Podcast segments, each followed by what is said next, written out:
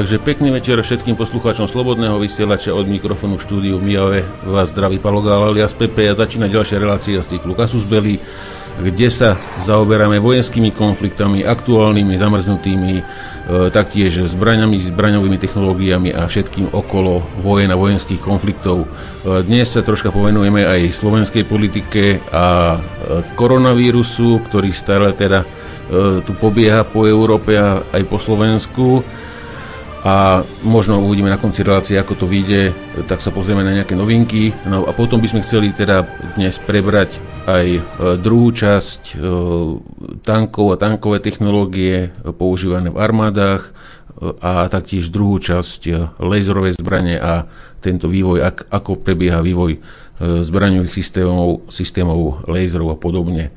E, takže e, privítal by som e, mojich kolegov v relácii Kasus Belli, frontmana relácie vojenského analytika Martina Kolera z Českej republiky. Zdravíme Martin do Prahy. Dobrý a zdravý večer všem. Díky. Potom kolegu Tomáša Janca. Čauko Tomáš. Zdravím všetkých. Kolega Tony, odborník na zbraňové systémy, kryptológiu. Príjemný dobrý večer všetkým. Uh, a kolega uh, Miro Juriš z Piešťan, historik a bloger. Dobrý večer, prajem. No a ak sa počujeme, po, už ste počuli buchot, takže uh, prihlásil sa aj uh, Peťo, uh, uh, staviteľ leteckých simulátorov a uh, ex-letec. Dobrý večer, ozývam sa z bunkru číslo 2. Mám zatiaľ rúško, dúfam, že sa nenakazím cez Skype. to sa nakazíš toho rúška skorej. No. Jak, to bolo, jak to bolo, Tomáš, podľa toho VTO, že zrazu už netreba, že vlastne je to úplne k ničomu, iba nejaká...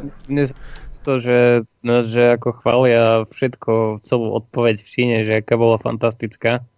A, a v Číne, keď uh, vyjde človek na ulicu, um, bez rúška, tak ho zmláti bezpečnostná služba, ale, ale zrazu akože rúška nie je treba. Ale potom si človek pozrie tie grafiky, uh, ako, ako to vyzerá, keď človek kýchne bez rúška, ako to vyzerá, keď človek kýchne s rúškom a uh, vidí, že ako si nemá logiku to, čo hovoria. A tie hlúposti tie, tie hlúposti, čo riešia s tým, že keď je navohnuté, tak môže byť nebezpečné a tak ďalej a že, a že by to mali mať len nakazaný. Jednak nikdy nevieš, kto je nakazený um, a jednak každá krajina, čo sa s tým úspešne popasovala, uh, tak uh, dala povinne rúška. Takže uh, neviem, z akej, z akej komunistickej tejto si to ten tendros vyťahol, ale, um, ale nemá to s realitou nič spoločné. Uh-huh. Uh, Tomáš, prosím. Ale no, ja chcem len povedať toľko, že, že to rúško sa nosí tam, kde je treba a potom, keď sa niekomu zdá, že v tej krajine príliš málo nakazených, tak ich zrušia ako, že netreba. Zvýšiť profit. Jasné. Tomáš, prosím ťa, od, od, odkáž, odkáž kolegovi, že musí potvrdiť ten kontakt na Skype, ináč sa k nemu nedovolám. Takže nech keď ho potvrdí, ja sa mu potom hneď dovolám, dobre? No, e, takže e, e, na začiatku by sme asi mohli páni okomentovať situáciu na Slovensku. Máme tu novú vládu.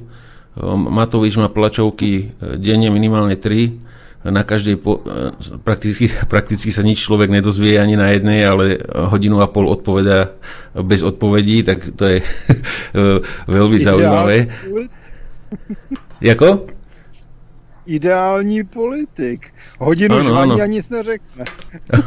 Presne tak, no. Uh, uh, takže uh, z vášho pohľadu, chalani, poďme najskôr na to, a ja sa medzi tým, kým povedať svoje názory teda na ten vývoj na Slovensku, na ten kvázi boj, s ekonomickou a koronakrízou a ja, ja sa medzi tým spojím našim, ešte našim e, špeciálnym hostom, ktorého budeme mať na 10-15 minút, aby sme teda videli reálne, čo sa deje v Národnej rade, tak zavoláme, e, zavoláme jednému poslancovi Národnej rady, a počúvame si z jeho pohľadu teda, čo sa tam dneska riešilo a že či vôbec to speje k niečomu, niečomu normálnemu, ten ďalší vývoj na Slovensku. Takže poďme, teraz, poďme teraz k, k alebo prípadne mohli by sme, Martin, Martin by sa mohol na začiatku ešte z tvojho pohľadu teda v Čechách zosumarizovať aj pre českých poslucháčov, ktorých máme dosť, že z tvojho pohľadu, čo sa tam deje, a, a čo tam vaši politici no. predvádzajú? No tak jako u nás se v podstatě děje stále to samé, nebudeme si nic namlouvat. E, nakažených přibývá pomalu, umírajících a mrtvých přibývá taky, ale není to tak strašné. Já jsem stále toho názoru, že e, naše vláda tentokrát dělá relativně, relativně co se asi udělat dá spíš vidím tu trapnost různých kritik, které vymýšlejí, že by se teda nemuseli roušky nosit a že by se nemuseli omezovat. Tady máme obrovský problém, který je určitě na Slovensku úplně stejný. A to je problém vlastně menších podnikatelů a živnostníků, kterým krachují firmy, protože nemají práci, nemají obchod, nemají zakázky na služby a co teď. A samozřejmě ono je to všem jedno, ale tito lidé, jestliže budou, budou krachovat, no tak jejich jejich živnosti zmizí, zmizí jako plátci daní, eh, skoupí to cizinci, pokud se jedná o nějaké prosperující živnosti nebo menší podniky a z těchto lidí se stanou nezaměstnaní nebo zaměstnanci a to vidím jako velmi špatný a protinárodní vývoj. Eh, to se, a to může hrozit ve všech zemích tady u nás na východ od německých hranic. Potom je tu otázka takzvaných náhrad, kdy teda podnikatele, ani ne tak podnikatele, ale hlavně různí herci, komedianti a podobně už vykřikují, že musí dostat náhrady za to, že jim stát zavřel divadla a jejich důležité činnosti, bez kterých bychom nemohli žít. Tak jsem dneska dostal zrovna takový zajímavý posudek, že koronavirus není záležitost státu, že si to nevymyslela vláda, nevymyslel si to stát, že je to v podstatě vis major, to znamená vyšší moc, protože pokud se neprokáže jinak, tak je to prostě choroba a s chorobou se musí něco dělat. Další, co, ta, co, co je tady, jsou samozřejmě ekonomické problémy všeho druhu, zavřené fabriky a tak dále. To jsem částečně vzpomínal. Je zajímavé, že v Česku dávají za vzor prezidentky vaší Barbínu s přetočeným tachometrem, je, že je to snad úplně nejlepší prezidentka na světě, tak nevím, rád si poslechnu vaše názory, jak to funguje. A další, co se nám tady objevuje, je propaganda, jak ty úžasné neziskovky se starají úžasně o naše lidi, což je samozřejmě zprostá komedie. Já jsem toho názoru, že asi nezbývá nic jiného, než vydržet, ono to nějak dopadne. Určitě je tady otázka, na, asi nakolik na koho ten koronavirus působí, nevím, je to sice laický názor, někde jsem to četl také, že v podstatě průběh té nemoci může být u různých lidí různý, takže se objevil i názor, že je nakažená daleko větší část populace, než se oficiálně udává, ale že u mnoha lidí to má slabý průběh, skutečně jako nějaká chřipka nebo jako nějaké nachlazení a u některých lidí to vlastně může být bez příznaků, ale všichni vlastně mohou šířit eh, různým způsobem tu infekci, především tedy kapenkově. No, jako další věc, jako takovou nepěknou, to je trošku mimo, eh, vidím Evropskou unii, která vzhledem k tomu, že lidé se starají o to, aby si sami vyráběli roušky a, a jiné věci, aby vůbec přežívali, no tak Evropská unie se připravuje na podporu nezávislých médií, čímž myslí teda média, které podporují Evropskou unii, případně tedy NATO, případně válku někde ve prospěch někoho a ne nás. A samozřejmě za naše peníze a chce, aby tedy evropské státy více přispívaly do evropských fondů, aby se tam těch 60 tisíc úředníků plus ti eurokomisaři a europoslanci měli ještě lépe, než se mají. No a zároveň se Evropská unie nabízí, že pošle nějaké peníze, když se úspěšně vzdáme části svojí suverenity. Přitom jak si zapomíná, že Evropská unie žádné své peníze nemá, protože všechny peníze, které oni dostávají, dostávají od svých členských zemí, které tam které prostě vyžírají. Takže co si můžeme ještě připomenout mimo tedy Česka s reálným vývojem, ruská a kubánská pomoc do Itálie. Výsledkem jsou pomluvy ze strany euromarxistické propagandy, jak vlastně ti hnusní rusové a oškliví Kubánci chtějí pomáhat Italům dokonce docházelo i k blokádám a letadla ruská s pomocí musela létat přes středozemní moře a nemohla letět přes Evropu. To též vidíme ve Spojených státech.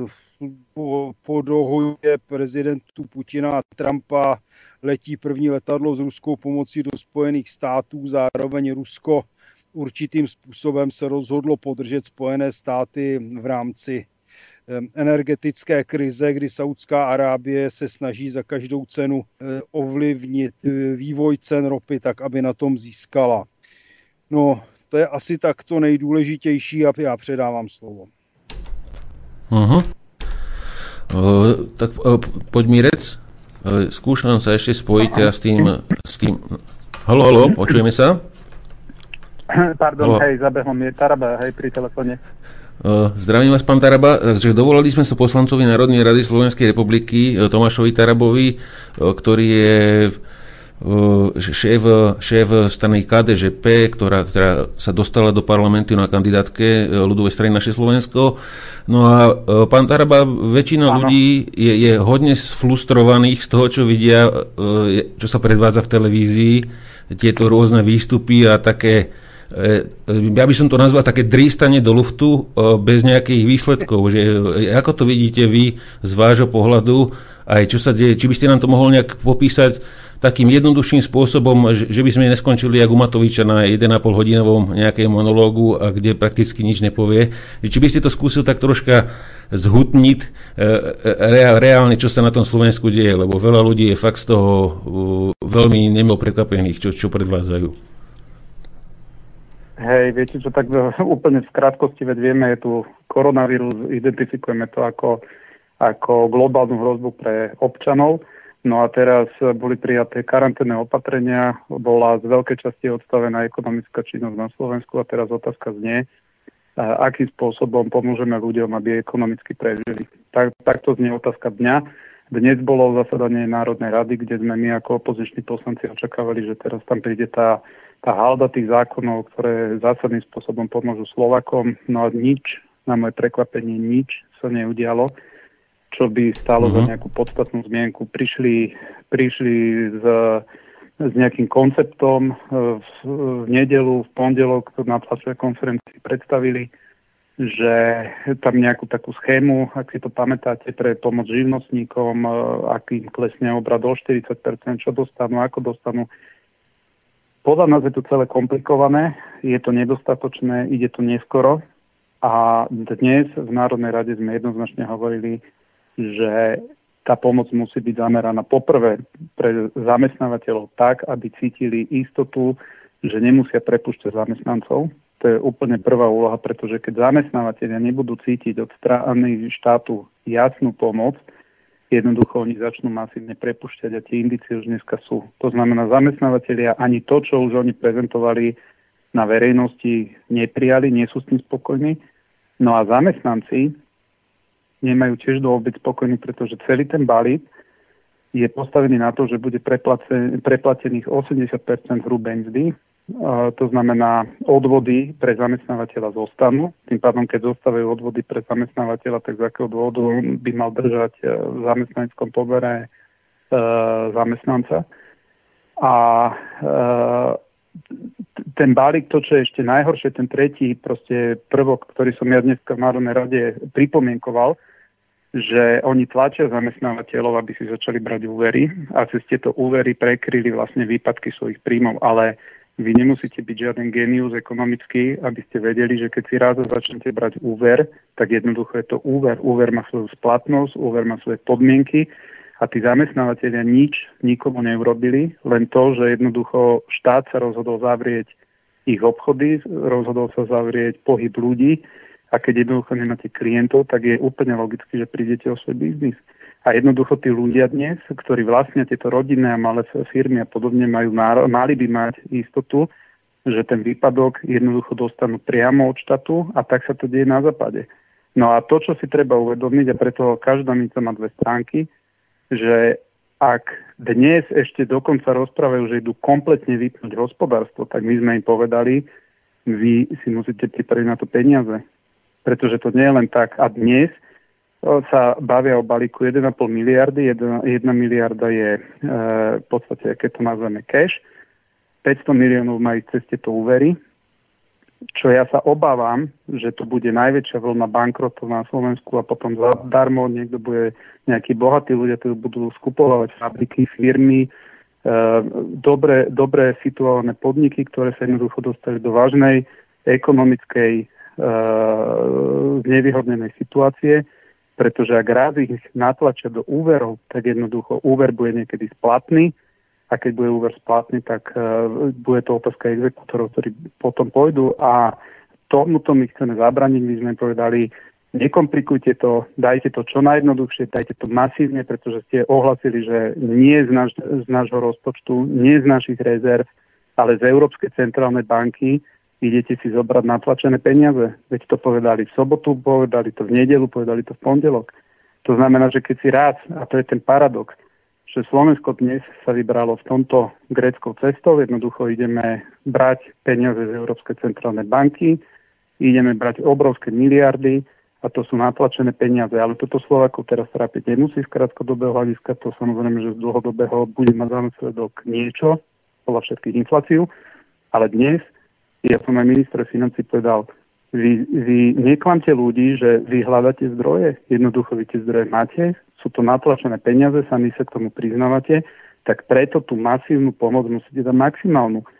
A oni, ja som dneska bol veľmi prekvapený z priebehu tej Národnej rady, pretože bolo to otvorené, prišiel tam pán premiér, ktorý mal nejaký príhovor, nechápal som zmysel toho úplne, lebo povedal, že zriadili teda nejaký fond, kde oni dobrovoľne teda budú posielať čas svojich výplat lebo že sú na Slovensku nejakí ľudia, ktorých nepokrýva zákon a ktorí potrebujú pomoc. No a ja verím, že takí ľudia sú. A ja som aj povedal, že áno, takí ľudia sú. To znamená, poprvé treba tých ľudí rýchlo uh, dostať, uh, aby zákon ich ošetroval a keď ich neošetruje, tak nerobme nejaké symbolické fondy, ale urobme normálne masívny fond. Tak ja som ministrovi sociálnych vecí povedal, nech zriadi on ako minister fond na pomoc, okamžitú pomoc proste ľuďom v hmotnej núdzi, ktorých naozaj dnes, ak to tak teda je, že zákon neošetruje. A je to paradoxne proste, my sme minulý týždeň navrhli zníženie platov poslancov jednu tretinu, to neodsúhlasili, dneska prišli, že zriadujú si dobrovoľne nejaký fond, ale to sú vedľajšie veci, to sú symbolické, ja som aj povedal, toto je symbolický prvok, ktorý treba proste ľuďom ukázať, že je tu solidarita, ale my sa musíme začať baviť o tom, že tieto opatrenia budú stať obrovské miliardy a Slovensko sa nie že na pár rokov, na dekády rokov, na jednu generáciu podľa mňa jednoducho zmení. Pretože my sa ideme masívne zadlžiť. Toto, že sme doma, e, a ak je doma časť obyvateľstva a nie je to nevyhnutné, pretože tá medzinárodná štatistika hovorí, že proste mladšie ročníky, zdraví ľudia zdá sa, že sú veľmi výrazne imunní voči koronavírusu a potom je druhá skupina obyvateľstva, čo sú starí a chorí ľudia, ktorí sú veľmi zraniteľní. To znamená, že ak sa štát rozhodne, že v poriadku všetci ideme byť v karanténe ďalšie 3-4 mesiace, je to ich právo rozhodnúť, majú moc, majú tú autoritu, ale vtedy treba povedať, že my sa musíme baviť o 9 a viac miliardách eur, ktoré to bude stať. A keď ja dneska som videl, že oni sú zúfali, pomaly sa tvárili, že, že oni nechápu, čo nám sa nelúbi, že to 1,5 miliardy. No ale proste takéto sú fakty, aby ste vedeli a mali v obraze, Rakúsko vyčlenilo 38 miliard eur, 38 miliard eur, my sa bavíme o 1,5 miliardách. Sú to obrovské peniaze a na druhej strane je to nič. A preto, keď som dnes počul, že oni rozmýšľajú ešte o nejakom vypnutí celého hospodárstva, tak eh, sa obávam, že to nedopadne dobre, ak to pôjde takto. Eh, eh, pán Darabo, ja vám, ja vám poviem taký Takže... príklad. Dneska tuto okolo môjho domu išiel chlap, ktorý, ktorý pase kozy, nemá ani základnú školu a pýtal sa ma, že, že Pálo, chcel som sa ťa opýtať, že ten Matovič chce vypnúť Slovensko a že aby sme sa vyčistili od toho vírusu, ale že ja nechápem, že na čo to robí, keď nezavere hranice e, nejakou železnou oponou. To sa má opýtať človek, ktorý nemá základnú školu a vysvetlíte mi... Ale má mozek. Ale má mozek. A potom, kto to tu teda vede? Čo to je za komédiu toto celé? Ja to nejak, nejak mi to, mne to nedochádza. On, on, on má mozek a kozy. To je dôležité. Asi tak. Takže, uh, viete no, mi to nejako to, osvetliť? Pozrite, pozrite tam uh, zásada, ten krízový štát, takže ja toto nepodceňujem, tie, tie rozhodnutia. Jednoducho oni, oni sa objektívne boja a tomu rozumiem. Oni sa boja tomu, že jednoducho nastane nával ľudí, ktorí budú potrebovať respirátory, uh, ventilátory, na intenzívnych staniciach a tým pádom sa strašne rýchlo prehltí naše zdravotníctvo a jednoducho chcú sa vyhnúť tomu, že budeme vidieť tie zábery, ako sú v Španielsku a Taliansku, že jednoducho sa budú musieť lekári rozhodovať, že dobre, e, ty máš šancu prežiť, teba tu necháme na prístroji, ty nemáš, teba, teba odpojíme. To znamená, uh, to, ja, ja tomuto úplne všetkému rozumiem, ale to, čo my sme absolútne podcenili, je proste debata o tých nákladoch a, a dnes odchádzam veľmi rády proste so zlým pocitom, pretože ja som očakával, že dnešný deň bude úplne inak prebiehať, ako prebiehal. A ja z toho vôbec mm. nemám dobrý dojem. To znamená, to znamená, že toto si ľudia začnú o týždeň, o dva, o tri uvedomovať, lebo ešte krátka doba, čo sme doma, veď čo to je dva týždne, sme možno v takejto karanténe. Ale deje mm, a... oni si myslí, že to bude do júla trvať. To je ešte apríl, maj, jún, júl a jednoducho potom dojde ten účet za to všetko a zrazu zistíme, že máme skrachované stredné a malé podniky, v podstate jedine obchodné e, reťazce, tým sa nesnívalo o takých obratoch, ako mali. Hej, oni majú Vianoce stále.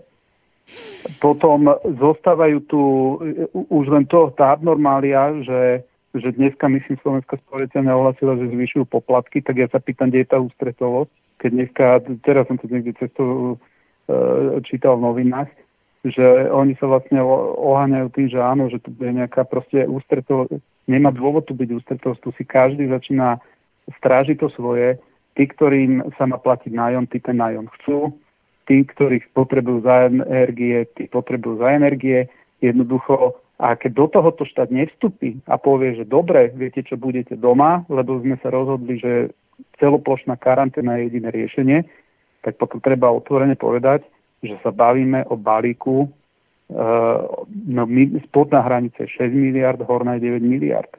A aby ste mali predstavu, slovenský rozpočet má 16 miliard, celý rozpočet. Takže my sa bavíme uh-huh. o, o niečom, čo drastickým spôsobom zmení ekonomické pomery na Slovensku a ja sa veľmi obávam a preto som to dnes navrhoval.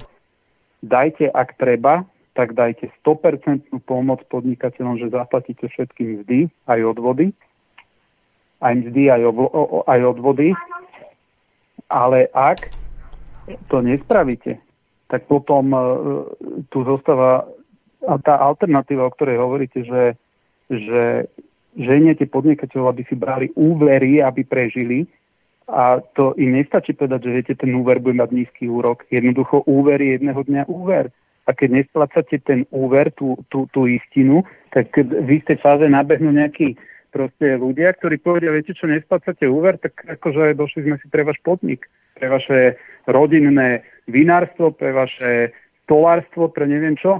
A jednoducho sa obávam, aby sme neskončili, že tu už keď sme si mysleli, že tá veľká privatizácia a to prerozdelenie majetku skončilo, tak teraz zažijeme druhú vlnu len tú takú kapitalistickú, že vlastne prerozdeľovanie majetku bude cez, zrazu cez banky.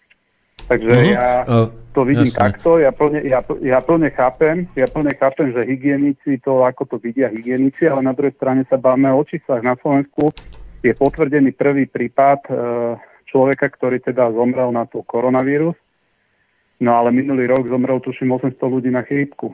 Takže vďaka pánu Bohu zatiaľ sme 799 prípadov pod tou hranicou, čo zomrelo na chrypku. A ja sa teraz akože pýtam, pozrite sa, dnes sme hlasovali o tom, že mesta a obce budú môcť zasadať per rolam, to znamená, že cez mobily asi si napíšu sms že s čím súhlasia.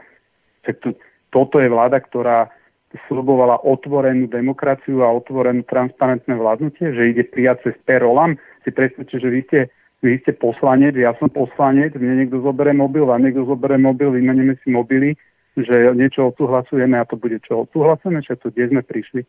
A dnes najväčšia národná rada, teda je najväčší, nazvime to orgán, ktorý môže zasadať, je tam 150 ľudí, poslanci, ja sa pýtam, prečo by mesta a obce, ktoré majú povinnosť, myslím, zo zákona na raz za 3 mesiace mať rokovanie, tak tie sa nemohli stretnúť po nejakých 21 ľuďoch, 15 ľuďoch, keď my môžeme ako 150. Takže my proste sme sa dostali na rovinu, že proste sa tu bavíme, zrazu špehovanie je dobré, zrazu potla, potlačať úplne výdobytky demokratického vládnutia, tak e, iba tu na chvíľu, lebo korona. A proste my, ja mám troš, trošku pocit, že, že sme príliš inovatívni v tých veciach všetkých. Jasné. No a ešte, ešte, ešte posledná vec teraz z mojej strany, ne, potom by som ešte nechal chalanu, ak by na vás mali otázky. Ešte by mňa by teda osobne zaujímalo, ja som pozeral rôzne tie tlačovky, ma, e, tie tlačovky väčšinou už vynechávam, lebo sa tam nič nedozviem, ale e, bola jedna tlačovka e, tých veľkých zamestnávateľov, tých zväzov, určite viete, o ktorej hovorím, a tam, tam mi to celku dávalo zmysel, to, čo, čo tí chlapi rozprávali, rôzni, a že, že akým spôsobom teda čo sa bude riešiť s tými veľkými firmami. Je, je pravda, že Volkswagen a podobne tieto veľké firmy moc tu teda toho ne, ne, nezdania na Slovensku, že e, rôznymi systémami špekulujú, ako tu neplatí, iba teraz zamestnávajú tu ľudí, čo, čo je teda plus, no a e, subdodávateľov rôznych ale teda na tým daňam a dividendám moc nedajú, to všetko ide, ide preč. Ale teda, že tuto je asi kľúčové, aby sa udržali tieto veľké fabriky, keď už sme v tom stave, že sa tu podporoval iba tento priemysel. Uh, takto len zase veľké fabriky, úplne veľké fabriky menej cítia pokles dopytu ako teraz tí, tie, tie, tí živnostníci a tie malé a stredné podniky, ktorým pozatvárali jednoduché prevádzky. Keď máte reštauráciu, sieť reštaurácií a to je jedno a zavrú vám, teraz štát vám zavre a povie, nemôžete tam chodiť, tak jednoducho vy zo dňa na deň máte výpadok príjmov, kdežto tie automobilky, oni majú navyrábané veci aj na sklad a tak ďalej. A tie subdodávateľské vzťahy a výrobné a odbytové vzťahy sú tam proste trvácejšie ako to, že nejaká rodina alebo niekde nejakí manželia majú otvorený nejaký salón, majú tam nabraný nejaký úver od banky, cez čo to splácajú, jednoducho štát im povie, že dobre 4 mesiace nám sa nikto nebude chodiť, lebo sme sa rozhodli. Viete, takže tá, tá skupina tých ľudí e, je oveľa, oveľa zraniteľnejšia na druhej strane tu a to, čo, za čo my sme, my sme za, alebo ja, keď za seba poviem, ja som za úplne otvorenú transparentnú schému, aby každý vedel, že dobre, toto dostanem a, a dostane to každý, kto toto splní. Ale no to by, ja mám to, problém to by, s tým, že napríklad no. povie Áno, ale len viete, teraz oni povedia, že oni budú individuálne, oni budú individuálne rokovať s veľkopodnikateľmi, aj individuálne. A prečo proste individuálne? V Nemecku pomoc ide primárne zamestnancom. A mhm. tu oni na, navezujú tú pomoc tak, že zamestnávateľ má, e, má podať žiadosť, má dokázať, že udrží to pracovné miesto nejakú dobu a potom mu to oni preplatia od toho 15. marca do výšky 80% hrubej mzdy, ale maximálna výška mzdy môže byť 1100 eur.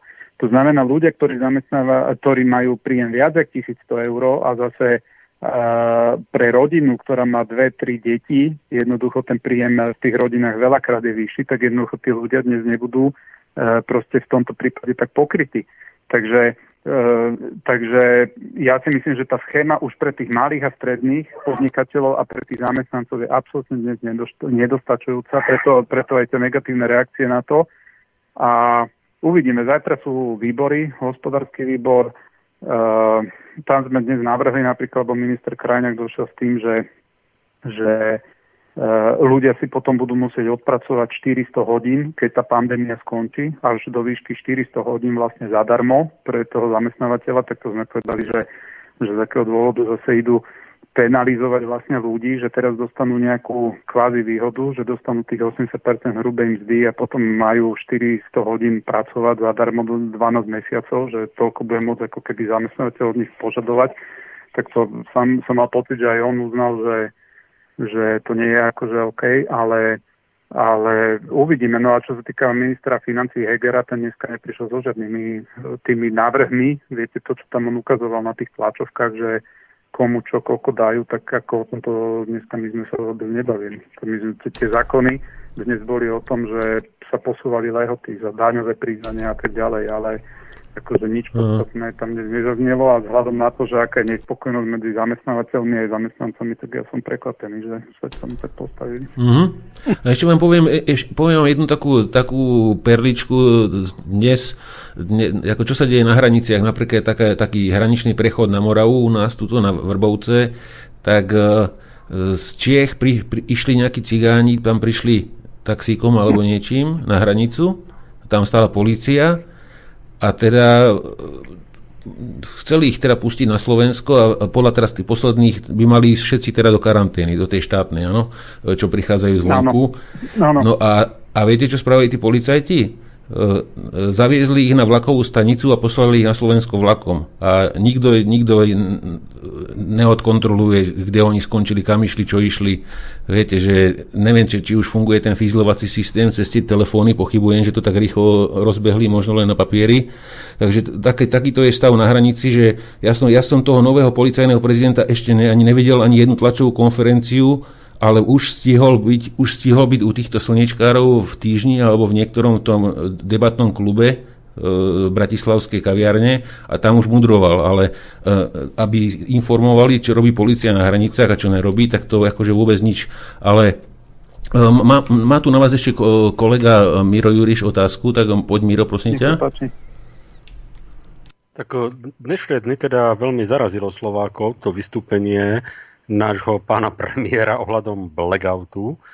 A teda mne sa to zdá z mnohých teda ohľadok totálne nedomyslená záležitosť, že ako vlastne takáto záležitosť môže vzniknúť takéto vyhlásenie, do akej miery vláda o, o, teda sa má nejakých poradcov odborných iných, lebo to, toto vy, pripadá ako taká, taká prehliadka číreho nerozumu tieto kroky.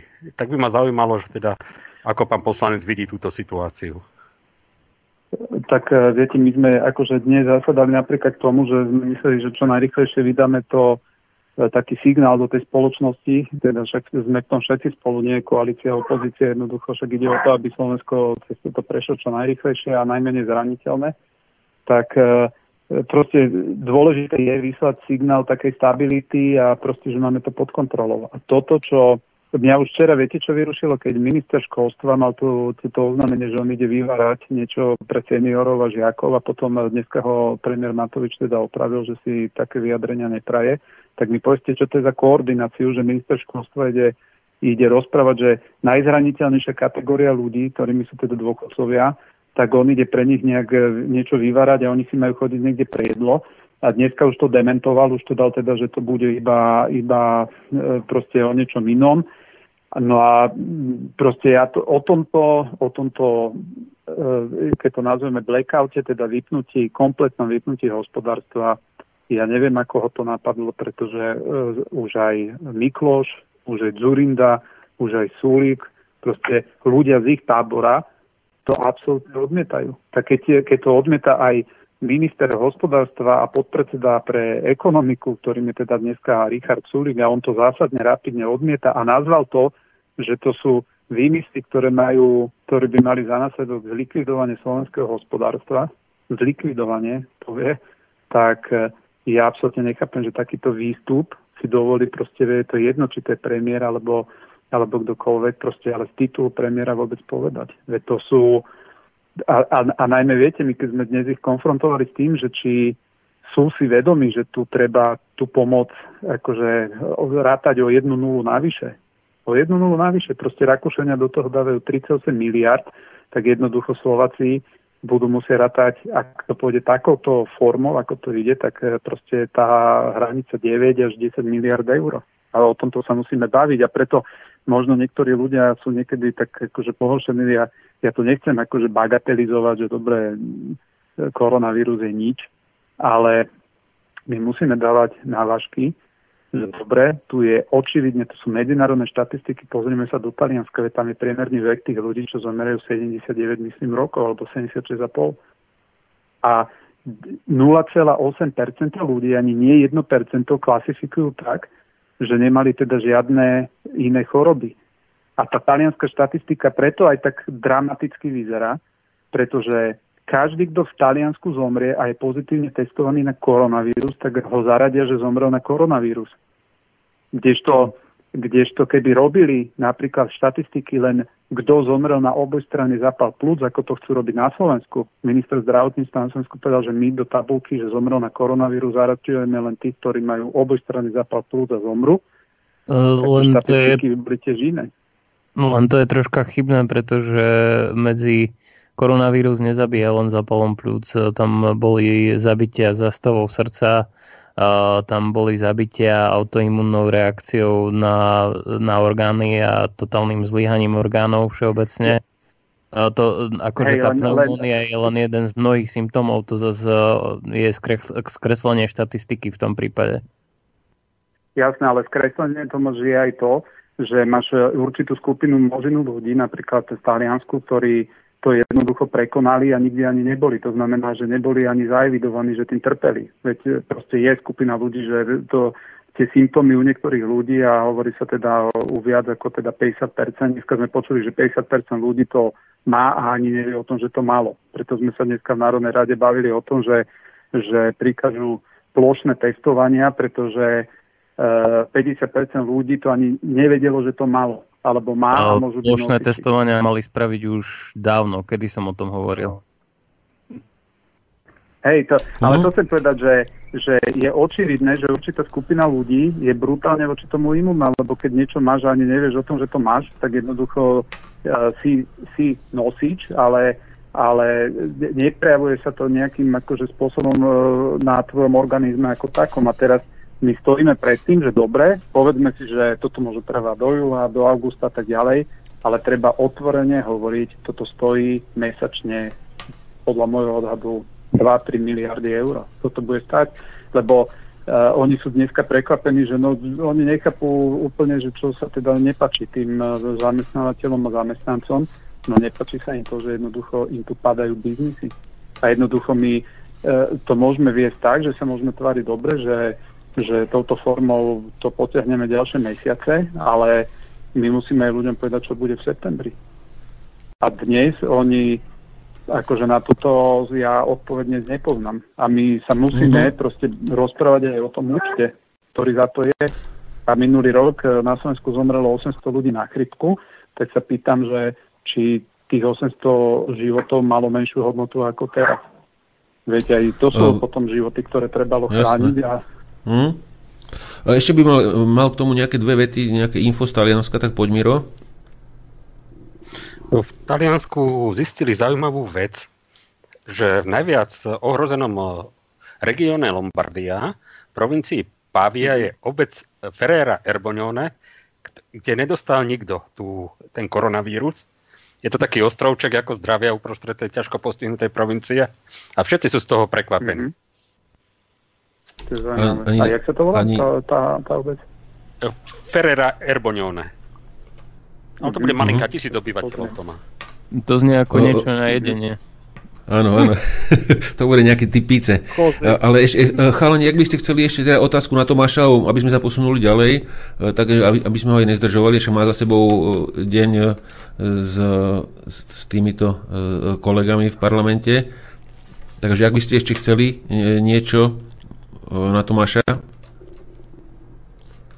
Takže je ticho. Ako ja chcem oceniť, lebo Tomáš, lebo Tomáš Janco bol prvý, ktorý tu na Slovensku uh, toto odhalil a proste z veľkej, veľkej časti mu uh, ten vývoj naozaj dáva zapravdu a preto ja som aj rád, že uh, ja by som bol rád, keby akože, on aj u nás sa vyprofiloval ako expert na, na zdravotníctvo. Takže on v tomto je ideálny proste zdroj informácií. A na druhej strane ja plne s ním súhlasím, on už dlhodobo proste nám hovoril, že treba jednoducho, ak sa uvoľní akákoľvek karanténa, tak predtým musí byť zabezpečená uh, úplná separácia vlastne toho uh, staršieho uh, segmentu populácie a plus t- chorých. A pokiaľ toto štát nebude, ja, ja som to chápal aj tak, že dobre za rozhodnutiami tej Pelegriniho vlády si stojíme, veď ste boli proste možno v niektorých veciach skôr došli neskôr, lebo však my už s Tomášom sme sa o tom rozprávali, keď boli voľby, tak to už bolo prvé obdobie, kedy proste tu sa premlelo 10 tisíce ľudí zo zahraničia, ktorí prišli voliť a jednoducho už vtedy sa mali nejaké opatrenia prijať, ale dobre, to už potom tie rozhodnutia následné boli si myslím, že primerané a včas prijaté. Len e, my sme získali vtedy nejaký čas a teraz naozaj stojíme pred tým, že buď pôjdeme cestou, že poďme zdokonaliť separáciu toho naj, uh, uh, najzraniteľnejšieho obyvateľstva a poďme, poďme, ja neviem, aj v skafandroch im nosiť denne jedlo tým starým ľuďom a tak ďalej, proste uh, pomoc, ale ak hovoríme, že sme vo vojne, tak každá jedna vojna bola aj poznačená tým, že sa tam vyrábalo. Veď tie zábery, keď ženy, pamätáte počas druhej svetovej tie fotky, že boli zápasom a podobne, proste bez hospodárstva žiadnu vojnu dlhodobo nevyhráte. A keď si toto niekto myslí, že, že my vieme byť doma mesiace a absolútne nemusíme vyrábať, no tak, e, tak e, Slováci, aby ste mali predstavu, my máme 50% HDP na Slovensku sa tvorí s potrebou domácnosti, to znamená ak nespotrebujú ľudia, ak nenakupujú, to je 50% hrubého domáceho produktu. Len toto. A teraz hmm. my odrezávame od príjmov to, práve túto skupinu ľudí, ale to, čo je na Slovensku druhá veľmi negatívna vec, brutálne narastla zadlženosť slovenských domácností za uplynulé roky. Aby ste vedeli, my sme dnes ako domácnosti, nie národ, ako štát, ale domácnosti, my sme viac zadlžení ako Gréci my patríme medzi najviac zadlžené domácnosti e, v Európe. To znamená, že rezervy finančné v slovenských rodinách patria medzi najnižšie. Takže ak si tu niekto myslí, že tu môže zavrieť ľuďom a povedať, že starajte sa, majte našporené, majte, tak to nie je pravda. Jednoducho tu tá finančná vata v slovenských rodinách je veľmi nízka a keď si niekto myslí, že tu bude teraz mesiace ľudí zatvárať v domoch, aby sa hýbali len po záhradách a, a bude im dávať nejaké žobračenky a povie, že však nech sa páči, však e, starajte sa, no tak e, e, to ľudia nevydržia toto dlho. Takže toto je proste realita, my sa musíme baviť o, o oboch veciach. Uh-huh. Ešte vás, chcel by vás doplniť Martin Koller a, a Peťo by chcel niečo doplniť k tomu zadlž- zadlženosti, tak poď Martin. Tak to je, to je v podstatě známá věc, co se děje. Jak Česko, tak Slovensko jsou kolonie v kolonii nemůže normální občan být na tom jako občan Rakousku a tím pádem Rakousko může vyčlenit 38 miliard a Slovensko chce vyčlenit 1,5 miliardy. Je to logické, protože máme třetinové platy, pětinové důchody, ale přitom náklady životní máme skoro stejné, takže my jsme programově už 30 let žebrota Evropy, no a z toho se nedá našetřit, z toho se nedají, si nemůže nikdo dovolit platit nějaké výrazné důchodové připojištění a tak dále. To je naprosto záměrná záležitost. Já když jsem ještě dělal u armády na přelomu 80. a 90. let, tak jsme se dostali k zprávě CIA a tam se rovnou psalo, že my se nedostaneme na západní úroveň nikdy. Doplnil bych, protože nikdo o to nemá zájem. Na západě určitě nemají zájem zbavit se levných pracovních sil a kolonií. No a naši politici jsou ve směs toho západu placení, takže proč by pomáhali svým občanům, když, když dostanou zaplaceno ze zahraničí. To je první věc. Druhá věc. Připomněl bych to, co tady už určitě zaznělo, to znamená samostatnost státu. Generál Charles de Gaulle už v 50. letech upozorňoval, že, stát, že bezpečnost státu je daná třemi faktory. A to je nezávislost nebo minimální závislost z hlediska energetiky, potravin a výroby zbraní. No já bych tomu doplnil, že další faktor je zcela evidentní, je to zdravotnický materiál, to znamená léky, to znamená další zdravotnické vybavení. My jsme si zlikvidovali značnou část zdravotnického vybavení. Já jsem se dostal tento týden k článku, ve kterém se píše, jak jsme na tom byli za první republiky československé mezi světovými válkami. Dováželi jsme 80% léků, zbytek se částečně vyráběl vlastně pod fukem podle zahraničních receptů doma ze zahraničního materiálu. Po roce 1945 a především po roce 1948 jsme se situace otočila a zhruba 80% léků jsme vyráběli a dokonce jsme je i vyváželi. A v současné době, jak jsem zjistil, tak v Česku, a myslím si, že na Slovensku to bude podobné, opět 80% léků dovážíme. Jak známo, léčiva jsou jeden z nejdražších artiklů, na kterým se nejvíc vydělává, dokonce víc než na průmyslu. No, a jestliže nemáme úspory, no proč je nemáme? Protože peníze odcházejí do ciziny. Jak tady bylo správně řečeno před chvílí, velké podniky patří cizincům a cizinci, eh, jak si v rámci daňového systému, aby nebyly dvojí daně, to na to jsou mezinárodní dohody, no tak zdaňují doma místo v zemi, kde podnikají. Podle mého názoru První věc, co by se mělo říct, a to zcela na rovinu, Česko, Slovensko, Polsko, úplně je to jedno, že podnikáš tady, budeš platit daně tady, protože oni maximálně platí odvody a důchodové zabezpečí, zdravotní a důchodové odvody a vlastně zisky a daně si platí doma. To je docela obyčejný koloniální systém a tím pádem tyto země budou vždycky chudé. Nevím zase, jak je to na Slovensku, ale v Česku 70% průmyslu a dolů patří cizincům. No pak samozřejmě se nemůžeme nikdy z toho srabu vyhrabat a nemůžeme se divit, že rodiny nemají úspory, nemůžeme se divit, že malopodnikatele a živnostníci jedou, jak se říká, z ruky do huby protože lidé nemají peníze. Já mám kamaráda, ten má tři velké, no, středně velké fabriky, vyváží 90% materiálu do zahraničí. Takže živí asi 400 zaměstnanců. Je to relativně bohatý člověk. No a ten mě řekl, že chtěl od vlády 2 miliony korun, což je směšná částka, aby mu pomohli teď s nějakým překlenutím. Snížil všem manažerům platy na základ. Všichni jedou na základ a řekl mi asi toto. Vydržím pět měsíců a až fabrika zkrachuje, tak já půjdu do důchodu a stát zaplatí místo 2 milionů 20 jenom za to, že já jsem zkrachoval a ty moje fabriky koupí nějaký cizinec. A to je přesně to, k čemu se dostáváme díky tomu, jak se tady 30 let vládlo. O to. Díky. Hm, chcete zareagovat, pan Taraba, na to? No, tak to sú akože veci, ktoré e, sú skutočnosťou. To proste mm. lieky sa dovážajú. Uh, ja si myslím, že platia slova, ktoré povedal aj rakúsky kancelár, myslím, dva dní dozadu, že keď sa vyrieši koronavírus, tak príde na radu riešenie otázok s Európskou úniou, pretože ja si myslím, že každý národ si teraz uvedomil, ako je to dôležité sa vrátiť k určitej miere sebestačnosti tak jak naháňame teraz rúška, nikde není napísané, že sa nedá takto naháňať za chvíľu potraviny.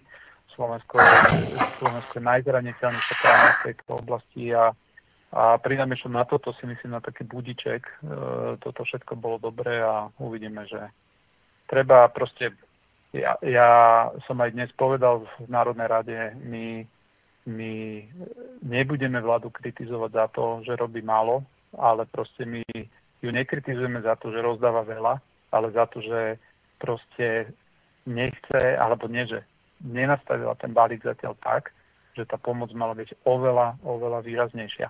A keď sa niekto pýta, a odkiaľ na to vziať, tak to je tá nepoctivá otázka, pretože 800 miliard eur za týmto účelom ide byť natlačených v Európskej centrálnej banky.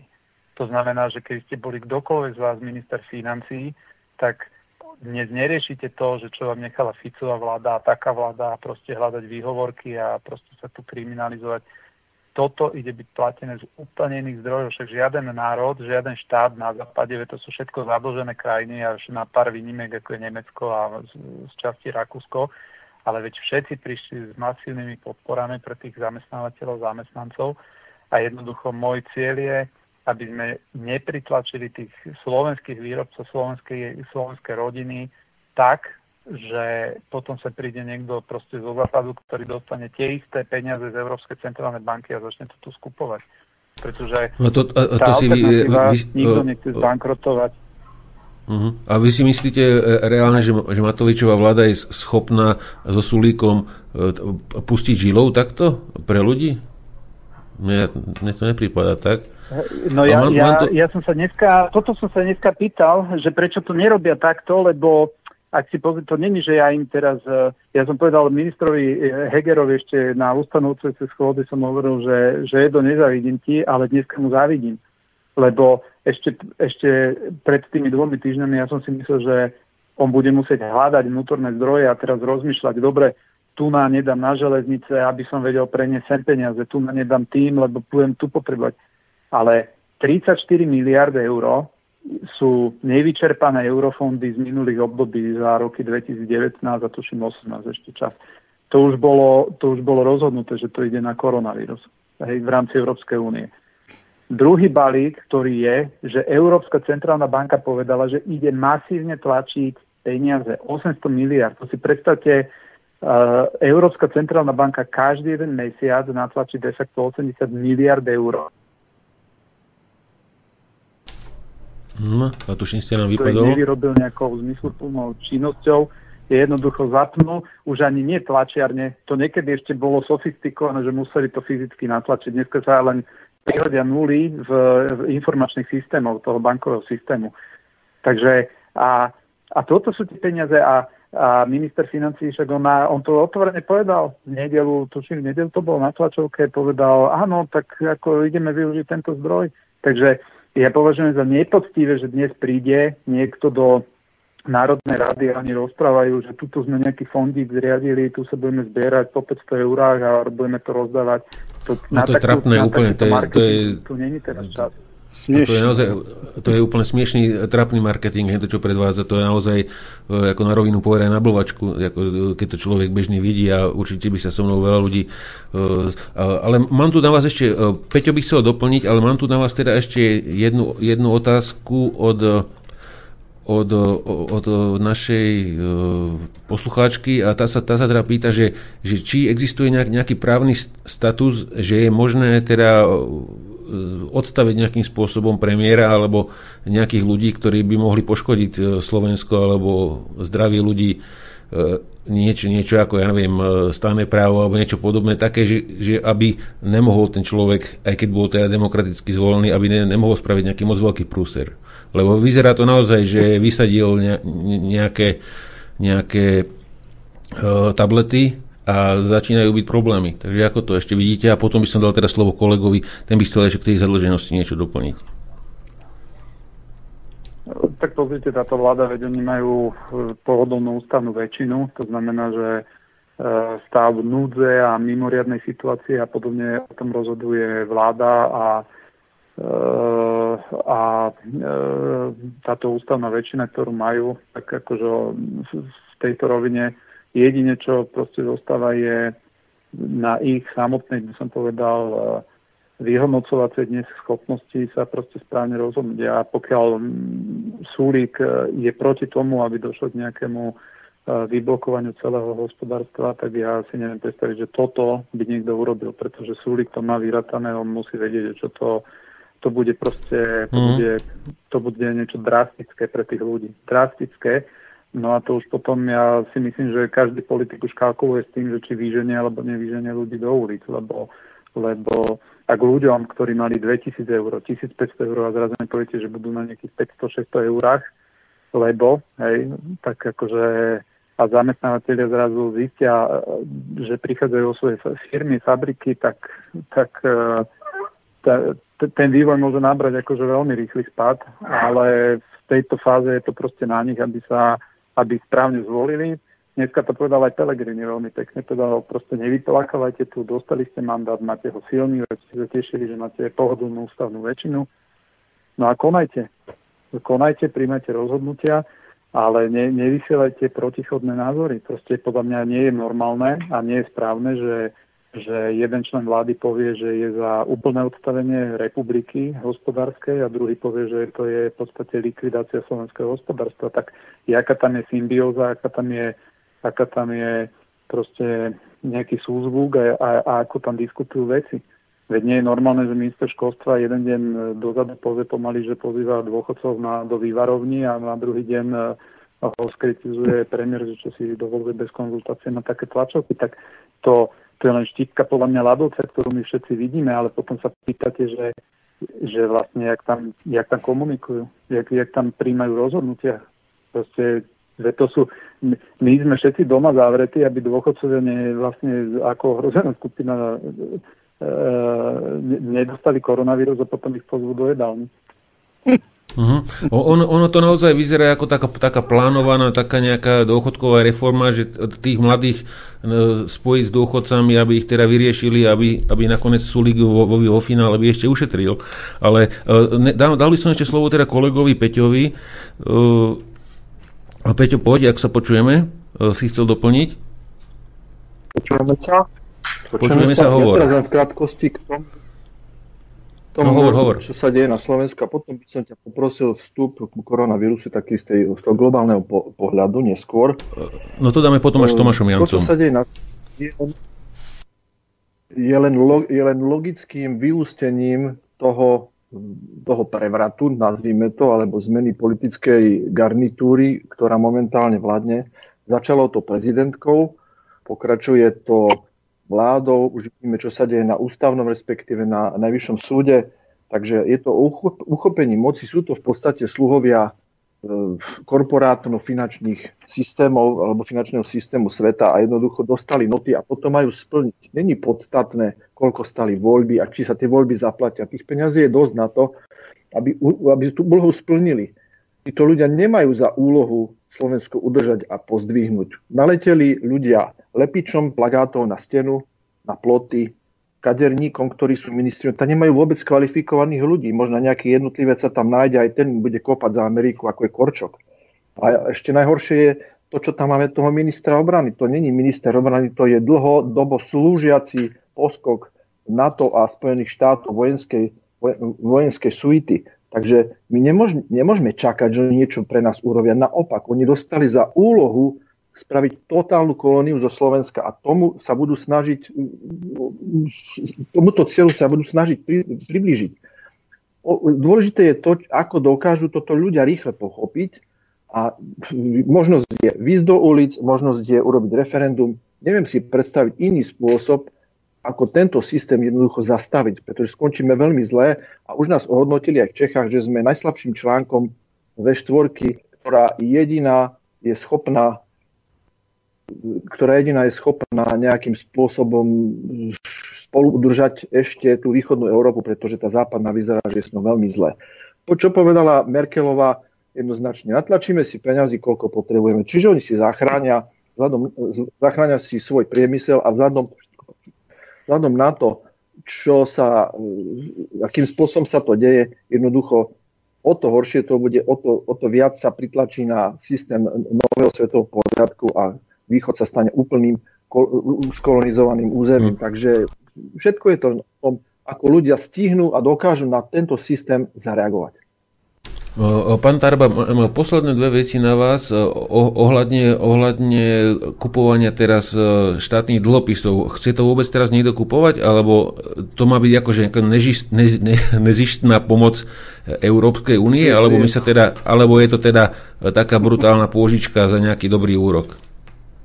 To, čo teraz, to, to, čo teraz kvantitatívne uvoľňujú. Pozrite, keby fungovalo normálne ako málo, Kedy, kedy, si, kedy si, e, keď si pamätáte, však ja som bol vtedy, som mal 18 rokov, tuším, keď končil v 98. mečiar, tak na Slovensku boli vtedy úrokové sadzby skoro 20-23%, tak si dobre pamätám. A to bolo preto, lebo vtedy guvernér Národnej banky rešpektoval to, čo bolo vždy úzusom, že centrálna banka nenakupuje dlhopisy štátu. Lebo v opačnom prípade to pokušenie tlačiť si peniaze, tlačiť, tlačiť a riešiť deficity cez tlačiareň a nakoniec, a nakoniec to vyústi do vysokej inflácie, tak tá, tá vždy bola. A to, čo sa dnes deje, že minister financí slovenský povie v pondelok alebo v nedelu, či kedy mal tú tlačovku a on povie, že my dostaneme miliardy z Európskej centrálnej banky za nízky úrok tak keby to fungovalo normálne trhové hospodárstvo, že musia ísť Slovenská republika, Česká republika, to je jedno, teda Česká musí, ale Slovenská republika, Rakúšania, kdokoľvek, musia ísť a reálne si pýtať peniaze od, od súkromných investorov, lebo vždy to tak fungovalo, že niekto má peniaze a niekto si chce požičať peniaze. A teraz v polohe toho, kto si chce požičať peniaze, sú štáty. A vždy to fungovalo tak, že štát podľa toho, ako bol kredibilný, ako bol zadlžený a tak ďalej, tak takú úrokovú mieru dostal na trhu. A investori, ktorí vyhodnocovali nejaký štát, že je rizikový, tak od neho žiadali vyšší úrok. Keď ho vyhodnotili, že je menej rizikový, dostal nižší úrok. A dnes títo ministri, oni všetci vedia, že oni dostanú nízky úrok. Od, od, od, Gréci nemajú problém, nikto nemá problém zohnať peniaze. A prečo? Lebo to tlačia Európske centrálne banky. A Európska centrálna mm. banka, to sú už fiktívne operácie, či už to pristane na ten účet niekedy cez komerčnú banku, alebo to, alebo to eh, alebo nakúpia priamo dlhopisy, ale minulý, myslím týždeň, Slovensko malo aukciu dlhopisov, neviem, či to bolo minulý týždeň alebo dva týždne dozadu a proste sa hovorí, že tie dlhopisy nepredalo Slovensko. Takže teraz sa čaká vyslovene na Európsku centrálnu banku, len to je na osobitnú reláciu si potom vlastne vysvetliť, že kam toto celé speje, lebo ja vám poviem úplne jednoduchý príklad, aby ste to pochopili. Ak máte v penaženke 1 euro a za to 1 euro si môžete kúpiť iba jednu, povedzme, jeden pohár vody, to je všetko, čo si môžete kúpiť, tak cena toho jedného pohára vody je 1 euro. Keď ja vám do tej penaženke vložím druhé euro a stále si môžete kúpiť iba jednu, jeden pohár vody, tak cena toho jedného pohára vody bude 2 eura. Ale majetkovo sa nič nezmenilo, len sa zvýšili ceny. A na Slovensku my máme za posledné... My máme, my máme za, napríklad dvojciferné nárazpici nehnuteľnosti. A to už není nejaká inflácia? Však jak je normálne, že si pozrite, jak, jak idú ceny nehnuteľností hore. A jednoducho to, čo je najhoršie, že z týchto natlačených peňazí drvivá väčšina proste končí v akciách, končí v špekulatívnych aktívach a to sú proste oblasti, z ktorých bohatnú tí najbohatší. A keď, keď tu nepríde proste k zmenám, tak aj tieto peniaze spôsobia len to, že tí bohatí znova zbohatnú. A no, no to, to bola moja... Ja proste sa No, no. To bola moja posledná otázka vlastne ohľadom tej inflácie, e, že, že čo, čo predikujete, alebo tak máte určite aj, aj e, ďalších ekonómov okolo seba, e, ktorí pôsobia u vás strane.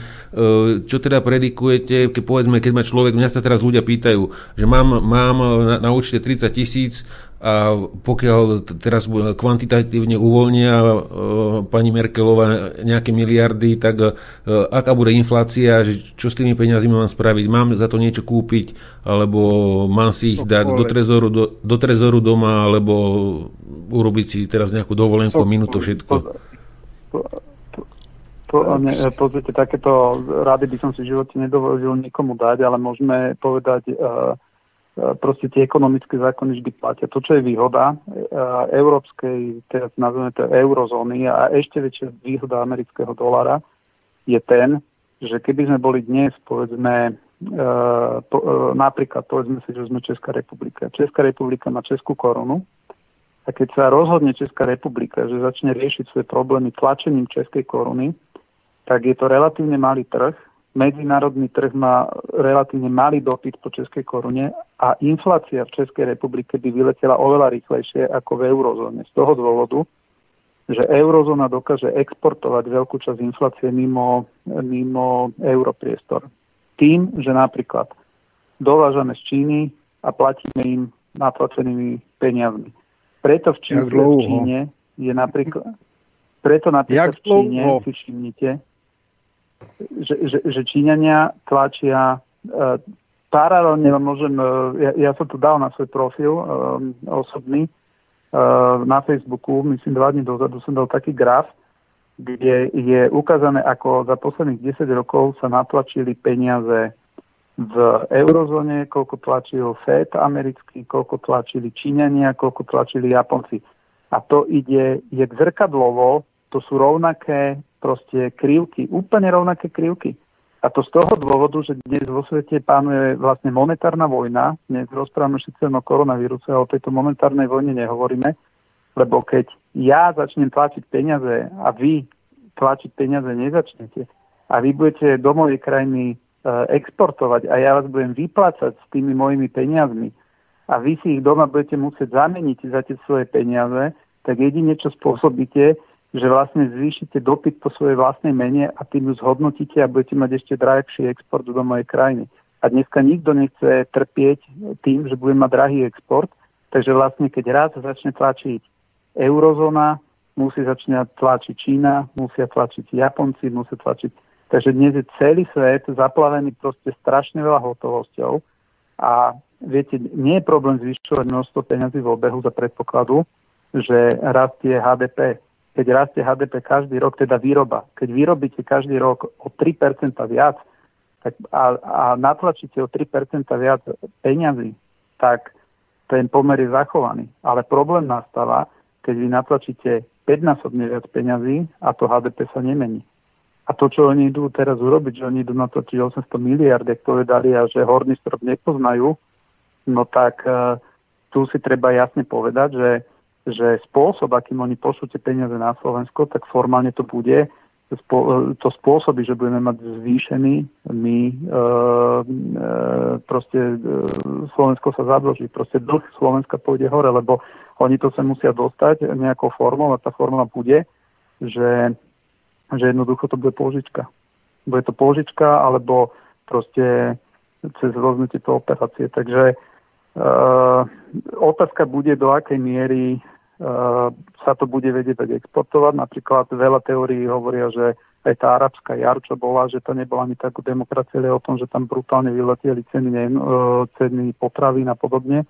A to všetko, viete, keď, dovaža, keď oni dovážajú ropu a tak ďalej do týchto krajín, ktoré tlačia peniaze a dostávajú tieto natlačené peniaze a doma to zamieňajú za ich lokálnu menu, no tak to spôsobuje tam infláciu. Takže Takže je to dosť uh, proste cynické, ale v tomto, keď naozaj si povieme, že uh, viete, my už dnes nemáme úplne na výber, jak Slovensko, tým, že my sme súčasťou toho tzv. eurovalu. Paradoxne proti tomu eurovalu padla vláda kvôli Súlikovi a dneska ten euroval de facto ideme využiť. Tak to je, to je na tomto to paradoxne.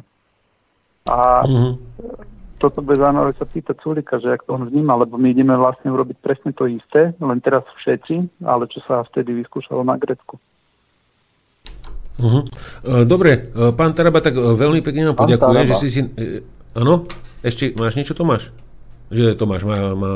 Ja len chcem... No poď, Peťo, poď, poď, poď.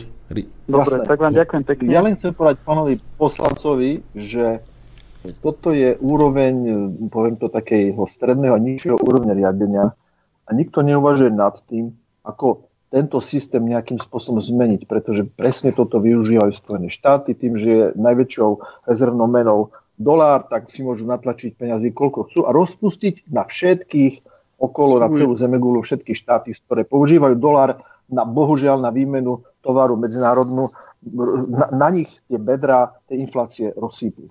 A jednoducho je to tak. Ale bohužiaľ, tento systém je, je síce konštatovaním, akože nemáme čo iné, ale to je ako e, biežel sem, potknul sa, upad, umřel. Hej, to je proste to je cesta do pekla.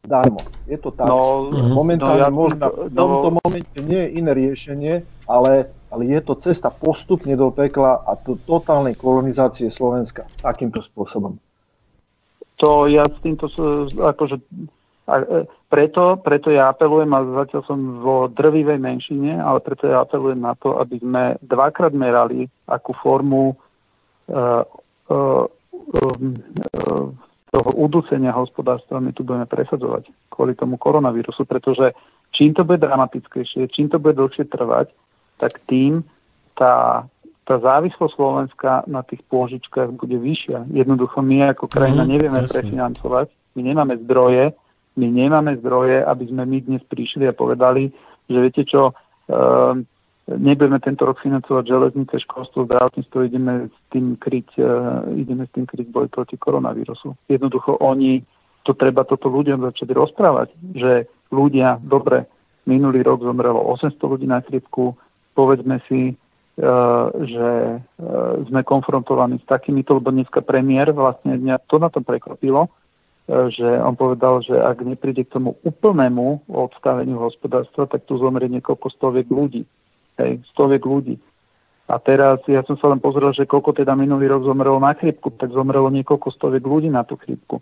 A preto tá otázka stojí, a ja to hovorím otvorene a budem to hovoriť všade otvorene, že môžeme sa takto, nazvem to trošku pejoratívne hrať, môžeme sa hrať ešte 3 mesiace, 4 mesiace, môžeme byť doma, e, kopeme si s deťmi e, toto, e, loptu celé dny na, na trávnikoch v záhrade, ale ten účet bude brutálny a ten účet bude treba zaplatiť a zaplatíme ho tým, že sa masívne zadlžíme a staneme sa jednoducho dneska proste vázalmi Európskej centrálnej banky.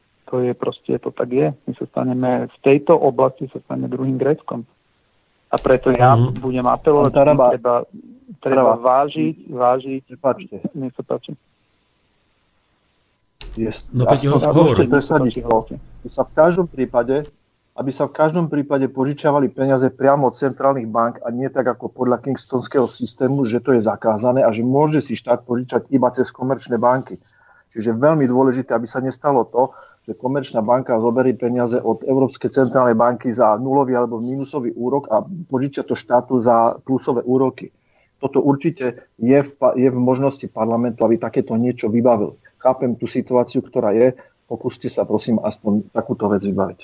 Viete čo, len takto ja vám poviem, že, že to, to, to je, to je na, na separátnu reláciu, ale ten bankový systém sa tak už dramaticky zmenil, že e, dnes de facto tie komerčné banky, e, ak sa niekto zamyslí, že ako je možné, že Slovenská republika si za posledné roky požičievala s minusovým úrokom vy by ste požičali svojmu susedovi peniaze a on vám vráti menej?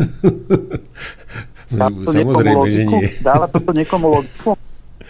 No a logika je v tom, logika je v tom, že keď sa prijali Bazilej 3, to sú, to sú separátne e, vlastne dohody, kde sa zmenila proste forma, ako má, e, ako má byť e, e zvýšená likvidita bank a, a ten pomer toho fixného kapitálu, ktorý banky musia držať tak dnes, a, a to isté napríklad je normálne, že sú de facto takmer nulové úrokové miery 0,5 na hypotékach.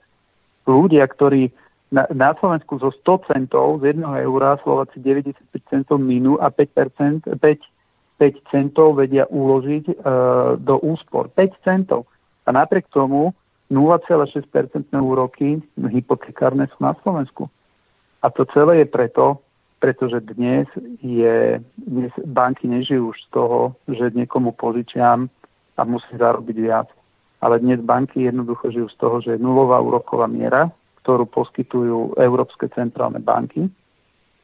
A keď privátna banka požičia napríklad e, štátu, takže si kúpi od štátu dlhopis štátny a ten dlhopis môže použiť ako zábezpeku, aby si zobrala ďalšie peniaze z Európskej centrálnej banky, tak to je dneska perpetuum mobile, na ktorom oni síce zarábajú minimálne úroky, ale, ale to im teče na mesačnej báze. Takže dnes je to tak prepojené, že tá hranica medzi tou centrálnou bankou a medzi tými komerčnými bankami proste, proste je, to už je len na papieri. Pretože tie komerčné banky, oni dnes sa stali vázalmi týchto centrálnych bank, oni vlastne robia to je proste zabehnutý už dnes stroj. Takže a to sa stalo práve v tom Grécku, čo odišiel Súlik z toho, veď proste v podstate Grécko sa zachraňovalo preto, aby tie komerčné banky, e, ktoré mali nakúpené tie grécké dlhopisy, proste oni neprišli. A vtedy sa to takto nastavilo. Mhm. Takže ja vám, e, teraz by som klamal, keby som vám tu vedel povedať, že, že ktorým kanálom presne to príde, lebo ja si myslím, že to ani oni presne nevedia, ako to príde. Oni len teda vedia, že idú to urobiť je tam podľa mňa nejaký časový posun, že nevedia presne, bude to definitívne schválené, ja neviem, o týždeň, o dva, o tri, ale jednoducho oni toto cesto vidú a to sú verejné stanoviska. Mm-hmm. Takže aj, ale aj, aj snaha, sa cení, aj snaha sa cení. Jasné. Dobre, takže ja pán Taraba... Veľmi... Ja môžem, uh, ja uh-huh. môžem o tom otvorene hovoriť, preto aj o tom otvorene hovorím. Ja nie som zastancom toho, že jednoducho nepatrí medzi tých ľudí, ktorí teraz by bol úplne, že e, budem sa tváriť, že áno, je najlepšie, keď zastavíme celé hospodárstvo. A prosím aj vás, aj všetkých, aby sme proste normálne začali rozmýšľať, že, že, e, že deta- keby som bol hygienik, hlavný hygienik Slovenskej republiky, možno sa na to pozerám takisto, hej, že dobre, nepozerám na škody, nepozerám na nič iné, ale pokiaľ sa na to pozrieme, že aby to nezniklo, ako dnes myslím na hospodárských novinách napísali, že sociálna pandémia, lebo my smerujeme k sociálnej pandémii, že jednu pandémiu proste v rámci nejakej možnej hysterie o 3-4 mesiace prekonáme a potom zistíme, že ako krajina sme skončili na kolenách. Mm. Dobre, takže e, by, e, veľmi pekne by som vám poďakoval, že si si na nás našiel čas na Kasus Belli a tak, ak, by, ak, a, a, a, a, ak by náhodou teda sa dialo v Národnej rade niečo, na, naozaj nejaké špinavé ťahy, o ktoré by bolo dobre informovať e, poslucháčov, tak dajte nám vedieť cez Tomáša Janca, a určite by sme mm-hmm. mohli spraviť potom nejaký vstup. Myslím, že budete mať nejaké relácie u nás v rádiu, ale keby, keby, keby to bolo niečo také naozaj horúce, tak určite budeme radi, keby ste si našli na nás čas aspoň chvíľku mm-hmm. cez telefón. Alebo... Dohodnuté. Mm-hmm. Dobrý večer. Ďakujem. Dobre. Čau Tomáš, díky. Ahoj. Dopo, díky moc. No, takže e, e, to, Tomáš, e, Tomáš, poďme hneď teda na, na tie aktuálne veci s tou koronou zo sveta. Aspoň také, tak skratkovito to vyskúšaj teda pospomínať všetko, všetko dôležité, čo sa, čo sa udialo za tie dva týždne, čo sme sa nepočuli. A či, či sú tie, teda, tie predikcie správne, aké sme mali. Áno, už sa počujeme, výborne. Ja, ja som ho nemal stíšený. Ja som nemal si ho stíšiť, ja som ti ho stišoval. Ty si tam zrovna prikladal do krba drevo, tak som to musel stíšiť. No, tak, tak, takže poďme sa pozrieť na, na, na, na tú koronu, teda čo sa udialo, či sú nejaké dobré správy, prípadne nejaké zlé správy a podobne. No, a tak bohužiaľ tie naše odhady boli, boli pravdivé. Um, tak akože pri, pri tejto veci uh, by som bol šťastný, keby, keby som pre zmenu nemal pravdu v niečom. Uh, už sa pomaličky blížime k tej hranici milión prípadov. Uh, čoraz viac sa to akceleruje mimo krajín, ktoré, ktoré spravili uzavierku, akože úplnú, úplné uzatvorenie krajiny. Problém s tým je to, čo už naznačoval Tomáš, že tam je obrovský hospodársky dopad, ale ak by som ešte doplnil, tak um, ja to tu nevidím len na finančné problémy. Ja si myslím, že samotný finančný problém, teda samotný finančný sektor bude mať strašné problémy, keď si už uvedomíme len to, čo, uh, čo sa stalo, keď uh, splasla jedna, uh, jedna bublina s nehnuteľnosťami v Amerike v roku 2008 a v podstate na to uh, sa svrklo jedno hospodárstvo vo svete, síce bolo americké, ale bolo to vlastne len jedno hospodárstvo. Tak uh, uvážme takú situáciu, kde sa naraz, um, kde sa naraz um, svrkne hospodárstvo každej krajiny na svete. Um, do toho všetkého ešte v krajine, v ktorej sa vy nachádzate, alebo v ktorej sa nachádzajú Taliani, Španieli, um, ešte, ešte je uzavierka. To znamená, že ešte sa ani neprodukuje. Um, ja, ja osobne, um, akože že áno, že zadlženosť je jedna vec, ja osobne uh, tu vidím obrovské problémy z hľadiska, z hľadiska fyzickej ekonomiky. Jednoducho, ja, ja tu vidím už obrovské problémy z hľadiska toho, ako vôbec dostaneme tovary tam, kde majú byť, ako budeme vôbec vyrábať, e, ako dostaneme zdroje tam, kde majú byť, um, ako si vôbec vyrobíme potraviny, ako ich dopravíme niekde a tak ďalej, pretože uh, fyzicky, fyzicky um, dodávateľské reťazce budú kriticky narušené. A nevieme ani presne, akými spôsobmi, lebo to pôjde na divoko zároveň s tým bude finančná búrka a, a zároveň s tým uh, budú umierať ľudia na chorobu. Uh, jedna vec je, čo Tomáš spomínal, že, um, že, že pár stovák um, že oni rátajú s tým, že ak nespravíme tú uzavierku, takže že zomrie parstovák ľudí. uh,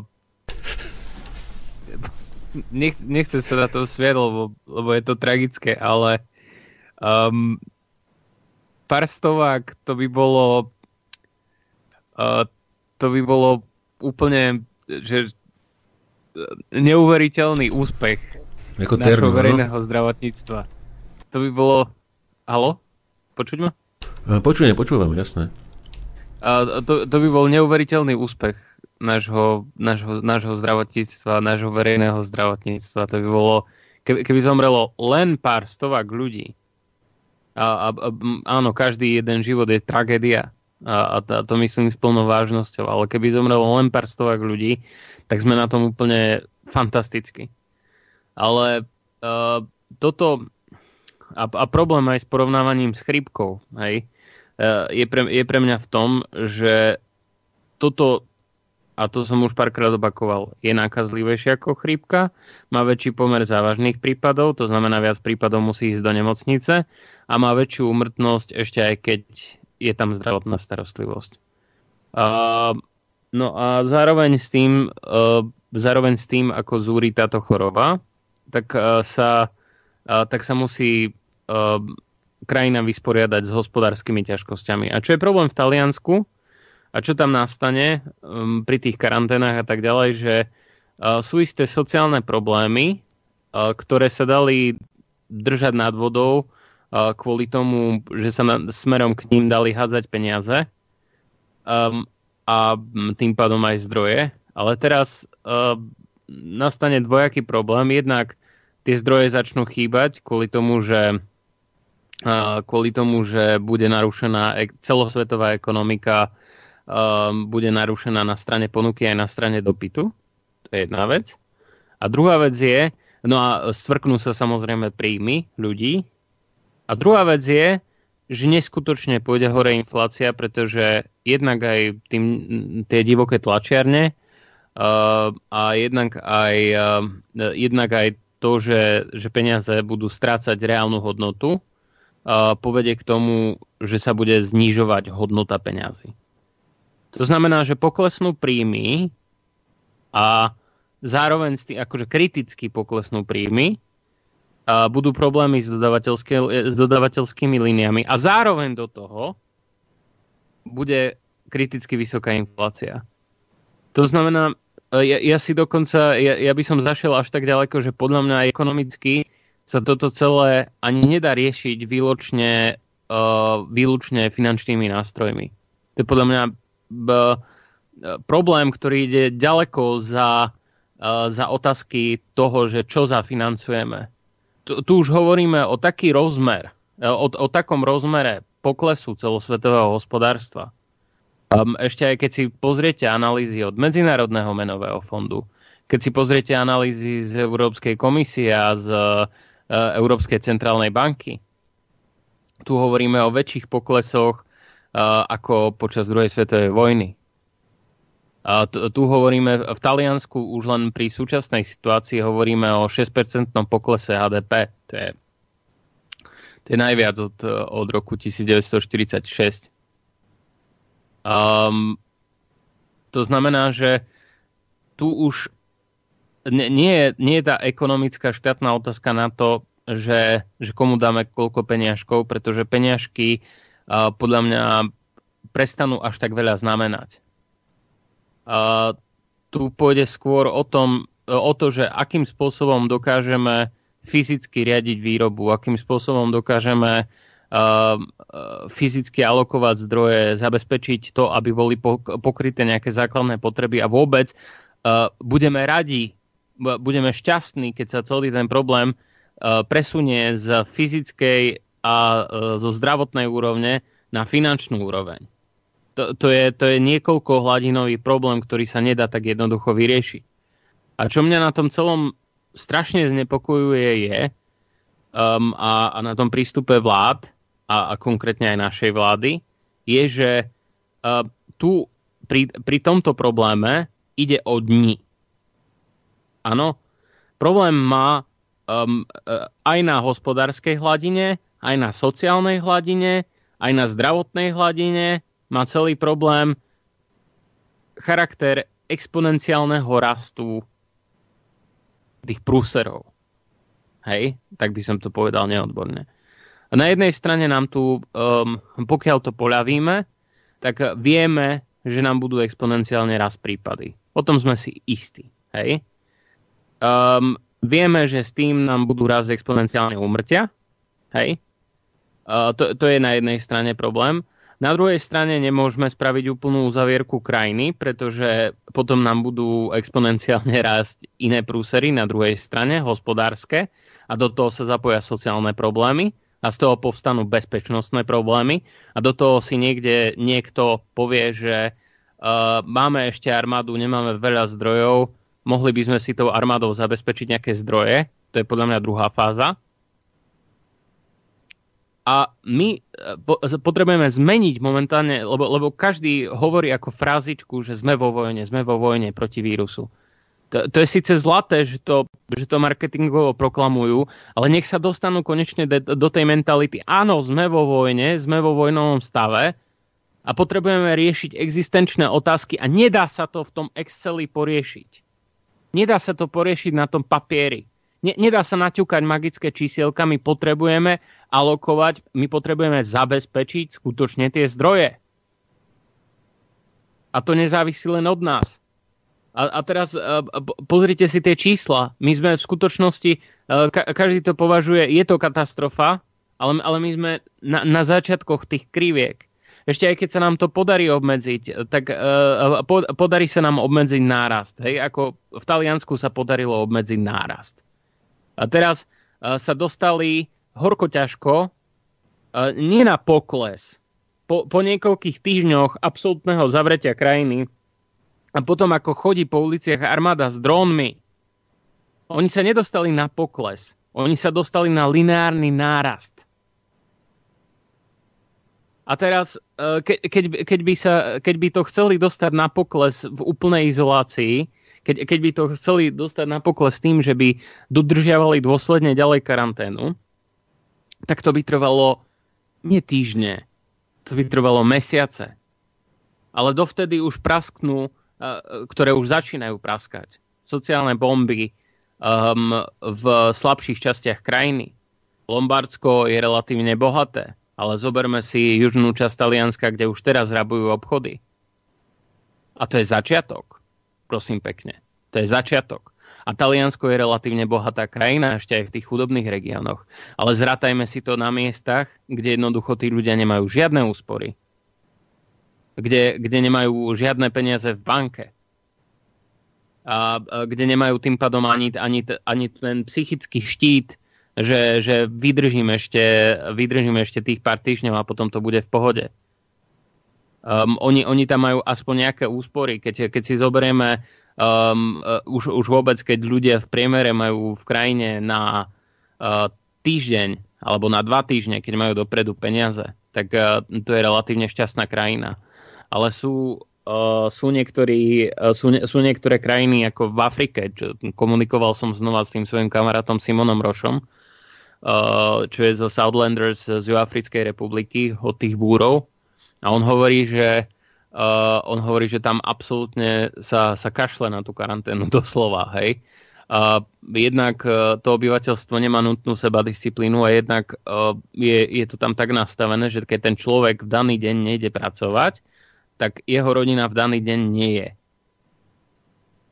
A do toho prichádza otázka, že keď sa spustí v týchto krajinách, aby, aby, som, aby som ešte mohol ďalšie dobré správy do toho vniesť, keď sa, keď sa spustí nákaza v týchto krajinách, keď sa spustí nákaza naplno, ale, ale tak, že sa už nebude dať prehliadať v Afrike, keď sa spustí táto nákaza na Blízkom východe naplno, však Irán nevyzerá veľmi dobre, hej, ale, ale to je aspoň celkom organizovaná krajina. Ale, ale keď sa to spustí v tých chudobných častiach sveta, keď sa to spustí v, v krajinách, ktoré sú síce bohaté, ale ktoré majú sociálnu úroveň uh, feudalizmu, ako India, Pakistan. Keď sa to tam spustí naplno, tak uh, ďalšia ďalšia otázka je pre mňa, že migračné vlny ako zvládneme. Do toho všetkého, že budeme mať hospodárske problémy, do toho všetkého, že budeme mať zdravotné problémy. To znamená, že jediné, jediné riešenie pre mňa je, Uh, že nechcem, nechcem tu zavádzať a myslím si, že keď uvoľníme, uh, keď, keď spustíme znova chod krajiny, tak to nebude jak 800 ľudí, jak pri chrípke. To si treba vybiť z hlavy. To budú tisíce ľudí pri najlepšom scenári.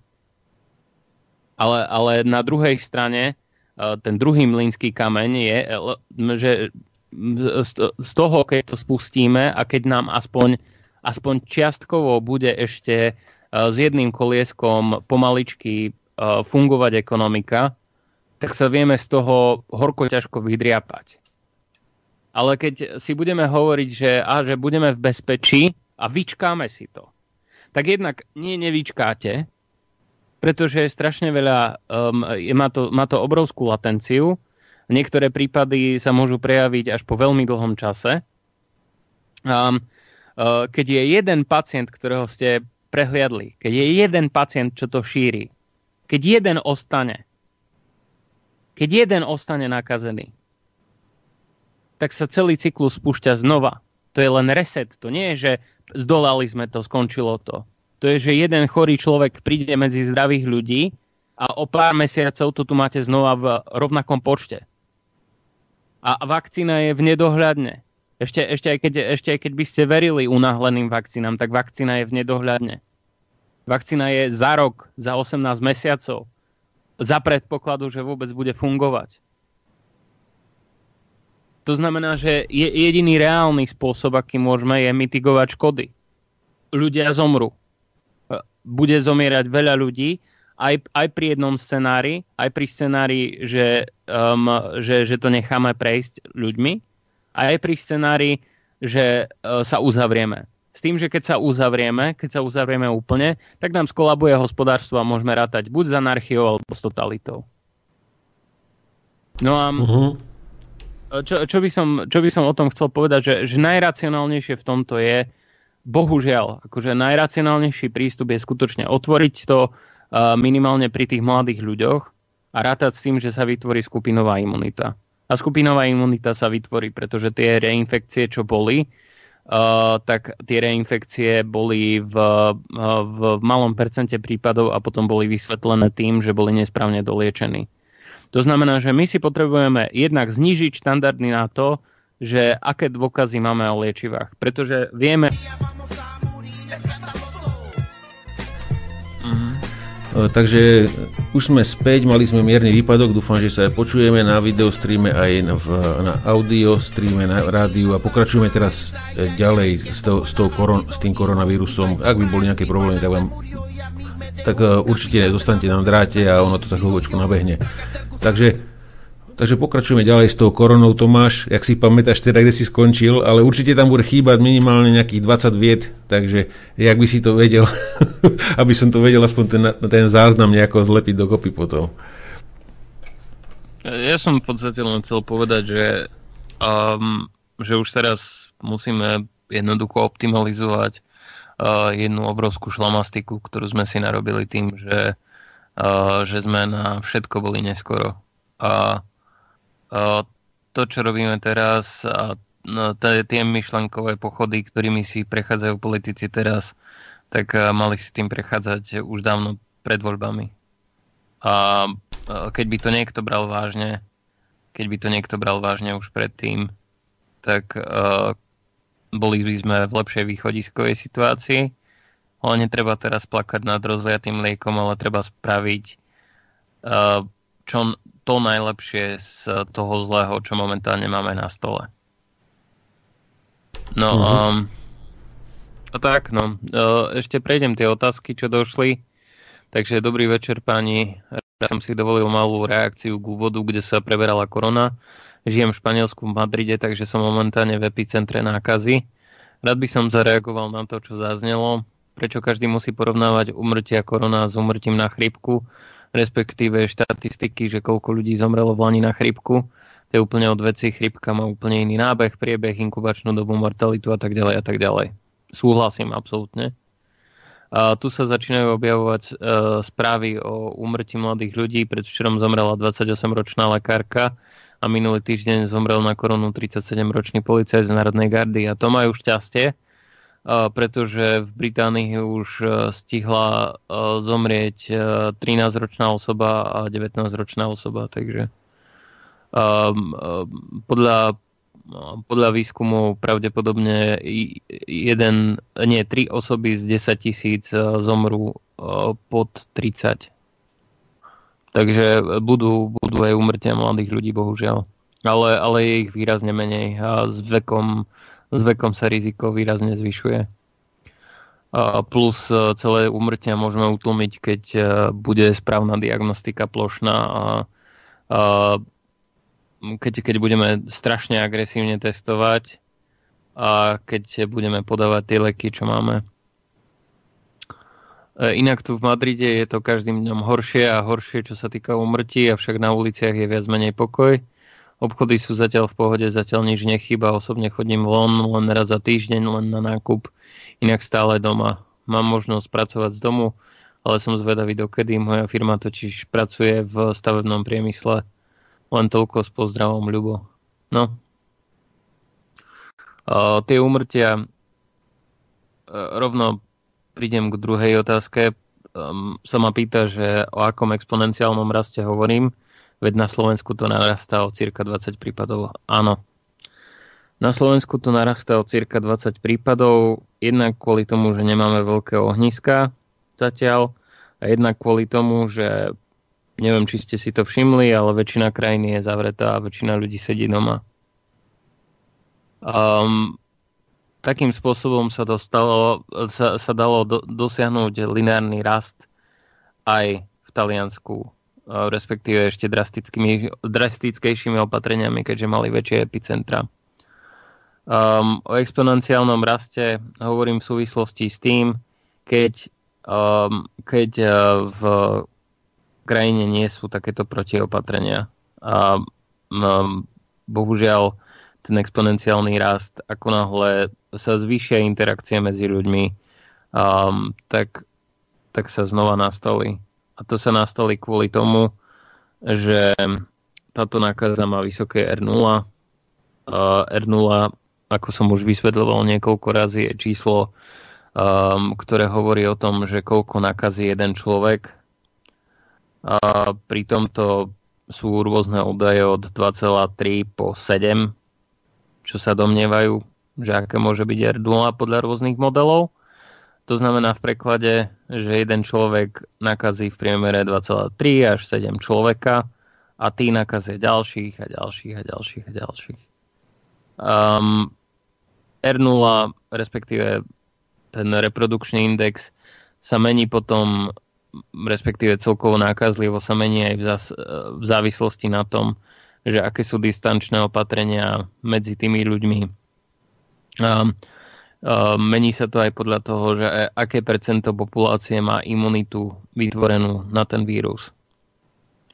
Čím viac ľudí má imunitu, tým uh, sa viac znižuje expo, expozícia um, imunitne naivného obyvateľstva, to znamená, že obyvateľstva, ktoré ešte nebolo v styku s nákazou uh, voči nákaze, to znamená, že keď sa dostane, dosiahne istá hladina skupinovej imunity, tak sa začnú nákazy najprv spomaľovať a potom sa to vytratí. Um, exponenciálny rast pri tejto nákaze podmienuje vzhľadom na to, že pomery vážnych prípadov ostávajú zachované, nezávisle na tom, že aké je číslo tých, ktorí sú nakazení. Takže číslo nakazených podmienuje aj číslo vážnych prípadov a podmienuje číslo úmrtí. Čím viac je nakazených, tak tým viac je vážnych prípadov a tým viac bude úmrtí. Keď je vážnych prípadov dostatočný počet, ktorý presiahne maximálnu kapacitu zdravotníctva, tak začnú aj pomerom narastať umrtia. A vieme, že sa to nevyhnutné stane um, kvôli tomu, že choroba sa šíri veľmi rýchlo. Uh-huh. Takže vysvetlil som to znova, ak to niekto ešte predtým nepočul. Ešte jedna no, vedľajšia otázka. Považujete... Uh-huh. Môžeš, môžeš. A považujete za, a považujete za pravdepodobný scenár, o ktorom nedávno hovoril tuší minister zdravotníctva, že v druhej polovici júla bude vrchol korona sezóny a bude u nás 160 tisíc nakazených. Mne sa zdá malo pravdepodobné, aby sa mesačne nakazilo 40 tisíc ľudí. Um, to kvôli tomu, že ešte vždycky myslíte v lineárnom raste. Uh, čím viac je nakazených, tým viac, tým viac narastá rýchlosť nákaz. Čím viac nakazených, tým sa viac akceleruje počet nakazených. To znamená, a to sme videli aj na tých číslach uh, narastu v predošlých obdobiach, teda v iných krajinách, kde Um, na začiatku bol nárast o pár desiatok prípadov a o mesiac neskôr o pár tisíc prípadov. A to vyplýva z povahy exponenciálnej funkcie. To znamená, že na začiatku sa javí ako lineárna a následne sa akceleruje trocha a potom, potom sa z toho stane stena. A naraz vybehne obrovské číslo. A súhlasím s vami, že 160 tisíc nakazených je nerealistické, pretože si myslím, že tých nakazených bude o mnoho viac. 160 tisíc nakazených je číslo, s ktorým rátame, pokiaľ budú zachované tie dištančné opatrenia, ktoré sa nastolili, ale tie dištančné opatrenia, ktoré sa nastolili, sú nemožné, pretože nám to hospodárstvo nedovolí. Ďalšia otázka. Dobrý večer. Viete o nejakých štatistikách, kde je porovnaná za relevantné obdobie umrtnosť pred, pred e, a rokom a teraz v zasiahnutých oblastiach?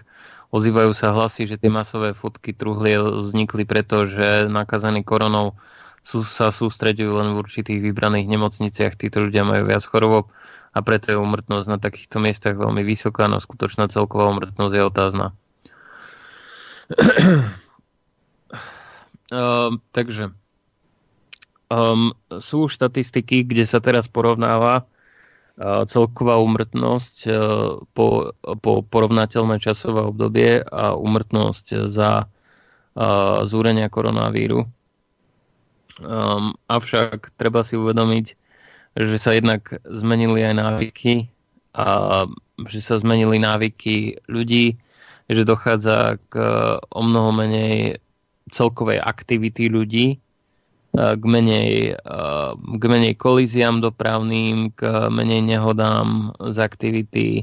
Um, ľudia sú v pokojovom režime, uh, celkovo v podstate sú v takej zlatej klietke momentálne. Um, to môže do istej miery, plus um, vlády zareagovali veľmi skoro v podstate um, zareagovali vtedy, keď ešte bol len nábeh na niekoľko tisíc prípadov.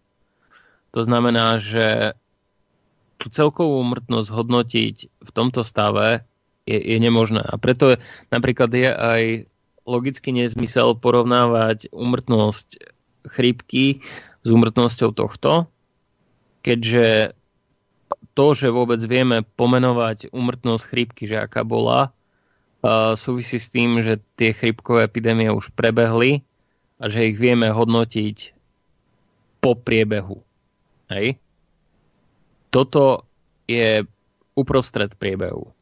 A podľa, um, podľa úradu um, proste podľa, podľa EU CDC, um, respektíve úradu boja s chorobami alebo kontroly chorôb Európskej únie, um, a podľa viacerých vedcov um, toto nebude mať sezónny charakter. To znamená, že keď príde leto, tak uh, toto neustane.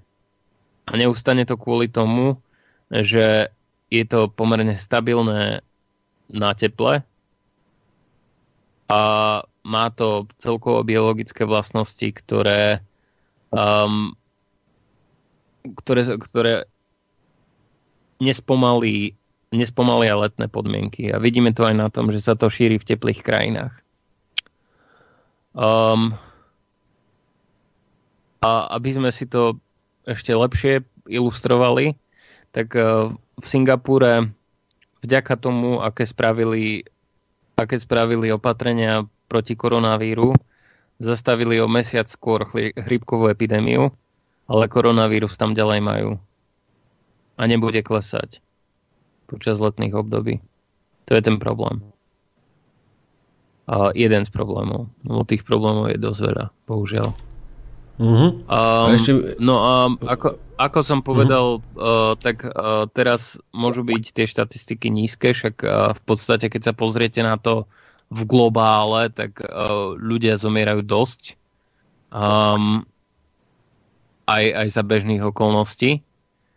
Ale uvedomte si, že aj pri súrových protiopatreniach proti tomuto vírusu, uh, pri veľmi rýchlych reakciách v svete, ktorý je schopný to vôbec monitorovať, lebo podľa mňa je veľa častí sveta, ktoré nie sú schopné to monitorovať, zomrelo 46 tisíc ľudí, teda vyše 46 tisíc ľudí.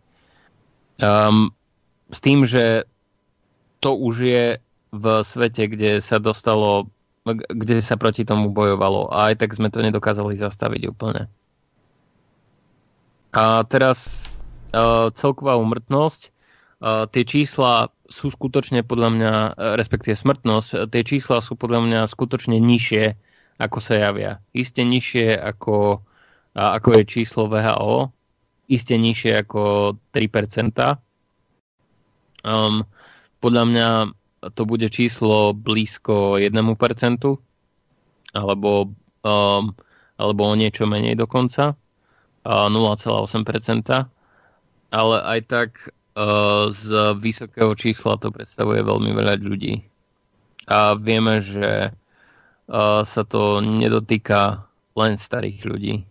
Zomierajú aj mladí, aj, aj relatívne mladí, aj ľudia um, ľudia okolo 60 ktorých by sme pokladali za, za pomerne mladých um, a za bežných okolností zdravých, čo môžu ešte očakávať 20 eh, rokov života, 30 rokov života.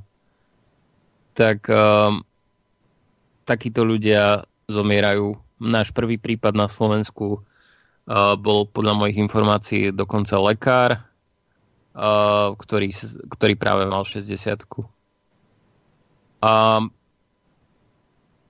sú, je veľa prípadov ľudí okolo 50 ktorí zomreli, ľudí, ktorí zomreli okolo 30 ja, ja mám 33 momentálne, budem mať 34. Uh, už, aj, už aj pri mne je tam uh, nejaká 0,5% šanca, tuším. A to znamená, no celková smrtnosť bude pravdepodobne nižšia, ale aj, aj malý pomer z veľmi vysokého čísla robí vysoké číslo. Uh-huh. A ešte a by si mohol, Tomáš... nebudem rozhovárať.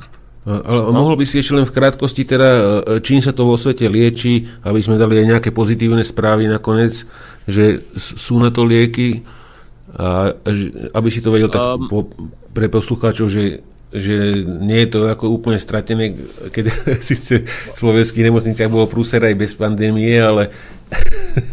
Ja, ja vôbec, že... takto pozor, ja vôbec netvrdím, eh, ja vôbec netvrdím, že je to úplne stratené. Ja si myslím, že sa dá, dá z toho vyhrabať, ale potrebujeme robiť inteligentné a cieľené opatrenia, eh, čo sa práve bojím pri tejto vláde, lebo inteligencia a cieľenosť Uh, nie sú dve slova, ktorými by som popisoval ich aktivitu. Je veľa iných slov, ktorými by som to popísal, ale tie dve medzi to nepatria. A tie sa hovoria ale... po 10. Za 30 sekúnd už ich môžeš povedať, tie, že sa hovoria po 10. Ale, ale napriek tomu, ale napriek tomu um, napriek tomu si treba uvedomiť, že je veľa vecí, čo dokážeme individuálne spraviť preto, aby sme sa nenakazili um, alebo aby sme lepšie vyzdraveli dokážeme robiť veľa pre svoje zdravie, pre svoju imunitu, čo teraz je o mnoho dôležitejšie ako inokedy robiť.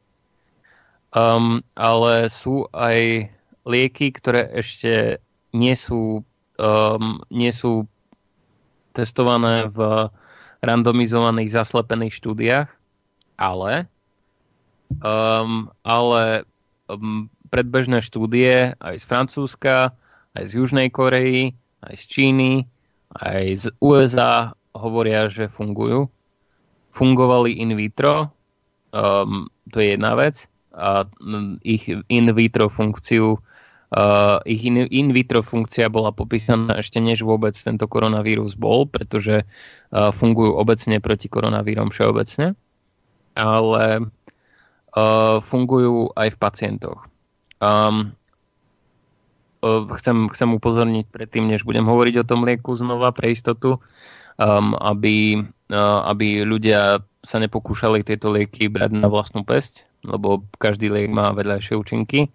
Um, aby si ho nechali prípadne um, predpísať lekárom uh, a aby to brali len pod dozorom a po odporúčaní lekára. Ale uh, tie lieky, o ktorých sa hovorí ako efektívnych, um, bol Plaquenil, čo je jeden ultralacný liek za um, tuším 1,50 eur uh, a masovo sa vyplúva, existuje 10 ročia, je veľmi dobre popísaná jeho funkcia a jeho vedľajšie účinky. A teda pokladá sa za veľmi bezpečné liečivo napriek tým vedľajším účinkom.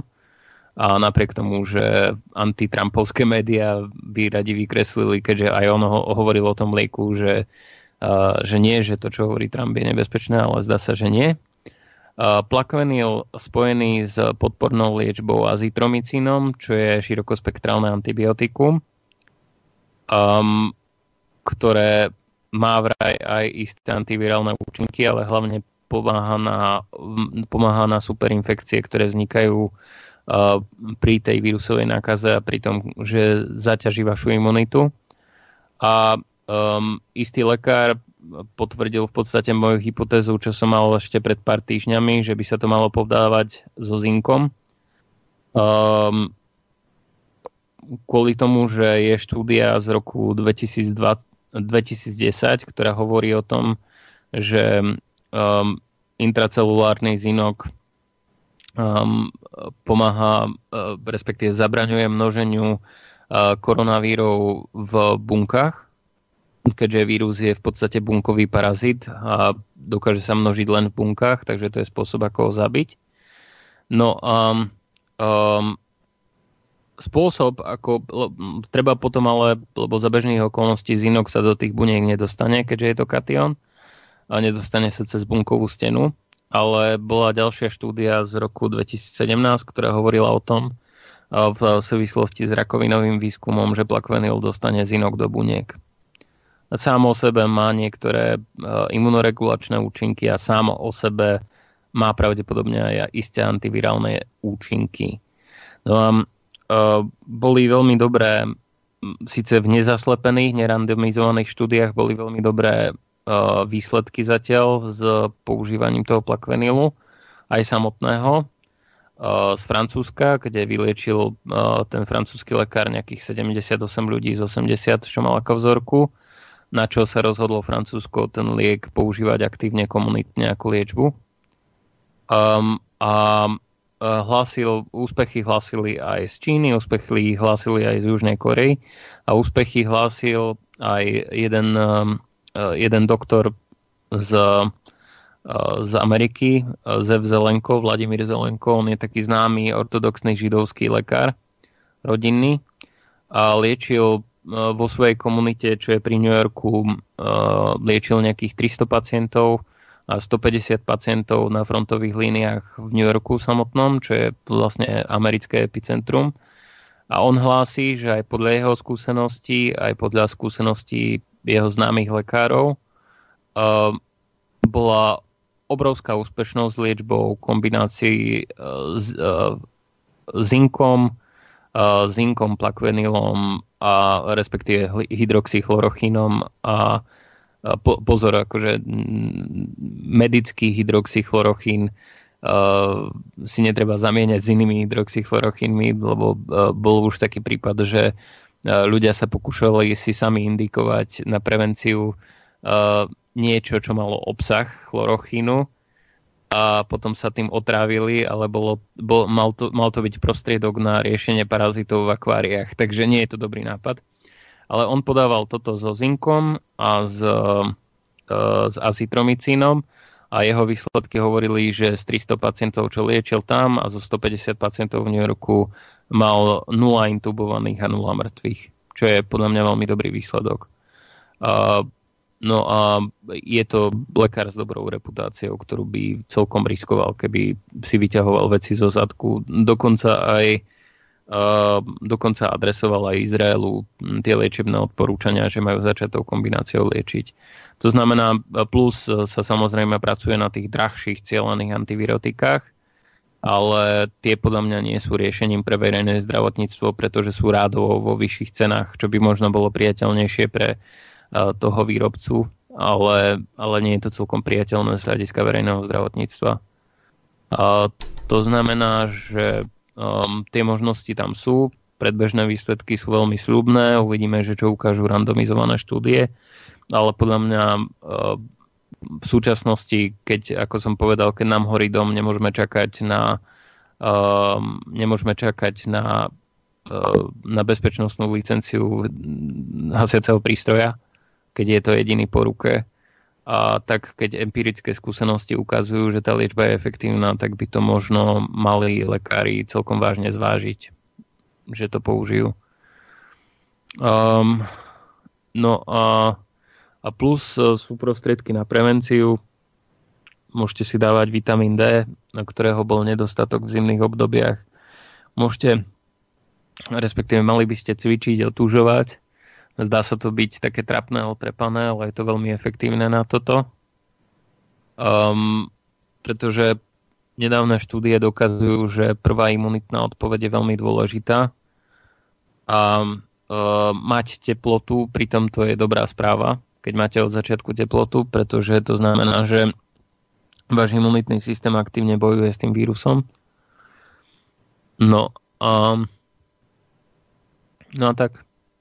Um, v žiadnom prípade si nemyslím, že je to stratené. Je tu uh-huh. ďalšia otázka. Uh, dobrý večer, priatelia. Mohol by host ešte dovysvetliť, prečo nie je dobrý ani vhodný tzv. blackout z ekonomického hľadiska na celkové fungovanie štátu? To môžem vysvetliť aj ja, pretože, pretože by strašne veľa ľudí skrachovalo a strašne veľa ľudí by nemá, nemá úspory a nemalo by z čoho nakupovať. A veľa ľudí žije z týždňa na týždeň, alebo niektorí dokonca aj zo dňa na deň.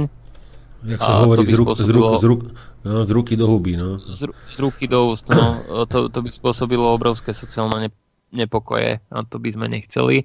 Plus eh, by tam bol vzhľadom na to, že aj firmám, aj domácnosťam bežia úvery, eh, tikajú hodinky, oni to majú nejako vyrátané, ako to splácajú, majú veľmi nízke vlastné depozity, um, respektíve veľmi, veľmi nízke vlastné dostupné peniaze, tak um, tí ľudia by zrazu museli defaultovať museli by krachovať, ísť do bankrotov. A to by spätne aj v prípade firiem spätne by to ovplyvnilo strašne veľa pracovných miest, keďže ľudia by prichádzali o prácu. Už teraz prichádzajú o prácu. Um, už teraz sa hlasia prepušťania a podľa mňa bude ešte o mnoho viac tých, čo sa nebude prepušťať.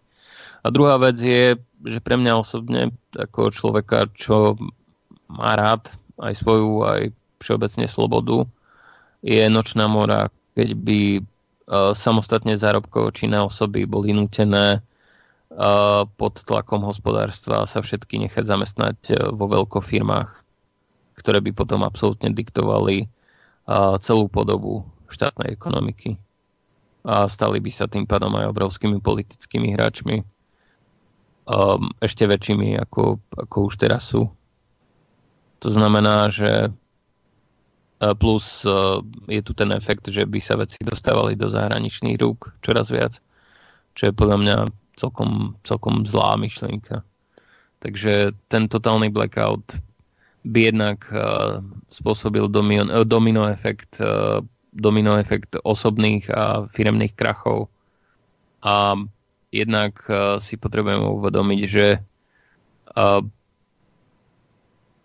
eventuálne mm, sa, sa aj znehodnotia úspory aj tých ľudí, ktorí ako také depozity majú aj majetok tých ľudí, takže no, Je, je tam toho veľa. Neviem, možno pred tým výpadkom pokračujem, neviem, možno pred výpadkom to hovoril, ale nejako mi to pri tom výpadku ušlo, po nábehu sa už venuje iným otázkam. Ak to už to vysvetlil, tak sa ospravedlňujem a budem vás naďalej počúvať. Dobre, už som to vysvetlil. Um, ďalšia otázka. Jedna v azijských krajinách je vysoká vlhkosť vzduchu. Viem to, lebo som bola v 2017 v Taipei a mala som problém dýchať. No, je. Uh, je, ale, ale ten, ten vírus um, no, tá vysoká vlhkosť vzduchu je možno ešte lepšia na zastavenie toho vírusu.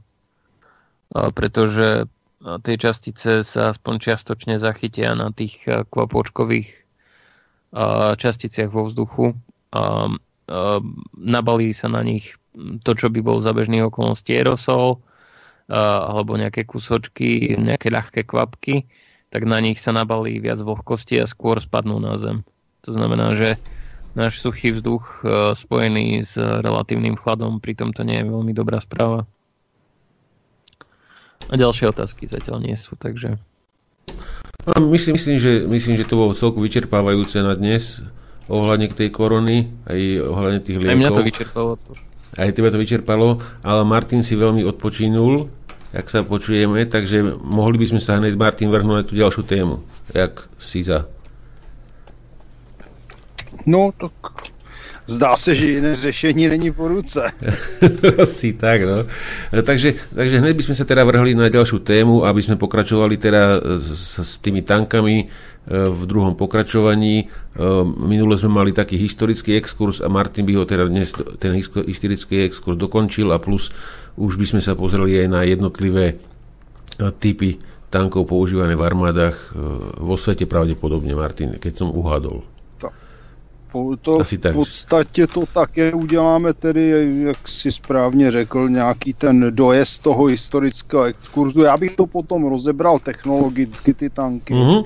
v rámci toho vývoje. No a pak, jestli nějak to bude vycházet a jestli budu schopen ještě mluvit, tak uvidíme, no, v rámci situace. My sme nejak Martin, Martin, ešte, ešte, mi, ešte mi píše, ešte mi píše Peťo, Peťo, ohľadne ešte, tak ešte, ešte, ešte tam vložíme jednu vec, čo Peťo pripravoval si a potom by sme išli na tie tanky. To, to bude nejakých 15 minút cca hovoril. Hurá do takže, toho. No, takže poď Peťo teda. Dostal si odo mňa fotky?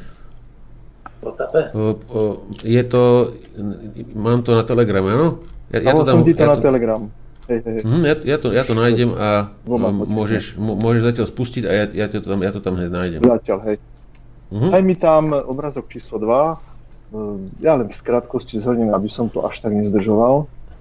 Skúsme sa pozrieť na koronavírus z, z globálneho hľadiska, iného hľadiska, ako je lekárske, hľadiska toho, či je extrémne e, nebezpečný ten vírus, alebo není až tak nebezpečný, pretože tie informácie sú, sú z rôznych oblastí a každý sa tvári ako špičkový odborník.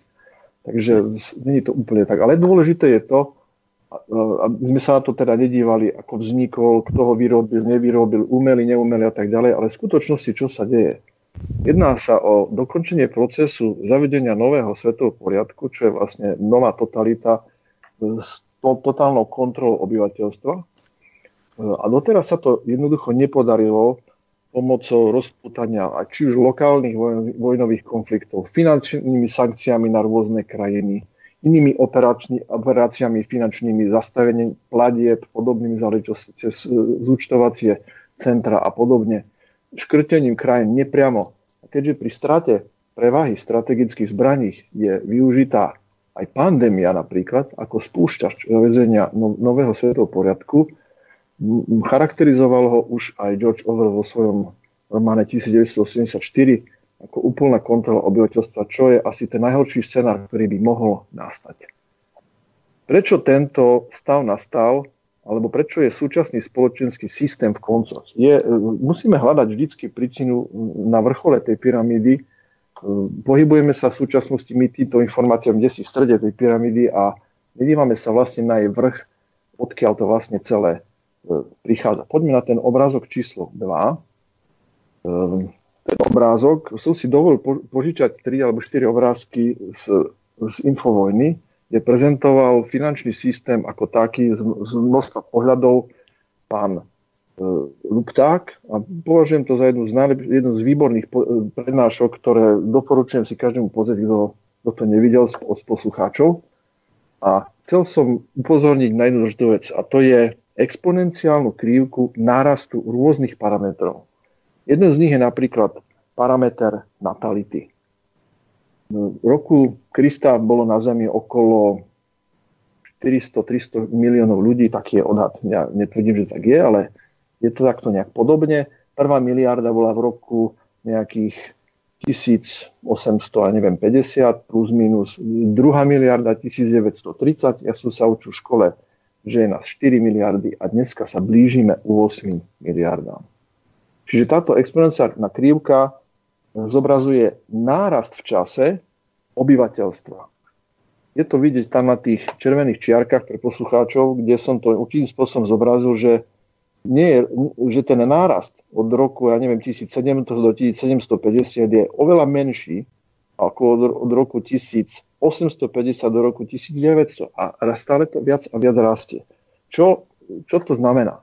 Znamená to okrem natality potrebu vyrobiť podstatné väčšie množstvo e, potravín, podstatne väčšie množstvo e, technických a iných výrobkov a služieb.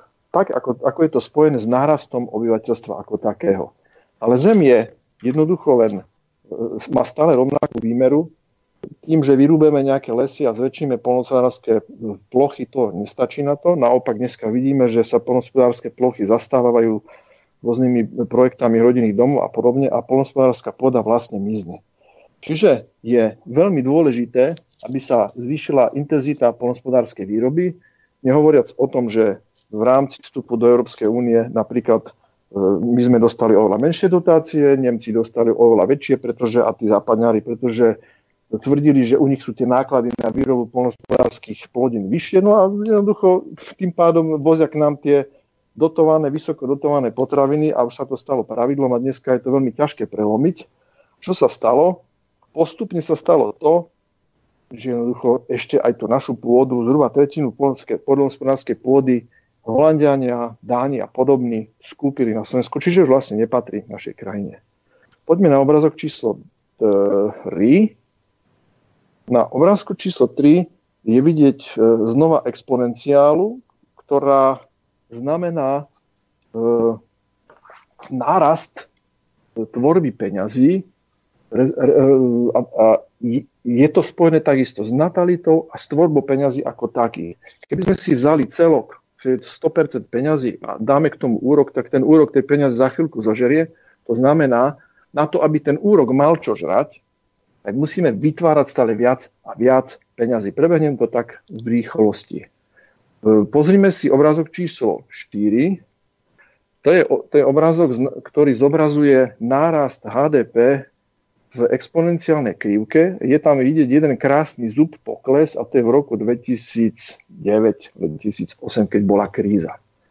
Tento graf takisto hovorí o tom, že HDP rastie v percentách, čiže nerastie lineárne, ale rastie v percentách a ten nárast HDP dnes oproti e, tomu istému obdobiu, tomu delta obdobiu z roku, pred 100 rokmi je úplne iný. Čiže táto hodnota hovorí o to, čo vyprodukujeme, nehovorí o tom, koľko nás to stojí, aké úsilie nás to stojí. Je to jednoducho e, veľmi populárna a veľmi manipulatívna hodnota, podľa ktorej môžeme fungovať. Takže a dnes dostávame sa do takej situácie, že banky, e, centrálne banky to je jedno, či to je FED, alebo je to Európska centrálna banka, čínska a podobne. V spolupráci s komerčnými bankami funguje to hlavne eh, od roku 1900, ja neviem, 92 alebo tak nejak. Nie je to len kineziánsky systém, ale kingstonský hlavne, odkedy sa proste evidentne tlačia peniaze z ničoho bez akéhokoľvek kľúča, kde niektoré banky mali dokonca rezervy nula, povinné rezervy nula, napríklad v Anglicku, tak e, tieto peniaze sa musia tlačiť práve preto, že jednoducho vďaka obchodovaní na burzách, vďaka rôznym akciám, dlhopisom a podobne, odkupovaním do štátu. Máme veľmi málo času, aby som to nejako prešiel. Skrátka, tie peniaze miznú a dochádza k obrovskej polarizácii príjmov ľudí. Je to dané systémom, tomuto, vďaka tomuto finančnému systému, ktorý sa tu jednoducho zaviedol a pokiaľ tu tento finančný systém bude, nikdy to lepšie byť nemôže. To, že už je sprievodný jav, to, že na Slovensku jednoducho nevyrábame šmirgy a nevyrábame vrtačku, vyrábame iba autá, ktoré sú veľmi podstatnou časťou HDP naš, a hlavne podstatnou časťou nášho exportu. To znamená, ak zoberieme krajinu, na ktorú, ktorú postihne katastrofa typu pandémie a potrebujete to hospodárstvo oprášiť, napríklad ako je Čína, ktorá vyrába prakticky všetko, nemá problém Otázkou je riadenia tej spoločnosti, akým spôsobom sa jednoducho príjmu opatrenia. Začíname vyrábať pre nás to, rúška, skenery, CT a tak ďalej. A robí sa na tom. My jednoducho, aj keby sme neviem, ako chceli, toto vyrobiť nemôžeme, lebo nemáme na to žiadne kapacity a to, čo sa u nás vyrába v rámci malých a stredných e, firiem, sú hlavne komponenty, komponenty, komponenty a služby. Niečo pozvárať, niečo dať dokopy. Ešte aj tie rúry kupujeme z Číny. Čiže je tu obrovský problém, ako naštartovať to hospodárstvo, lebo zobrať z Európskej centrálnej banky napríklad za nulu akýkoľvek objem peňazí a potom ho vrácať. Otázka z čoho? Z akých peňazí ho budeme vrácať, keď tu nič nevyrábame? Česi vyrábajú aspoň vrtačky, šmirgle a podobné veci, čiže ten ľahký priemysel u nich zostal ešte z čas socializmu a na tom Slovensku nevyrábame skoro nič, čo sa týka pre potreby priemyslu. Našťastie nejaké výroby, napríklad v Trenčine, ešte sa zachovala výroba sústrojov a podobných vecí. Z hľadiska elektroniky si myslím, že toho na Slovensku už prakticky nie je vôbec, nie je vôbec nič. Ja sa vrátim naspäť tomu, čo sa deje vo svete ako takom. E, systém je už v koncoch a prakticky nemôže takto ďalej už fungovať. Už proste potreboval nejakú zlom, nejaký zlom, nejaký spúšťač, ktorým ktorým by došlo k resetu, k reštartu tohto svetového finančného a korporátneho systému. Môžeme si všimnúť v podstate boj dvoch, nazvime to americká štátna elita alebo korporátna elita a nad tým je elita, ktorá hlavne kontroluje finančný systém, aj keď je to určitým spôsobom prepojené. A tieto dva, dve skupiny, dá sa povedať, že majú dve rozdielne potreby alebo úlohy. E, prvý to sú tí, ktorí ovládajú finančný systém a sú na tej vyššej priečke elít globálnej, potrebujú reálne znížiť počet obyvateľov, všimnite si aktivity Billa Gatesa a podobných ľudí. Znížiť IQ, aby tí ľudia nereptali, pretože hlavne v Európe jednoducho e, si ľudia príliš uvedomujú situáciu, aká je a reptajú a jednoducho nepáči sa im tento systém, v ktorom žijeme. Vidíme i my sami, ako rýchlo sa vieme dostať k informáciám, a e, jednoducho lezú tieto informácie aj vďaka internetu, ktorý z tohto pohľadu je veľmi prospešný a dôležitý, aby sa tie informácie medzi nás dostali. Potrebujeme znižiť spotrebu zdrojov. Čiže keď si zoberieme tú krivku natality a uvedomíme si, že pre každého človeka, nech je v akejkoľvek kategórii príjmovej, potrebujeme vyrobiť potraviny, odevy, iné statky a tak ďalej Znamená to extrémne a exponenciálne zvyšovanie drancovania zeme ako takej, to znamená surovín a podobne. Čiže tá najvyššia elita to potrebuje zastaviť jednoducho. Potrebuje znížiť počet obyvateľov, znížiť spotrebu zdrojov a vytvára všetky podmienky, ktoré skúša rôznym spôsobom, niektoré úspešnejšie, niektoré menej úspešné alebo vôbec neúspešné. A pokúša sa udržať ľudí v dlhovej pasci a nejakým spôsobom rapidným spôsobom obmedziť čerpanie zdrojov na Zemi. Druhá skupina, ktorá hlavne sa, sa, ktorej sa hlavne týka korporátna výroba, tá potrebuje vyrobať. Tá potrebuje zvyšovať HDP. Potrebuje stále viac viac obyvateľov, pretože len obyvateľia v podstate a nimi zastúpené krajiny, štáty, governmenty spotrebovávajú. To znamená, potrebujú stále viac a viac spotrebiteľov, lebo človek je pre nich v podstate spotrebná jednotka a zároveň majú niektoré spoločné ciele s tou najvyššou elitou a to je spotrebou znížiť IQ obyvateľstva, aby jednoducho nedošlo k vzbure. Aby ten systém nejakým spôsobom ustáli. Čiže takto by som to celé charakterizoval, keďže sme sa dohodli, že to bude za 10 až 15 minút a bolo by možno vhodné niekedy urobiť na to celú reláciu. Odpoveďou, nazvime to čiastočne pozitívnou, áno, No ešte tam, ešte tam máš nejakú prípravu, ešte, nejak, ešte tam máš nejaký piatý bod, šiestý, to by si mohol v mm, pohode. Kvôli času, kvôli no, času no, to teraz nedám. Ča, čas, ja, si, na, ešte, ja si čas, na to pripravím nejakú dlhšiu mm, No čas máme, lebo ten laser dáme nakoniec teraz sobotu, takže ešte je, je čas, ak by si ešte potreboval. A potom pôjdeme na tie tanky. Ja mám tam avantgardu, ešte jeden vstup ku avantgardu, ale ten by som dal až v tej technickej časti. Ja by som dokončil tie východiska vlastne e, z toho v rámci, čo som si nejakým spôsobom v krátkosti pripravil. Odpoveďou, lebo bolo by zaujímavé, aby sa aj Martin alebo Tomáš do toho potom nejakým spôsobom zapojil, kto chce. E, Miro a tak ďalej. Odpovedou by mohlo byť vytvorenie bank BRICS, A2B, investičné rozvojové banky v Šangaji, kde vzniklo napríklad nové zúčtovacie centrum, ale stále nefunguje tak, ako by malo, aby dokázalo tú dominanciu dolára jednoducho nejakým spôsobom e, zlikvidovať.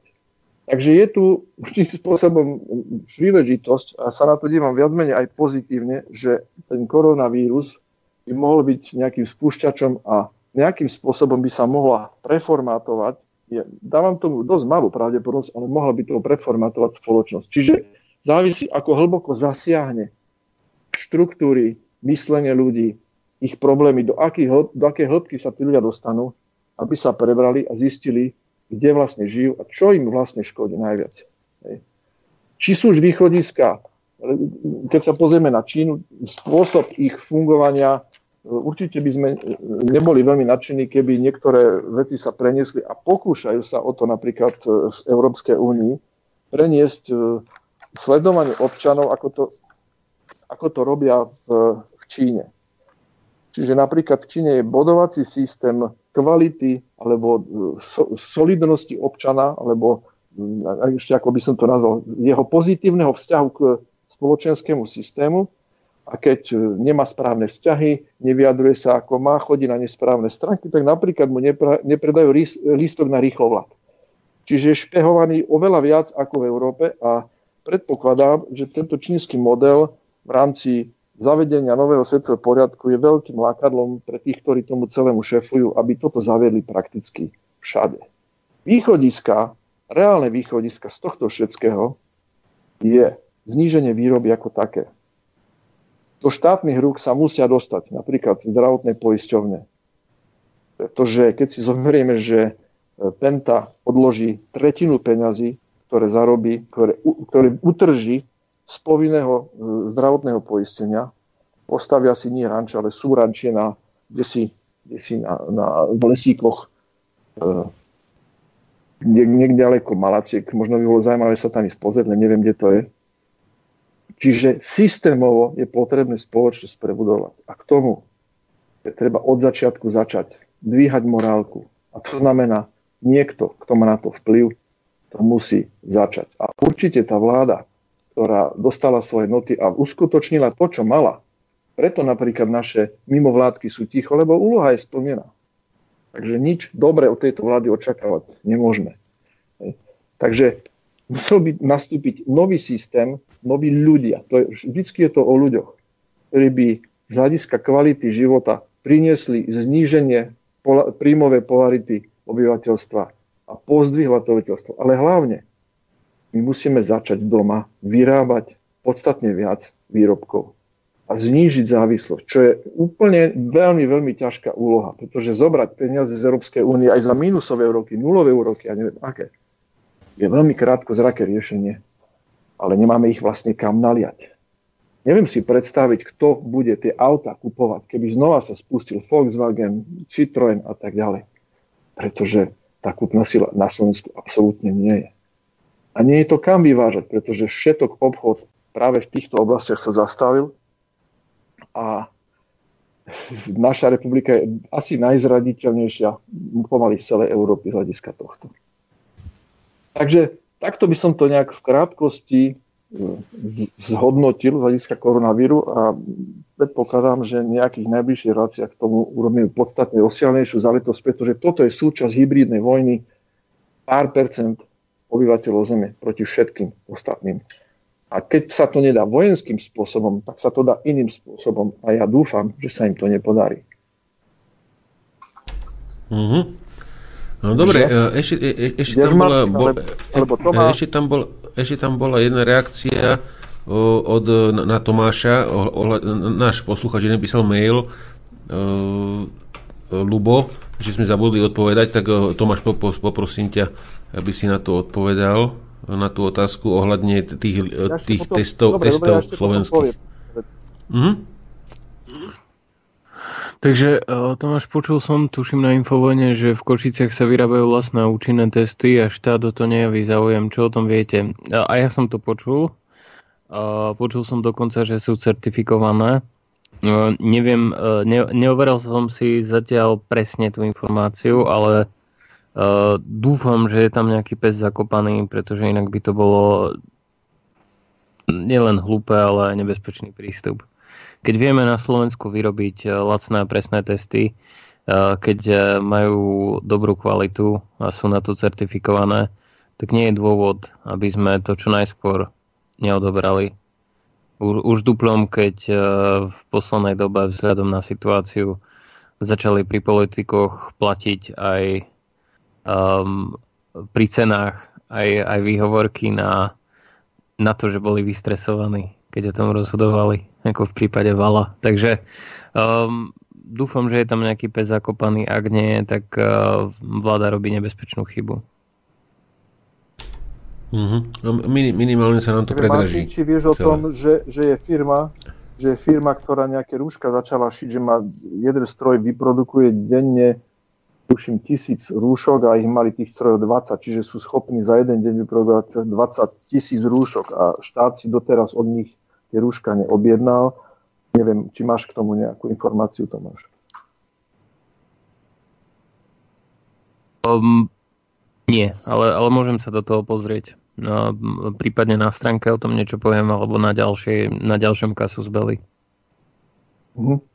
Pretože toto je postoj. Miesto toho, aby sa podporili okamžite domáce firmy, okamžite, ktoré majú akú takú technológiu. A nemusí to byť len zornica a podobný, ale máme tu napríklad uh, Trenčín, jak Ozeta, ktorá má šiace stroje.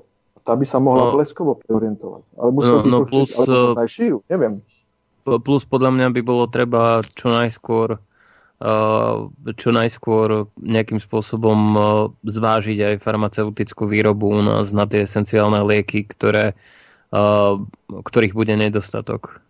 Aj keď tam vidím pri tých liečivách isté problémy s tým, že základné komponenty na liečiva z veľkej časti vyváža do sveta India. A tá limitovala vyvážanie liečiv a komponentov do liečiv do celého sveta kvôli tomu, že rátajú sami u seba s epidémiou, aj keď v súčasnosti majú potvrdených potvrdených, myslím, že nejakých 1900 1900 prípadov, 2000 prípadov a 600 im pribúda denne, ale treba zvážiť, že Indovia majú 10 tisíc ľudí na jedného lekára majú veľmi nízku úroveň verejného zdravia, takže pravdepodobne majú modely, ktorým hovoria o tom, že ich nákaza bude o mnoho horšia, tak uh, zlimitovali export. No a aj kvôli tomu, že uh, netreba rátať s tým, že lieky sa k nám budú dať len tak privážať, tak by sme mali zvážiť, že čo vieme vyrábať v tomto okamihu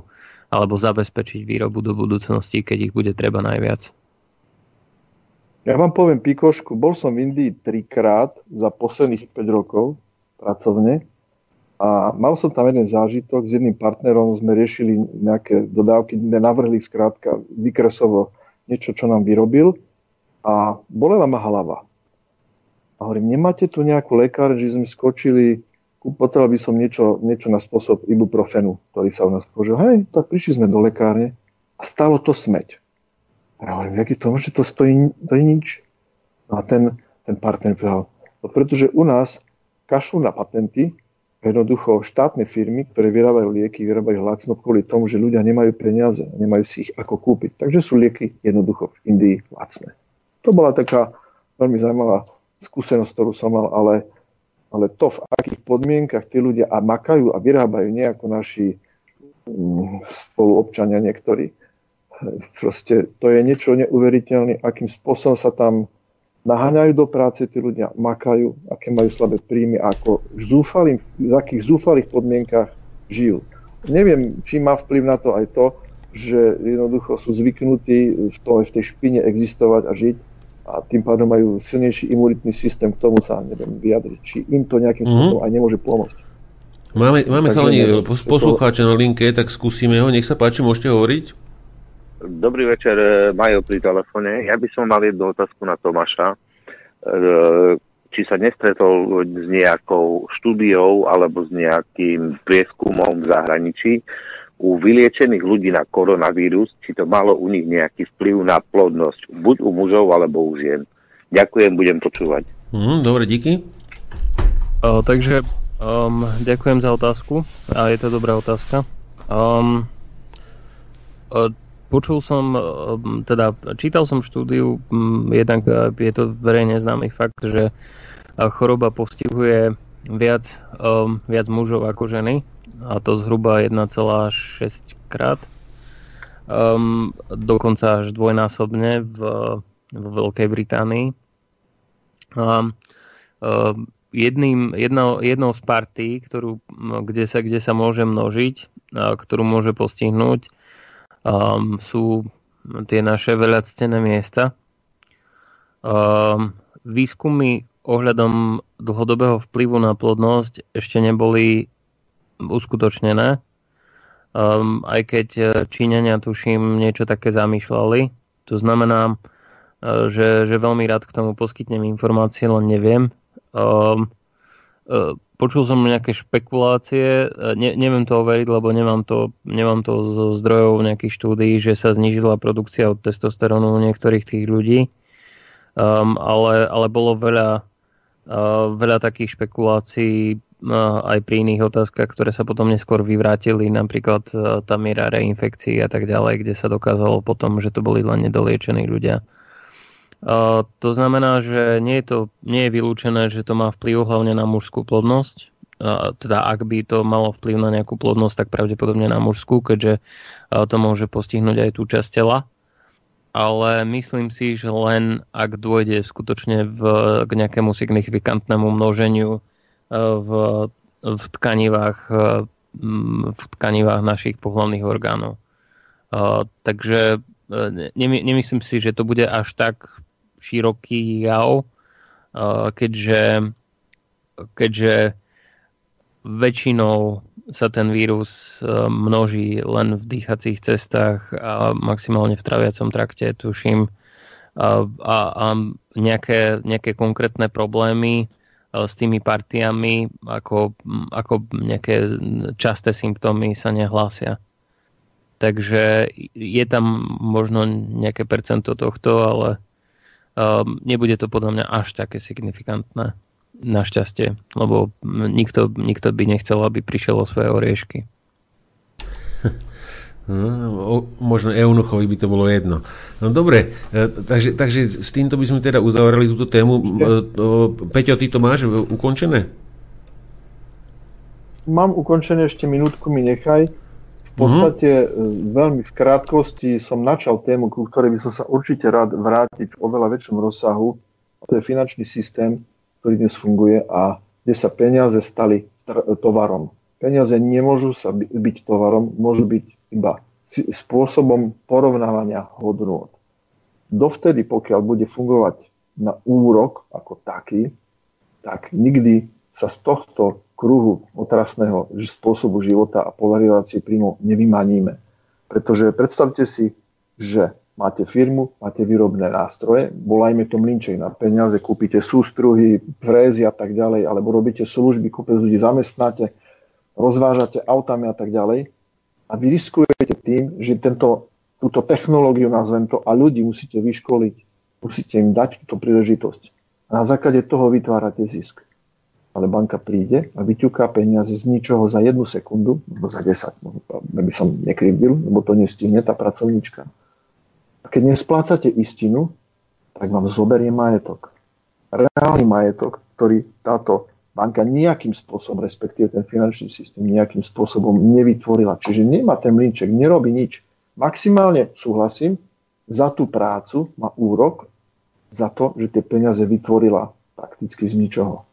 Ale na tomto systéme je ten systém požierania a, a, a stále väčšia väčšia polarizácie príjmov postavený, že takto bezpracne sa človek jednoducho alebo systém môže dostať k finančným prostriedkom, kvôli ktorým môže kontrolovať duch niekoho. Ako náhle kontrolujete niekoho duch, nepotrebujete mať pod palcom ani vládu ako takú. Stačí kontrolovať jej dlh. Takže to je finančný systém. A druhá poznámka, neviditeľná ruka trhu. Je to krásna výhovorka, že však sa to nejako spraví, však neviditeľná ruka trhu to takto zabezpečia. No tak neviditeľná ruka trhu nám predviedla, čo sa tu stalo od roku 89 do teraz, kde za chvíľočku ani polku pôdy, pôdy nebudeme vlastniť a keď to pôjde takto ďalej, tak ani tie dobré fabriky, ktoré tu máme. A tak e, ja, ja zase myslím, že... Áno, počkaj, ešte jednu vetu poviem. To správanie Jasne. ľudí je najdôležitejšie, lebo je, by som povedal, že veľmi pozitívna vec. Ľudia si začali všímať jeden druhého. Chovajú sa slušnejšie, prepáčte, dovolte, urobte, parkujte, není problém. Stretávam sa s tým denne, to je neuveriteľné, ako ľudia sa začali zrazu slušne správať. A dokonca začali používať rúšky. Je to morálna záležitosť. Možno, že to nie je až tak účinné, ale určite to čiastočne pomáha. Ale Slováci začali používať rúšky automaticky ešte skôr, než boli nariadené. Začali si ich šiť doma. Čiže po tejto stránke musím sa hlboko pokloniť tomuto národu, že takéto niečo zvládol a možno aj preto tie výsledky na Slovensku sú lepšie ako iné. A dáva mi to nádej, že by toto na tom Slovensku naozaj mohlo byť lepšie. Ale čo sa týka produkcie a zmeny štruktúry priemyslu a tak ďalej u nás. Je to veľmi ťažké po tom, čo nám tu tá neviditeľná ruka trhu dokázala vyviesť. Tomáš, ideš. Ono, o, takto, o, ja, si, ja si nemyslím, že u nás od 89. bol skutočne slobodný trh. O, akože ja, ja pokladám ja pokladám trh za, za veľmi dôležitý komponent každej ekonomiky kvôli tomu, že jedna z jeho funkcií je, že dokáže reagovať na podnety a prispôsobovať sa podmienkam priamo tam, kde tie podnety vznikajú. Ako náhle začneme niektoré oblasti príliš centralizovať, či už prehnanými zásahmi štátu, alebo eh, prehnanou konsolidáciou pod korporátnymi entitami, tak tá, tá, tá funkcia slobodného trhu sa stráca. Ten, ten korporátny kapitalizmus podľa mňa mm, je, je, je tak rigidný a eh, sa tak ťažko prispôsobuje aj kvôli tomu, že je riadený strašne veľkými entitami, ktoré už so slobodnou trhovou výmenou nemajú nič. Ale trh ako taký je pre mňa to, že bežní ľudia majú slobodu nakladať so svojím majetkom um, a že, že majú slobodu sa prispôsobovať trhovým podmienkam a tým dokážu celý systém adaptovať o mnoho rýchlejšie a živšie, ako by to dokázalo len čisto nejaké centrálne riadenie. Myslím si, že samozrejme isté hierarchické riadenie musí existovať, ale nesmie to prerásť do takých obludných rozmerov, kde v podstate sú dve ruky centralizované. Jedna ruka sú megakorporácie, a druhá ruka je, je politika a jedno podporuje druhé. Um, hrá sa to na trh a v skutočnosti to kontroluje podmienky úplne všetkým účastníkom trhu, uh, či už uh, na strane regulácií, ktoré píše štát pre, pre megakorporácie, alebo, alebo na strane produkcie, alebo na strane toho, že čo sa vôbec bude konzumovať, na strane informovanosti a tak ďalej. To znamená, že, že tá neviditeľná ruka trhu je fajn vec do istej miery, No, samozrejme, mm, anarchia, mm, aj kapitalistická anarchia nie je dlhodobo uchovateľný stav. Um, a, a istá deregulovanosť, istá sloboda rozhodovania tých individuálnych činiteľ, činiteľov v zdravom hospodárstve musí existovať. Aj, aj z hľadiska toho, že no, ekonomická sloboda pomáha zachovať osobné slobody tých ľudí, ale nemôžeme hovoriť už o ekonomickej slobode a o slobodnom trhu, keď je to v takej dystopickej podobe, ako je to teraz. A v podstate A v podstate je to len, len iný spôsob uh, autoritatívneho riadenia. Myslím si, že neviditeľná ruka trhu je vyhovorka v tom, že všetko je o ľuďoch, ktorí riadia spoločnosť. O ich morálke, o ich výške morálky a o tej morálke, aj keď som sa strašne tešil v tom 89. keď došlo k zmene, pretože mám bohaté skúsenosti negatívne s tým socializmom, tým typom socializmu, ktorý bol. Ale keďže som mal vtedy 30 rokov, tak mm, určitým spôsobom viem porovnať, čo sa vtedy dialo, čo sa deje dnes a je to všetko o ľuďoch. Keď chcete predať fabriku, dobre na ne zarobiť, na západ, siete, plynárenské priemysel a tak ďalej, tak tam dáte bavráka alebo dáte z človeka, ktorý zámerne ekonomicky tú firmu potopí a potom sa povie, no, neviditeľná ruka trhu to vyriešila, západ má lepšie ceny a tak ďalej. Musíme ju predať, lebo to inak neutiahneme. Korporátny kapitalizmus je vyvrcholením vývoja kapitalizmu ako takého. On to má zakodované v génoch. Tomu sa nedá jednoducho vyhnúť. Na to hovorím, by treba urobiť špeciálnu reláciu, pretože mám spustu argumentov, prečo to tak je, ale je to vždy o ľuďoch. V akomkoľvek spoločenskom zriadení a dnes jednoducho, dnes stojíme pred Prahom úplnej zmeny spoločenského systému. Ani nie ten socializmus, ktorý tu bol, ani nie ten kapitalizmus, ktorý tu je. A je to najťažšia úloha, pretože ho ešte poriadne ani nevieme napísať. A dôležité je, aby sme to stihli, aby nás tento systém proste nepohltil kompletne. Ale vždy žijeme v dynamickej rovnováhe. Peter Stanek má k tomu krásne videa a popisuje, čo je dynamická rovnováha. Nie je to len akcia a reakcia dvoch bodov jeden na druhý. Ale prvý bod ovplyvní druhý, ten ovplyvní tretí, ten štvrtý, ten enty a ten enty ovplyvní ten prvý. A je to taká obrovská matica e, vplyvov, ktoré na to, na to majú, že jednoducho, ak my porušíme dynamickú rovnováhu, či už v prírode, alebo nejakým iným spôsobom, napríklad premnožením nejakého druhu, to sme my, tak príroda si s nami raz, dva zatočí. Či už cez počasie, cez klímu a tak ďalej.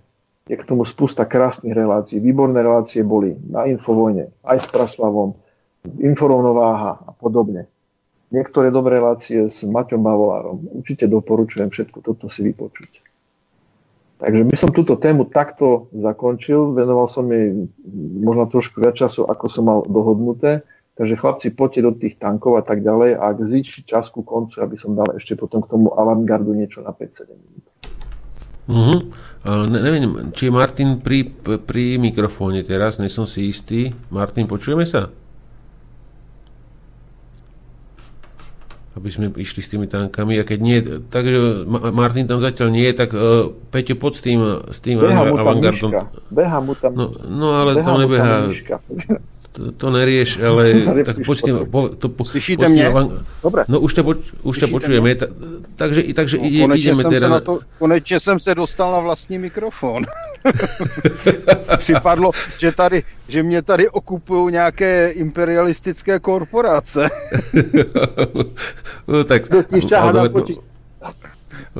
máme to tam vyriešené tak, aby a keď vzniknú technické no, ja... komplikácie, aby sme sa Martinovi vedeli pripojiť. a no, tak, tak po pak se připojí, takže mě ukradne mikrofon. Já si ho nemůžu zapnout, víš? to je taková ta láska z Evropské unie. áno, áno, áno. A teraz ti to ide k vám z východu, vieš, zo Slovenska. No dobre, no, tak poďme... Mar... Člověk nikdy neví. No, odkiaľ to príde? Já ještě, že, bych se, že bych ještě dodal pár vět k tomu, co tady bylo. No jasné, Protože to jasné. bylo velmi dobré. E, já ten korporátní kapitalismus v podstatě vnímám nic ne, jako nic jiného než obyčejný imperialismus, akorát se občas schovává pod, pokrytecky pod různé jiné pláštíky, někdy se dokonce tváří téměř socialisticky a to jsou ti, jakým říkám, euromarxisté, protože ti mají téměř levicové tváře, levicové řeči a všichni posluhují nějakým oligarchům za oceánem. Takže ono to v podstatě není nic jiného než ten starý dobrý imperialismus, kdy jeden chtěl sežrat všechny a donutit je, aby na něj dělali. On nemusel dělat nic a už má 10 zlatých záchodových míst, 100 Rolls v garážích a stejně chce víc a víc a víc a je mu to k ničemu, ale hlavně může ožebračovat ty druhé a dělat jim šéfa. To se obávám, že je obrovský problém, na který lidstvo dojede. protože lidská hrabivost to je něco neskutečného a prakticky nelze po dobrém, po dobrém regulovat. Člověk je prostě hrabivec, člověk je predátor a tím pádem, tím pádem nám tady vzniká neustálý, řekl bych, cyklický problém, když se podíváme na dějiny, tak vždycky se objeví někdo, kdo to ví nejlépe, kdo přináší tu největší pravdu a lásku, že jako v roce 90 a nakonec zjistíte, že se zatím zase skrývá nějaká špinavá zlodějina a když to nepůjde po dobrém, tak se vyvolá válka. Lidi, se přesvědčí, že mají volat ty, nevolit ty největší lumpy, kteří jim tvrdí, že jsou jejich největší přátelé. Teď se podívejte na výsledky voleb. Já se obávám, že lidé nevidí, možná, že se k sobě chovají slušně na ulici. Nevím, nejsem si tím tak úplně jistý, aspoň tady v Česku teda moc ne ale nakonec se zač- budou zase volit ty, kteří, kterým nejde o nic jiného, aby se měli dobře a kteří posluhují cizákům. To jako já jsem poměrně pesimistický, protože lidská pitomost je bezbřehá. No to máš pravdu. To...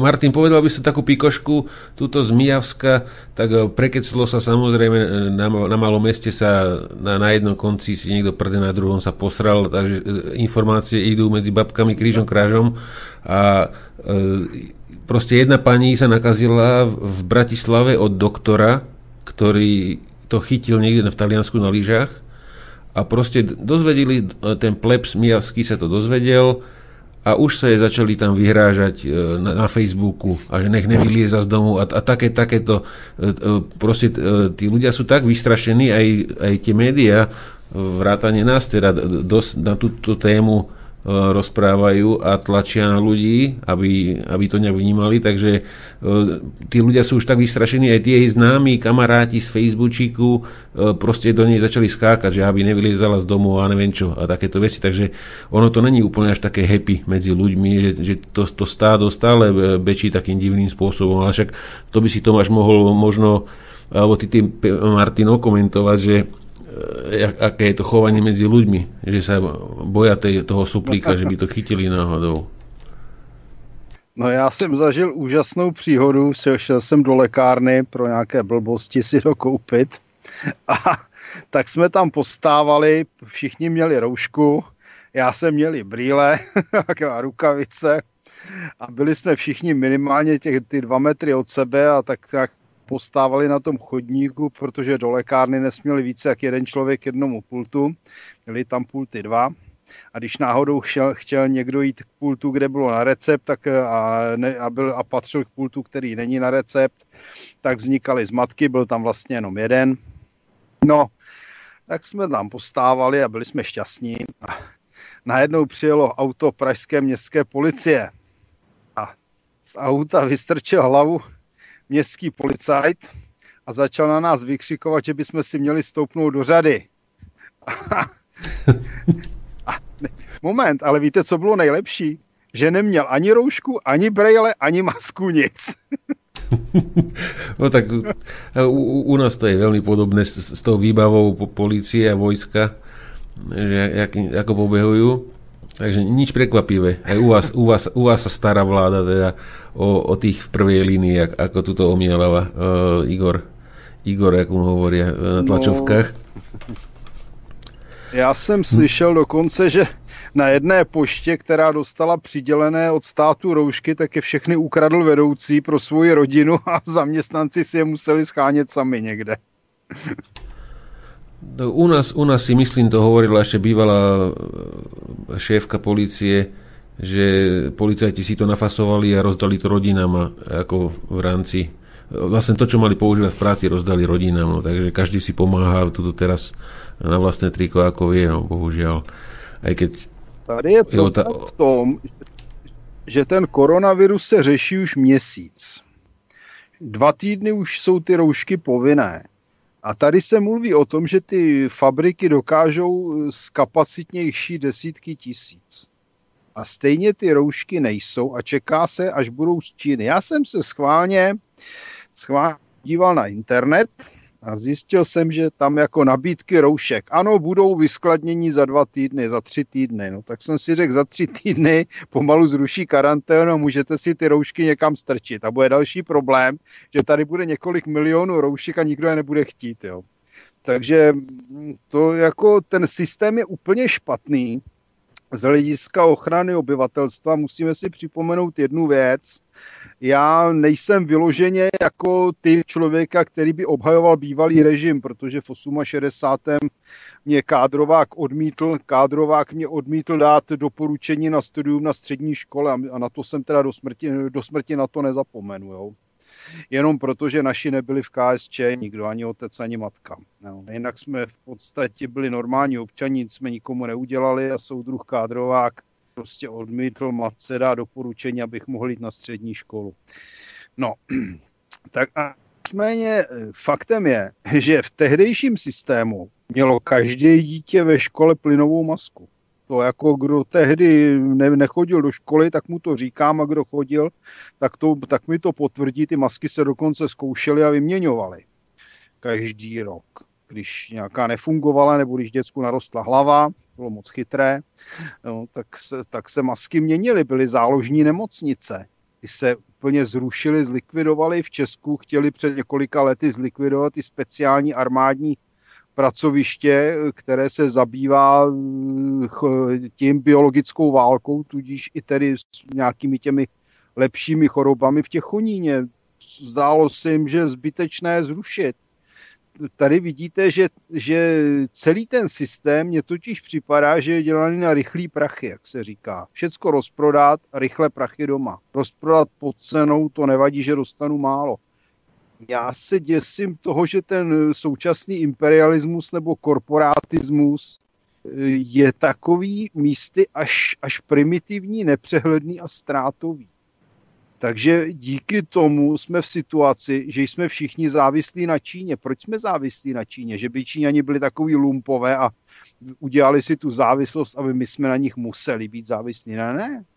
Přece my jsme na nich závislí proto, že někdo si udělal kšeft 30 nebo 20 lety a zjistil, že z těch Číňanů to dostane o pár šupů levněji, i když zaplatí náklady.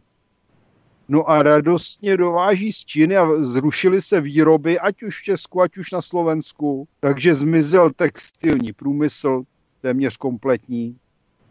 Jak jsem mluvil o tom, když jsme měli 80% eh, léků zajištěno vlastní výrobou, dneska jich nemáme ani 20% zajištěno vlastní výrobou. A takových produktů je plno. A je to jenom o lidské nenažranosti a je to o tom, že politici tomu nebrání. Tady se 30 let volí politici, kteří nechali udělat z těchto zemí kolonie. A, a když se podíváme do těch našich parlamentů a v Česku ještě do Senátu, což je teda vůbec něco, no tak zjistíme, že tam zase dřepí politici, kteří jenom podlezají cizákům a musíme se podívat proč. Že jsou skorumpovaní, no tak to samozřejmě. Zadarmo ani, ani kuře nehrabe, jak se říká. Ale já už jsem to tady říkal.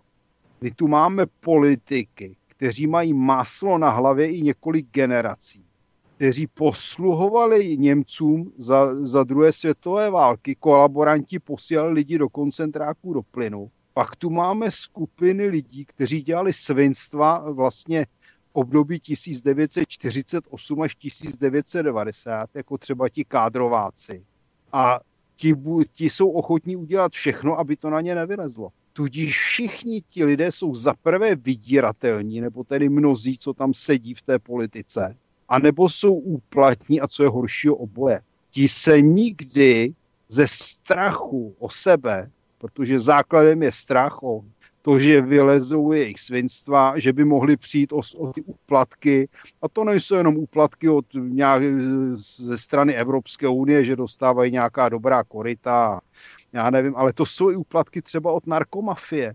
Víte, jak, jak neuvěřitelně vzrostla konzumace drog v našich zemích. To tady nikdy nebylo za toho bývalého špatného režimu. A to je jedno s druhým. Problém je v tom, co se nazývá privatizace státu. Naši politici umožnili, že si privátní firmy rozebrali stát a pomalu mají i tedy ty privátní politiky, které si platí. Nemyslím tím nějakého trafikanta nebo automechanika. Myslím tím velké nadnárodní korporace, řetězce a tak dále. a to je zásadní problém. Stát, který vznikl proto, aby chránil své občany, to je primární úkol státu. Je tu dneska proto, aby chránil cizí zájmy proti, proti vlastním občanům. To je nejhorší problém a opravdu, jak bylo správně řečeno, záleží to na lidech. Tady se musí, jestli nechceme se stát úplnými otroky, tak musíme protlačit lidi, kteří budou chránit svůj vlastní národ. Tolik tedy k té předchozí diskuzi. Mm-hmm, neviem, či si chcel Tomáš tomu ešte niečo doplniť a išli by sme na tie tanky teda, aby sme stihli aspoň niečo za tú hodinu. No, za hodinu je to, no. Janač povídá, no. mluví dobře. No, ja som, ja som chcel jedine k tomu povedať, že, že podľa mňa podľa mňa čisto otázka režimu to nikdy nebude. Keď, keď si všimnete napríklad um, ústavu Liberie a ústavu USA, tak je to tá istá ústava. ale, ale nie je to, respektíve ten základ je tá istá ústava, lebo keď tam odišli tí oslobodení uh, otroci z USA, tak uh, uh, v podstate len opísali ústavu z USA, ale nie je to v žiadnom prípade ten istý štát. A to je kvôli tomu, že celé právo, a celá spoločnosť je tvorená ľuďmi a ich vzťahmi. A, a to vychádza z toho, že aký je celkový stav um, aký je celkový stav morálneho, mravného povedomia tých ľudí. Um, my môžeme mať doslova tie isté pravidlá, tie isté zákony ako niekde inde, um, ale pokiaľ, pokiaľ nie sú tí istí ľudia, uh, tak uh, iste nebudú rovnaké výsledky v oboch krajinách. Jednak je to dané nejakou populačnou inteligenciou, preferenciou voči, um, voči dlhodobým odmenám alebo voči krátkodobým odmenám, ale jednak je to aj stavom morálky. A my sme sa um, my sme sa, lebo, lebo keď sa zamyslíte, tak uh, nám by stačilo veľmi málo zákonov, veľmi jednoduché zákony, pokiaľ by ľudia nemali tendenciu ogabávať iných ľudí. Ale my sme sa dostali do stavu celospoločenského nihilizmu, celospoločenského relativizmu. Uh, nemáme v sebe nielen, že nejaké univerzálne hodnoty, ale, ale nemáme v sebe v podstate ani spoločný morálny jazyk vštepený. Nehovoríme ani o tých istých veciach, keď, keď hovoríme o morálke. To, to som tuším rozoberal v jednej z predošlých relácií, čo sme mali. No a kým, kým sa nám nepodarí sa vrátiť mravne k nejakému stavu v akom by to bolo funkčné. Kým sa nám nepodarí nejaké, nejakým uvedomením sa dostať do takého stavu, kým, kým, sa nezmení, kým sa nezmení človek ako taký, tak žiaden režim alebo nerežim nás nevykúpi. Proste dokážeme sa... No, je, je obrovský rozdiel je obrovský rozdiel medzi spoločnosťou, kde si ľudia vzájomne môžu dôverovať vo všeobecnosti a je obrovský rozdiel medzi spoločnosťou, kde si dôverovať nemôžu. A my sme sa jednak aj všetkými tými sociálnymi experimentami, jednak aj tým, že sa dlhodobo odmeňovala v spoločnosti amorálnosť. A dlhodobo sa, dlhodobo sa odmeňoval nihilizmus, pokladal sa za cool um, alebo, alebo bol nutný, pretože tie režimy boli také uh, odlúčené od nejakej ľudskej mravnej natúry, že nebolo možné v tých režimoch operovať, pokiaľ by človek mal e, nejaký, nejaký klasický, nesociopatický pohľad na morálku. Že, že jednoducho sme vyšľachtili um, selekciou ľudí, ktorí, ktorí nie sú schopní z akéhokoľvek, v akomkoľvek režime uh, operovať tak aby to bolo v poriadku. Um, jedno, je to, je to hrozné, ale jedno z tých takých bolestivých pozitív tejto situácie je, že uh, dáva to šancu na preplesk a na nejaký reset. Um, na nejaký reset v myslení. Um, na to, že ľudia budú viac od seba vzájomne závisieť teraz. Budú viac závisieť od vzťahov s rodinou, budú viac závisieť od vzťahov so susedmi, budú viac závisieť uh, od uh, univerzálneho morálneho prístupu k iným ľuďom. Pretože my sme sa od tohto úplne odsudzili. Všetko išlo, všetky vzťahy išli cez nejaký centrálny filter, uh, či, či už cez, cez nejakú firmu, cez cez nejakú firmu, čo nám sprostredkovala nejaké potešenie bez toho, aby sme na to potrebovali iných ľudí. To znamená, že naše psychologické potreby, na to, čo sme chceli, bolo pokryté aj bez toho, aby sme dobre vychádzali s inými ľuďmi. A práve naopak, keď sme boli sociopatickí, tak sme si získali dosť prostriedkov na to, aby sme to potešenie mohli získať tak či tak. Alebo cez, cez úrady a cez štát ktorý, ktorý nám sprostredkoval naše potreby a potešenie, pokiaľ sme boli dosť sociopatickí na to, aby sme rástli v tej patologickej hierarchii, ktorú štát vytváral pred nás. Alebo v korporátnej hierarchii. To je v podstate dve strany jednej mince. To znamená, že my sa, dostane, my sa potrebujeme dostať znova do stavu, um, kde bude nevyhnutné, aby sme si vzájomne mohli dôverovať a bude nevyhnutné, aby sme dokázali vychádzať s inými ľuďmi. A dovtedy nás žiaden režim alebo nerežim nevykúpi. Uh-huh. No dobre, uh, jak nechcete chalani teda reagovať, uh, maily k tejto téme nemám, tak uh, by sme išli teda na, na tú ďalšiu tému. Hlavně, aby nám tady nezavládli evropské hodnoty a Havlova, Havlova Odkaz. Lásk, Cože? Ne, co pa odkaz, jako odkaz, ja ten, jako, to, jako, jsou tady Martin, ja sa... spisy, že jo, které čtou někde Ja sa Martin, ja sa Martin normálne obávam. Ha, Haveli, no. Vieš, čo sa obávam, že na Slovensku premenujú letisko Štefanika na ďalšie Václava Havla, vieš, lebo s touto skvádrou, čo tam je teraz. Alebo Zuzany Čaputovej. No, ano, no a já to jsem chtěl, ano. Ne, problém je v tom, že ha- Havel přišel s, pro- s prolhanou pravdou a úchylnou láskou a to se tady stalo bohužel tou morálkou, těmi evropskými hodnotami. Hmm. v podstatě byl prorok v své doby. No, abych řekl, že to byl hlavní komediant. Ten, to tady na, ten měl za úkol to tady nastolit a to se mu povedlo, protože lidi nemysleli hlavou. A to je aj, že čoraz častejšie sú doslovní herci a doslovní komedianti Viť Pročko v politike. Isté. A to kvôli tomu, to kvôli tomu, že oni sú v podstate stelesnením toho, čo si politika vyžaduje. Dobré čítanie scenára, ktorý pripravil niekto iný. Přesně. Já jsem kdysi tvrdil, že náš ministr obrany Stropnický je zbytečný, protože kdyby nahráli ty žvásty někde na magnetofon a pouštěli, že to vyjde na stejno a ušetří ministerský plat. Dobre páni, ideme, ideme ďalšiu tému. Martin je odpočinutý teraz. A ideme sa teraz pozerať na, na, na to pokračovanie tých tankov, aby sme to do tej 12. tak akurát, aby to vyšlo. Uvidíme teda.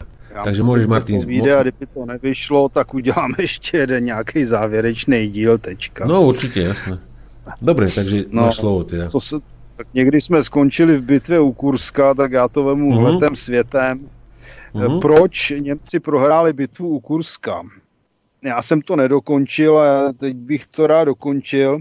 Ono to nebylo jenom proto, že, že Žukov a spol eh, vytvořili obraný systém v těch protitankových eh, pytlích hloubkových do hloubky desítek kilometrů, ale eh, ono se tam dost zapomíná na technologické faktory kdo a čím do toho Kurska bojoval. To, že T-34 vlastně v době u Kurska ještě byl ten starý typ s kanónem 670, který už jaksi měl problémy s německou technikou, zas nebyl takový problém. O, ono, na druhé straně ti Němci na tom také nebyli moc dobře, protože Oni měli vlastně jeden dobře fungující typ tanku a to byl PZ-4, což byl tank vlastně předválečné konstrukce, zatě ošklivá krabice, která se akorát modernizovala, zesilovaly se pancíře. Verze H se dodal nový kanon ráže 75 mm, nebo tedy Němci to dělají na centimetry, tedy 7,5 cm KVK a k tomu se přidává ráže, to znamená L70 o délce 70 ráží. No a tím vznikl vlastně hlavní německý tank druhé světové války. Nějaké tygry a pantery zapomeňte. Absolutní většinu německých tankových bitev vyhrávali nebo prohrávali tanky Panzer 4. Tigrů bylo několik desítek u Kurska a Panterů bylo, bylo asi 200, nepamatuju si to z hlavy přesně. A výsledek bitvy u Kurska z toho, že Němci neuspěli, byl mimo jiné proto, že ač tedy Tigry postupovali a každý z nich rozstřílel asi 70 e, sovětských tanků, tak se nakonec zastavili většina z nich z jednoho prostého důvodu. Byly to technické poruchy avárie. Nebyly to, byla to samozřejmě i tedy sovětská protitanková obrana, hlavně tedy dělostřelectvo, miny, letectvo, že tam byla nejen bitva u Kurska na zemi, ale byla bitva u Kurska ve vzduchu, kde se mydlila obě letectva, co to šlo, bitevní letouny napadaly tanky nepřítele, zatímco stíhači honili ty bitevní letouny. Ale důležitý fakt je ten, že skutečně asi polovina tigrů a zdůrazňuji všechny, pakuju všechny pantery skolabovaly na technických závadách a haváriích. Takže oni prohráli bitvu mimo jiné proto, že nasadili nevyzrálou vojenskou techniku. Mimo jiné tam byly tedy ještě samohybná děla Ferdinand, ta dopadla zhruba stejně jako ty Tigry a poté skončila a byla transformována.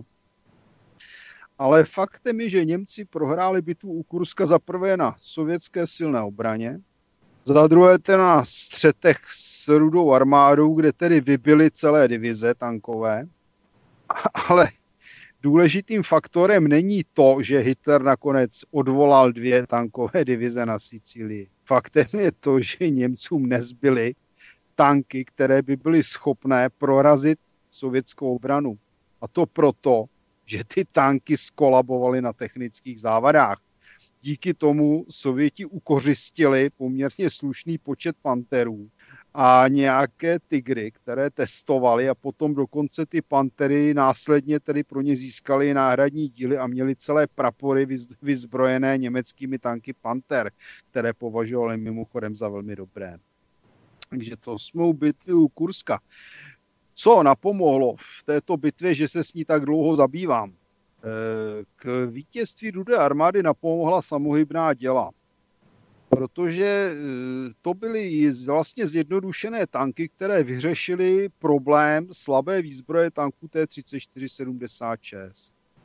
E, konstruktor Grabin vyrobil kanon ráže 85 mm, ten, se, ten technici umístili do korby tanku T-34 vpředu mírně zdvihnuté, ono to nemělo velký náměr ani odměr, do značné míry se muselo řídit celým vozidlem, Nicméně ten kanon ráže 85 mm dokázal prostřelit dvě španteru na skrz a dokázal prorazit i panceřování Tigra. A to byl první velký krok. Tím pádem e, odpadly problémy, aspoň částečně, tanků T-34 a tanků KV-1, které měly stejný kanon jako T-34, přestože to byly těžké tanky.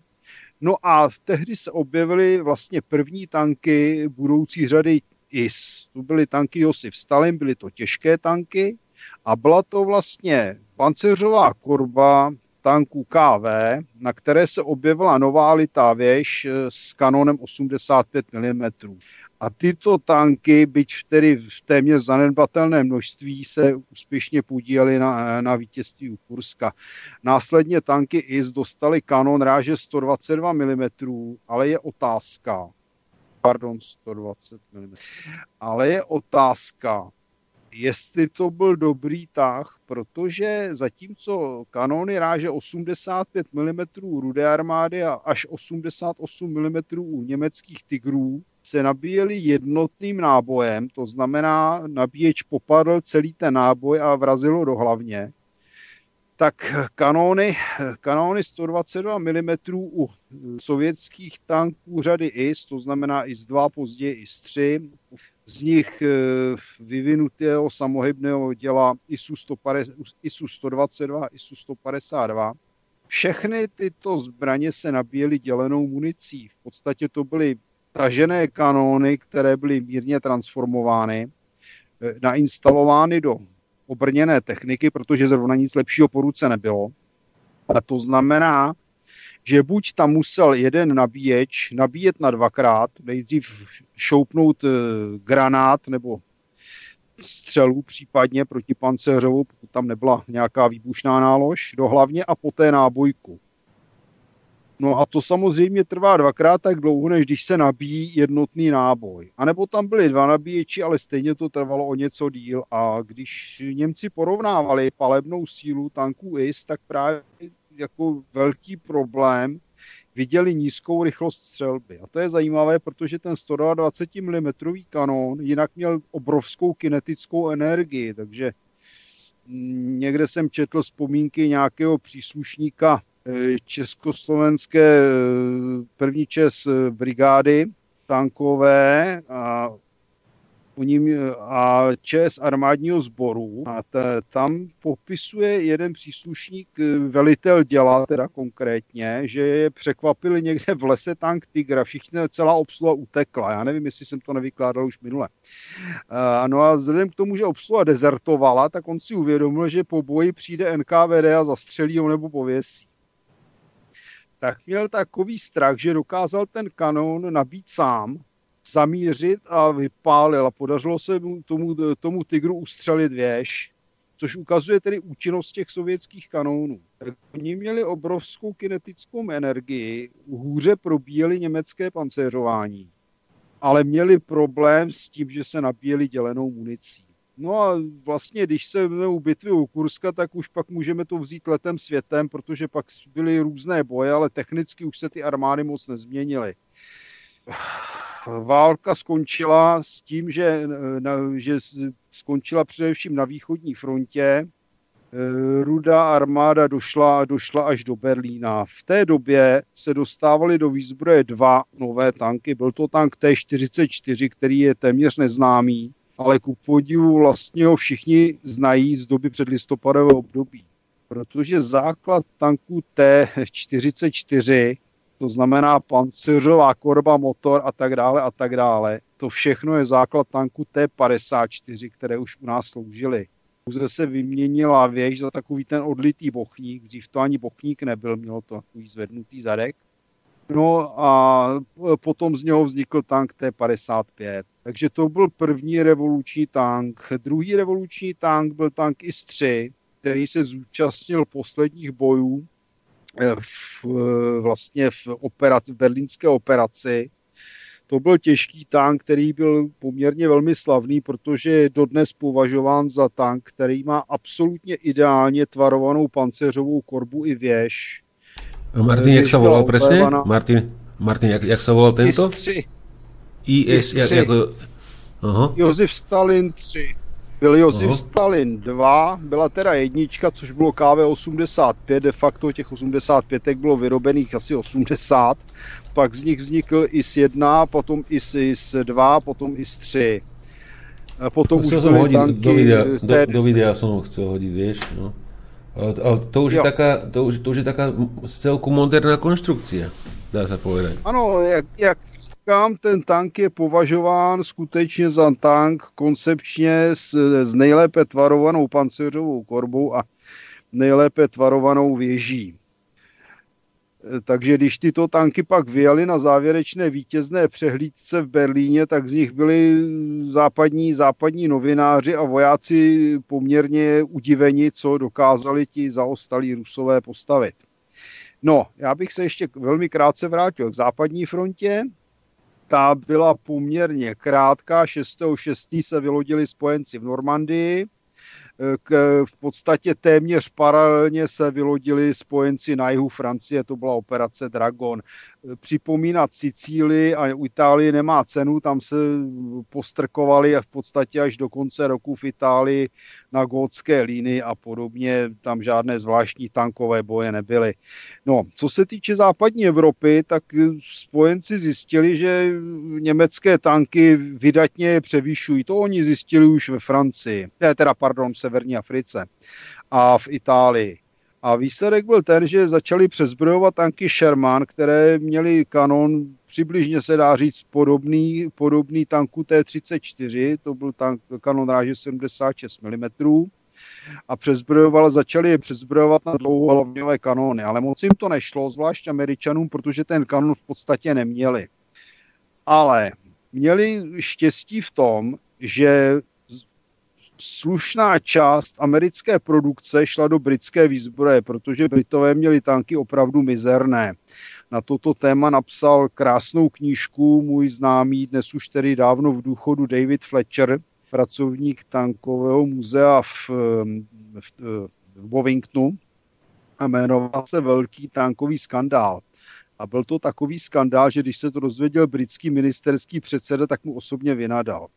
Jak mohl tak strašně pomluvit britské tanky, ale bohužel David měl naprostou pravdu, protože Britové nepostavili za války jediný dobrý tank. V podstatě až poslední tanky typu Comet byly relativně k něčemu, ale byly staženy pro technické problémy a dostali se po té, co tedy v roce 44 se dostali do výzbroje, tak byly zase staženy a pak se dostali do výzbroje až po válce.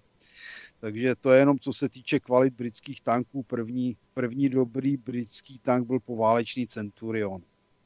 No, ale tím, že američané dodávali tanky Sherman do Británie a angličané zjistili, že ta výzbroje je ubohá, tak do nich namontovali 17 liberní kanon, což byl velmi výkonný protitankový kanon, který britská armáda používala jako tažený, anebo, je, nebo ho používala na samohybném děle Archer, což je v podstatě pospátku jedoucí tank Valentine a na něm je taková jednoduchá zhora otevřená pancéřová korba, kde, které je namontovaný ten 17 liberní kanon.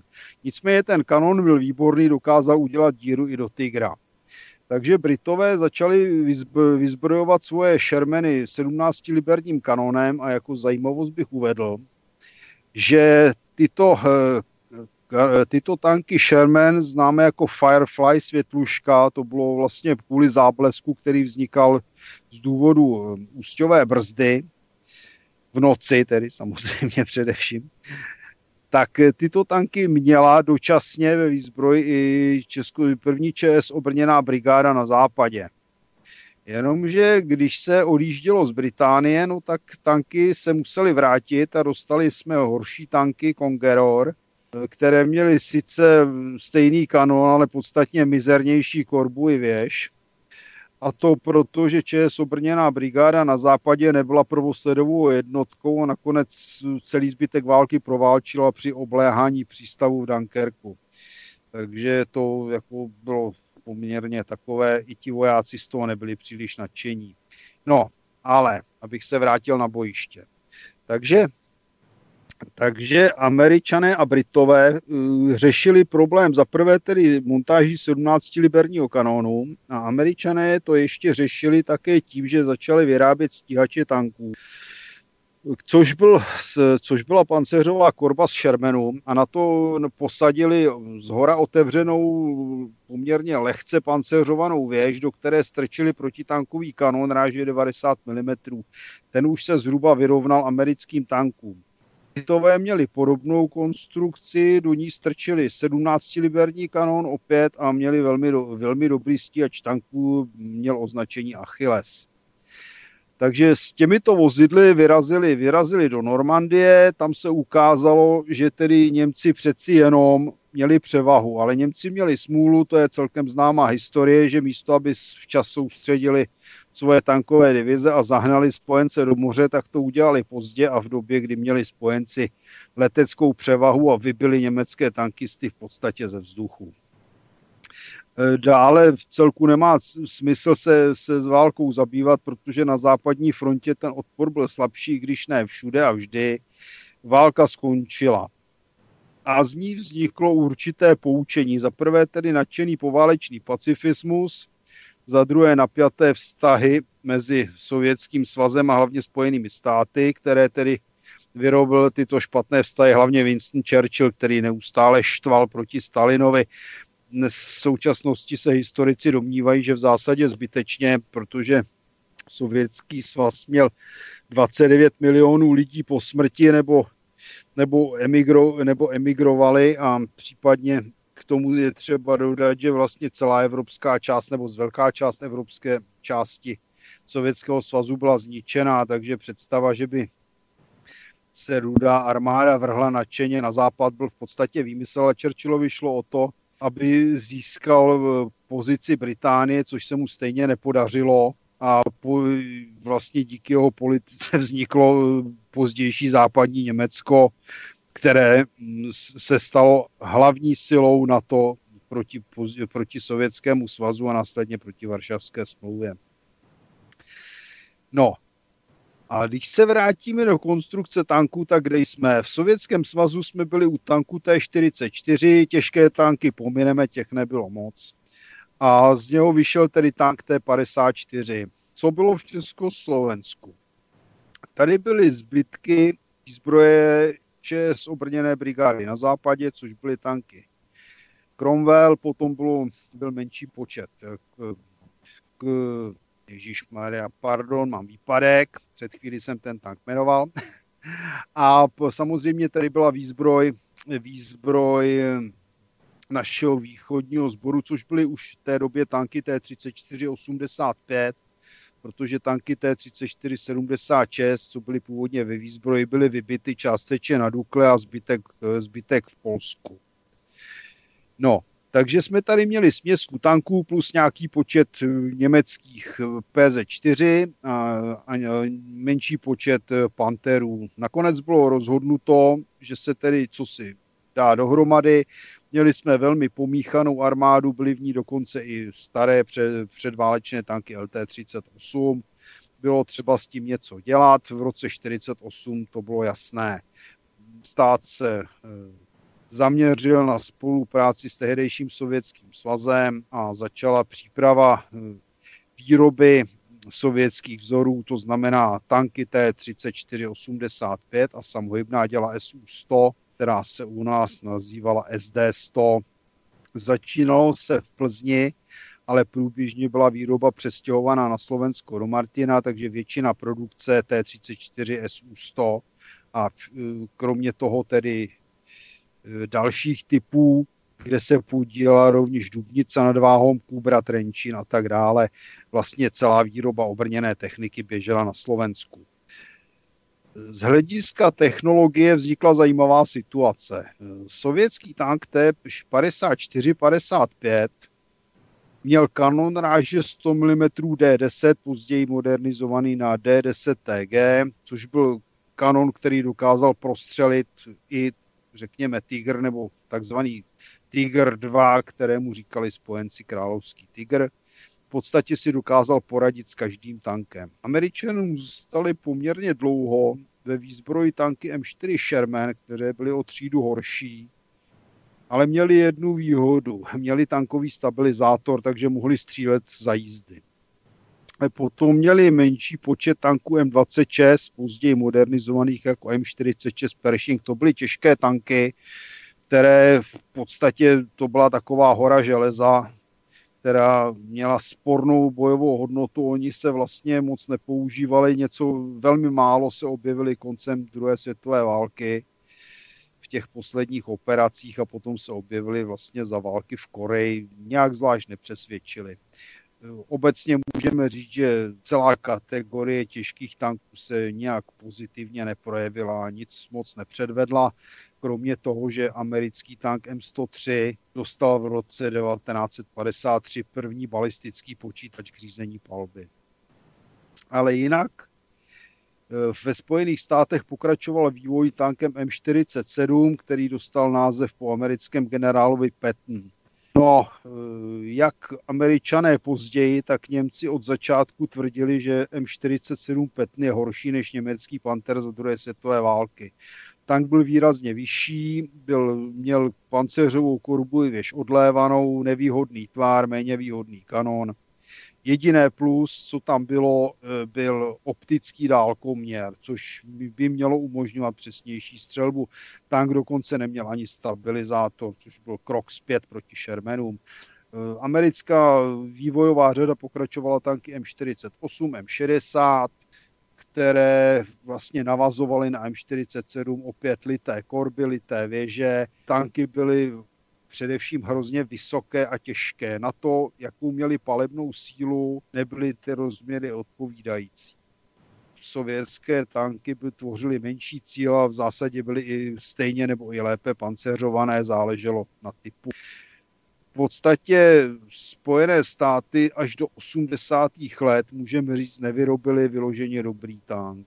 První dobrý tank na straně NATO byl německý Leopard 1. Je to trošku zajímavé, ale Německo díky tomu, že určité zájmové skupiny počínaje Churchillem a potom tedy těmi americkými euromarxisty, jak já jim říkám, usilovali o válku se Sovětským svazem, kterou zdůvodňovali sovětskou převahou, což se nakonec ukázalo, že to nebyla pravda tak se, tak se snažili vyzbrojit i Německo, které toužilo po revanši a německý průmysl se ukázal jako velmi schopný. Eh, vznikl program evropského tanku, ale jako eh, mnoha jiný, mnoho jiných věcí v Evropě to skončilo v ostudou, protože milí Evropani se nebyli schopni dohodnout co a jak, takže nakonec evropského tanku, který měl být výzbrojí Německa a Francie, byly dva tanky.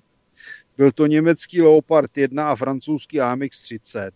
Francouzi tvrdili, že Němci staví zbytečně draho a že to není ono. Němci tvrdili, že francouzský tank je malý a špatně chráněný já jsem se koukal na technické parametry, zjistil jsem, že Němci neměli tak úplně pravdu, protože vnitřní prostor francouzského tanku byl přesně stejný jako vnitřní prostor německého.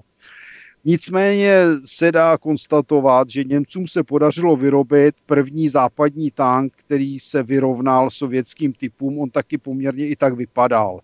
Pancéřová korba svařovaná na tom odlévaná věž, takového bochníkového tvaru taky Rozdíl byl v tom, že Němci použili, použili ještě benzínový motor, zatímco v Sovětském svazu se už před druhou světovou válkou začaly používat motory znětové nebo dýzlové, když to řekněme lidově. Zajímavé na sovětských motorech je to, že jak tedy motor V2, který byl původně vyvíjen už pro tanky T-26 a BT, Později se vyráběl pro tanky T-34 a samohybná dělána podvozcích T-34. Měl hliníkovou, hliníkovou skříň, což je něco úžasného, to nikdo jiný nedělal. Všechny západní tanky měly litinové skříně, takže sovětský tank měl skříň hliníkovou, proto byl tedy lehčí, poměrně dobře se s ním pracovalo a tak dále. Tanky měly lehčí motorový prostor, fungovalo to. Následoval následoval eh, motor V10 pro tanky T54-55. Mimochodem eh, nepříliš upravenou verzí tanků V2 byly vybaveny i sovětské těžké tanky řady IS. Takže v tomto oni velmi předstihli konkurenci, když se podařilo Němcům ukořistit tanky T-34 a zjistili, co tam je za motor tak se dělala velká konference v Německu, co s tím a němečtí generálové požadovali, aby německé firmy také vyráběly hliníkové motory. No a německé firmy řekly, že nedokážou okopírovat, což je docela zvláštní, ale tak to, to tedy na té konferenci údajně bylo. No a takže máme zde první moderní tank na to. V Británii královaly dlouho tanky Centurion, které se osvědčily na dvou bojištích. Byla to korejská válka, kde v podstatě jezdila technika z druhé světové války. Na straně Severní Koreje a Číny to byly tanky T-34. Na straně Spojených států to byly tanky především Sherman, pak jak jsem uváděl M20, M46 Pershing a byly tam také menší množství eh, britských tanků Centurion nebo Centurion, když bych to řekl se správnou výslovností. Ty se nakonec ukázaly jako nejlepší tanky korejské války. Oni nebyli rychlé, ale byly velmi kvalitně zpracované, měli dobře fungující podvozky, velmi silné panceřování, které odolalo palbě všech konkurentů. Takže nakonec nejlepším tankem e, korejské války byl britský Centurion. Je zajímavé, že tento tank se úspěšně uplatnil rovněž za válek e, arabských států s Izraelem, kdy byl součástí výzbroje izraelské armády a opět se velmi osvědčil. Takže skutečně se dá říct, že to byl velmi vydařený tank a Britové z něj vycházeli i do budoucna. Ve, ve Francii měli tanky AMX-30, ale ještě než vznikly AMX-30, tak francouzi vyrobili něco, co začali vyvíjet už před druhou světovou válkou. Byl to tank s kivnou věží. Výsledkem byl tank AMX-33, pardon, AMX-13 Turen. Byl to lehký tank, a zajímavé je, že měl takzvanou kivnou věž, co to je. Je to věž, která má svůj základnu v korbě tanku jako každá jiná věž. Tato základna mírně vystupuje a v ní se kýve horní část věže. To znamená, že místo, aby se uděloval náměr kanonu, tak se uděluje náměr celé věži. Mělo to jednu výhodu tím, že kanon byl pevně spjatý s tou kývající se věží, tak se do zadní části věže u modernizované verze AMX-13 dal namontovat nabíjecí automat. Tím pádem vznikl první e, tank s nabíjecím automatem. E, tanky používala francouzská armáda, v, na vlastní podvozek posadili ty věže. Rakušané začali tomu říkat stíhač tanků, protože tanky měly zakázané mezinárodními dohodami a používali je relativně úspěšně Izraelci. Takže tento zajímavý tank se osvědčil. Francouzi poté chtěli udělat modernizovanou těžkou verzi, kterou označovali jako AMX 50 Saint-Chamond, ale tento tank už nevyráběli sériově a vyhrála teda evropská francouzská verze, tank AMX 30. No, v podstatě na nějakou dobu se vývoj zastavil, kdy až do chvíle, kdy v 60. letech Sovětský svaz předvedl revoluční tank. Mezitím se objevil na bojišti tank T-62, ale to byl takový modernizovaný T-55, akorát měl, eh, měl kanon ráže 115 mm, vyhazování vystřelených nábojek a tak dále, ale nějak nebyl moc oblíbený, dost se jich vyprodávalo, i, i Sověti se jich zbavovali. No, ale ten revoluční tank byl T-64. E, v podstatě to, to znamenalo úplnou revoluci z hlediska konstrukce. Za prvé, tank měl plochý boxer motor. Je fakt, že podobný motor měli francouzi AMX-13, ale podstatně menší. Plochý boxer motor. V každém kole byly silent bloky. V přední části pancéřové korby bylo zesílení keramickými vložkami. Věž, která byla odlévaná, měla rovněž v přední části kapsy s korundovými vložkami, které výrazně zvyšovaly odolnost. Ale co bylo nejzajímavější, tank měl automatické nabíjení kanonu.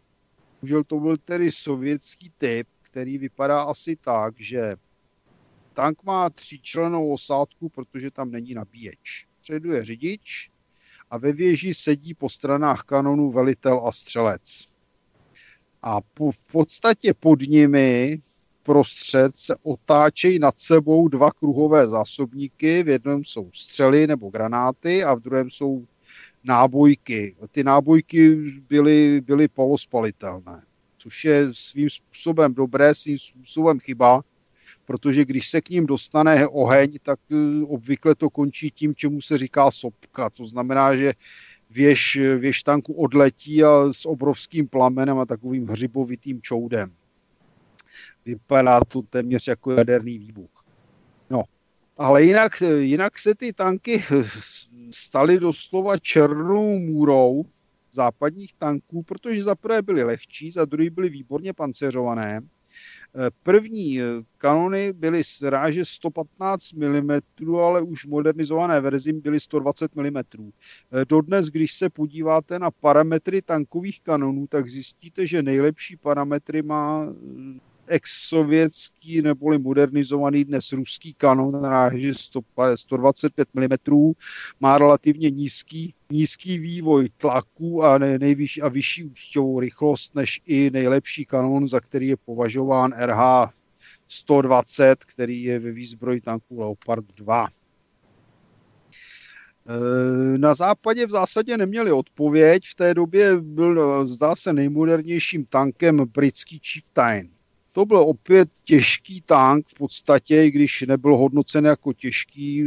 Západní normaři mluvila o hlavním bojovém tanku a potom tedy měli nějaké ty těžké tanky, které bych vynechal.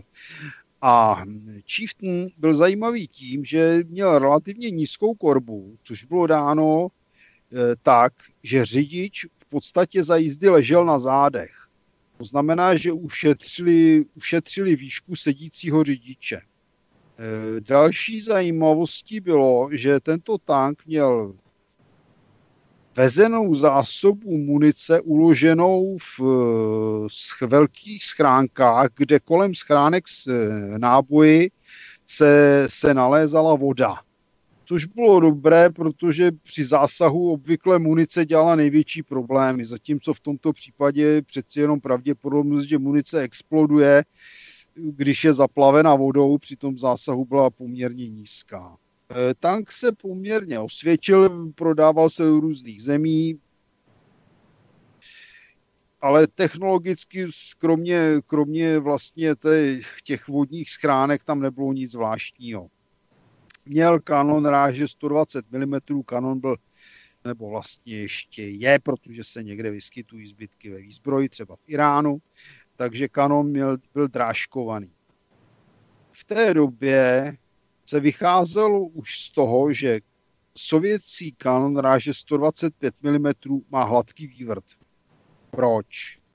Je to výhodné z toho hlediska, že hladký vývrt se podstatně méně opotřeboval. Protože máme-li dlouhý kanón, který má udělit granátu nebo střele velkou ústěvou rychlost, tak se samozřejmě při průletem dlouhou hlavní opotřebová vývrt, musí se to měnit, mění se balistické vlastnosti té zbraně a tak dále. Takže Sověti přišli s hladkohlavňovým kanónem. E, svůj hladkohlavňový kanón vyvinuli Britové, který ho pak nepoužili, vyvinuli ho Němci, vyvinuli ho Američané, ráj ráži 105 mm. Nakonec to bylo zrušené, pro uváděné tanky Leopard 2 nebo AMX-30 zůstaly drážkované kanony a objevil se nový západní tank a to byl americký M1 Abrams. Měl ještě, zdůrazňuji, první verzi, kanon ráže 105 mm, britský kanon, zrážkování. Mimochodem i německý Leopard používal britský drážkovaný kanon L7, tehdy byly Britové na špičce. Abrams jako novinka měl jednu specialitu a to byl nový pohon. Tyto tanky dostaly plynovou turbínu. V podstatě můžeme říct, že je to zjednodušený letecký proudový motor. V čem, v čem je výhoda? Turbína, tyto turbíny, tedy přesně řečeno, mohou fungovat jako více palivové a za druhé jsou ve srovnání s běžnými znětovými motory, protože všechny poválečné tanky druhé generace už měly vznětové motory, zatímco tanky první generace západní měly ještě částečně zážehové motory. Tak turbína je podstatně lehčí. E, jediný problém tam vzniká, že je třeba stáhnout otáčky z 12 tisíc, v případě potřeby teda až na nějaké 2 tisíce i níž, takže je tam třeba reduktor. E, další nevýhodou tohoto řešení je, že někam musí vyfučet ty spaliny a oni je mají vyvedené vzadu za tank, to znamená, že se tam nemohou schovávat vojáci. Ale na druhé straně turbína, jak jsem říkal, může, tato turbína tedy může fungovat více palivově. A kromě toho turbína má ve srovnání s pístovým motorem vyšší účinnost, takže američané tak úplně neprohráli. Další specialitou byla obrovská tanková věž na tomto tanku. On vypadá větší než je, musím říct, když se podíváte na tank Leopard 2 německý a srovnáte ho s Abramsem, tak s údivem zjistíte, že ten obrovský vypadající Abrams je menší. V modernizované variantě dostal Abrams hladkohlavňový kanon ráže 20 mm a ty starší tanky s kanonem ráže 105 mm dostala pouze námořní pěchota. Téměř paralelně nebo v zásadě paralelně s Abramsem vznikl německý tank Leopard 2, který je považovaný, ale nejsem si jist, jestli ne milně za nejlepší západní tank a to již tedy od 70. let, kdy běžel vývoj až do současnosti. Tank má běžnou konstrukci, když to řeknu na rovinu, klasickou, vpředu sedí řidič, pak je bojový prostor z věží, kde jsou tři vojáci, to znamená velitel, velitel, eh, střelec a nabíječ. A vidím, že tady máme dotaz, tak povídej. Byl tu dotaz. Martin, Martin, Martin. Počujeme sa? Áno. Martin, chcem sa ťa opýtať, ako to bolo s tým spotrebou paliva u toho turbinového motora, u toho Abramsu. Pretože z, z skúsenosti z letectva viem, že turbinový motor, respektíve turbohriadeľový motor, ktorý poháňa vrtulu, dosahuje, tým, že je ľahočký, dosahuje väčších merných výkonov na hmotnosť, ale má o dosť väčšiu spotrebu, ale zase akoby lacnejšieho paliva, lebo kerosín sa predáva lacnejšie ako nafta alebo benzín letecký.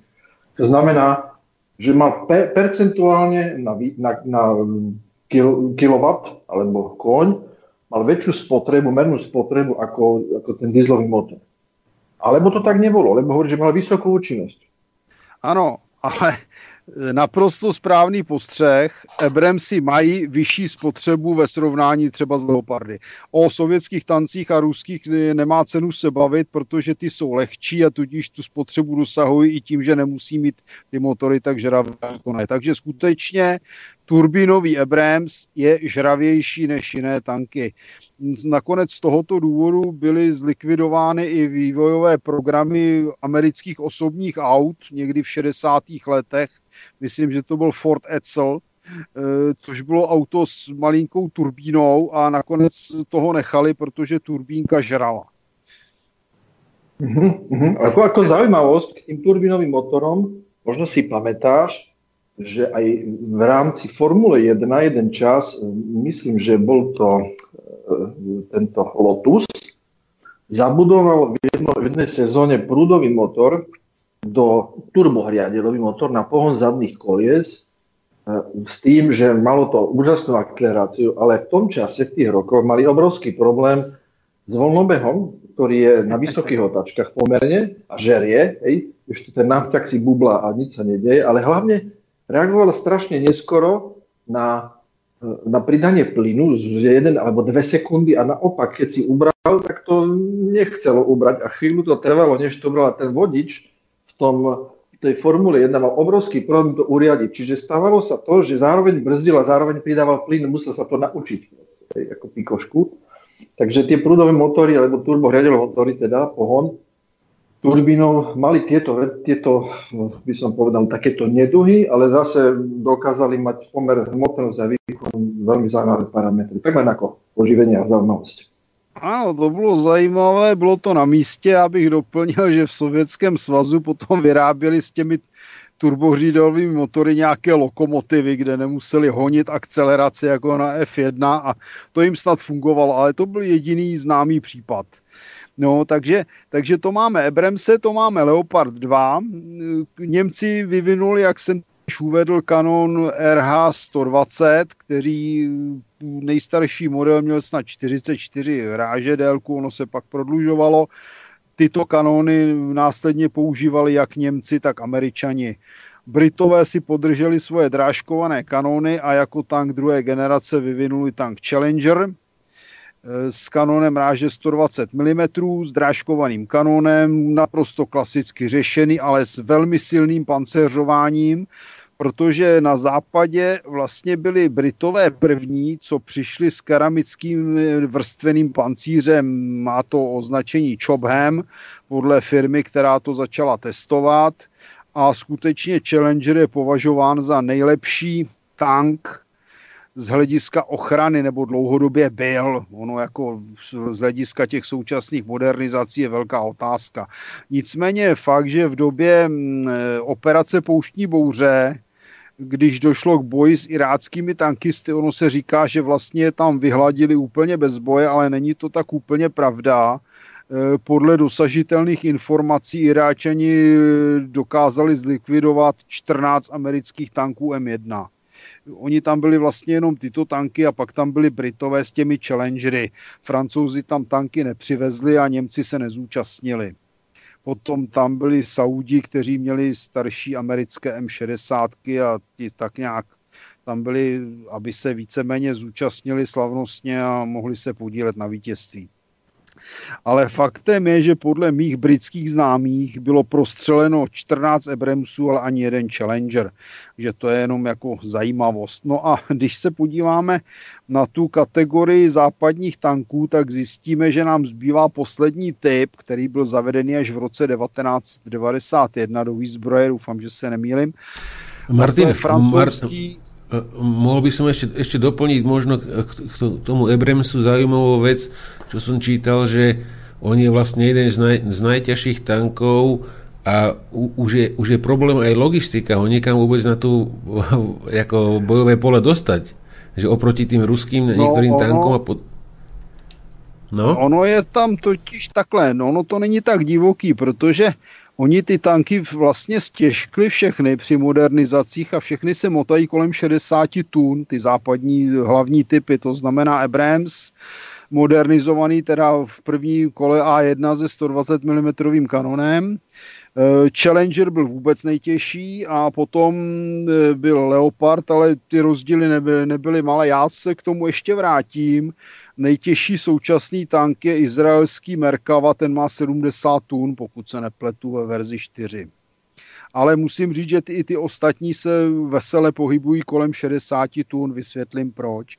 No, tak bych se vrátil k tomu, že francouzi mají vlastně nejmodernější tank, což je AMX 51 Leclerc, a proč je nejmodernější? On je nejnovější za prvé, takže mohli úspěšně využívat eh, všechny poznatky z válek, které získali jejich eh, konkurenti a zároveň spojenci v NATO, ne NATO.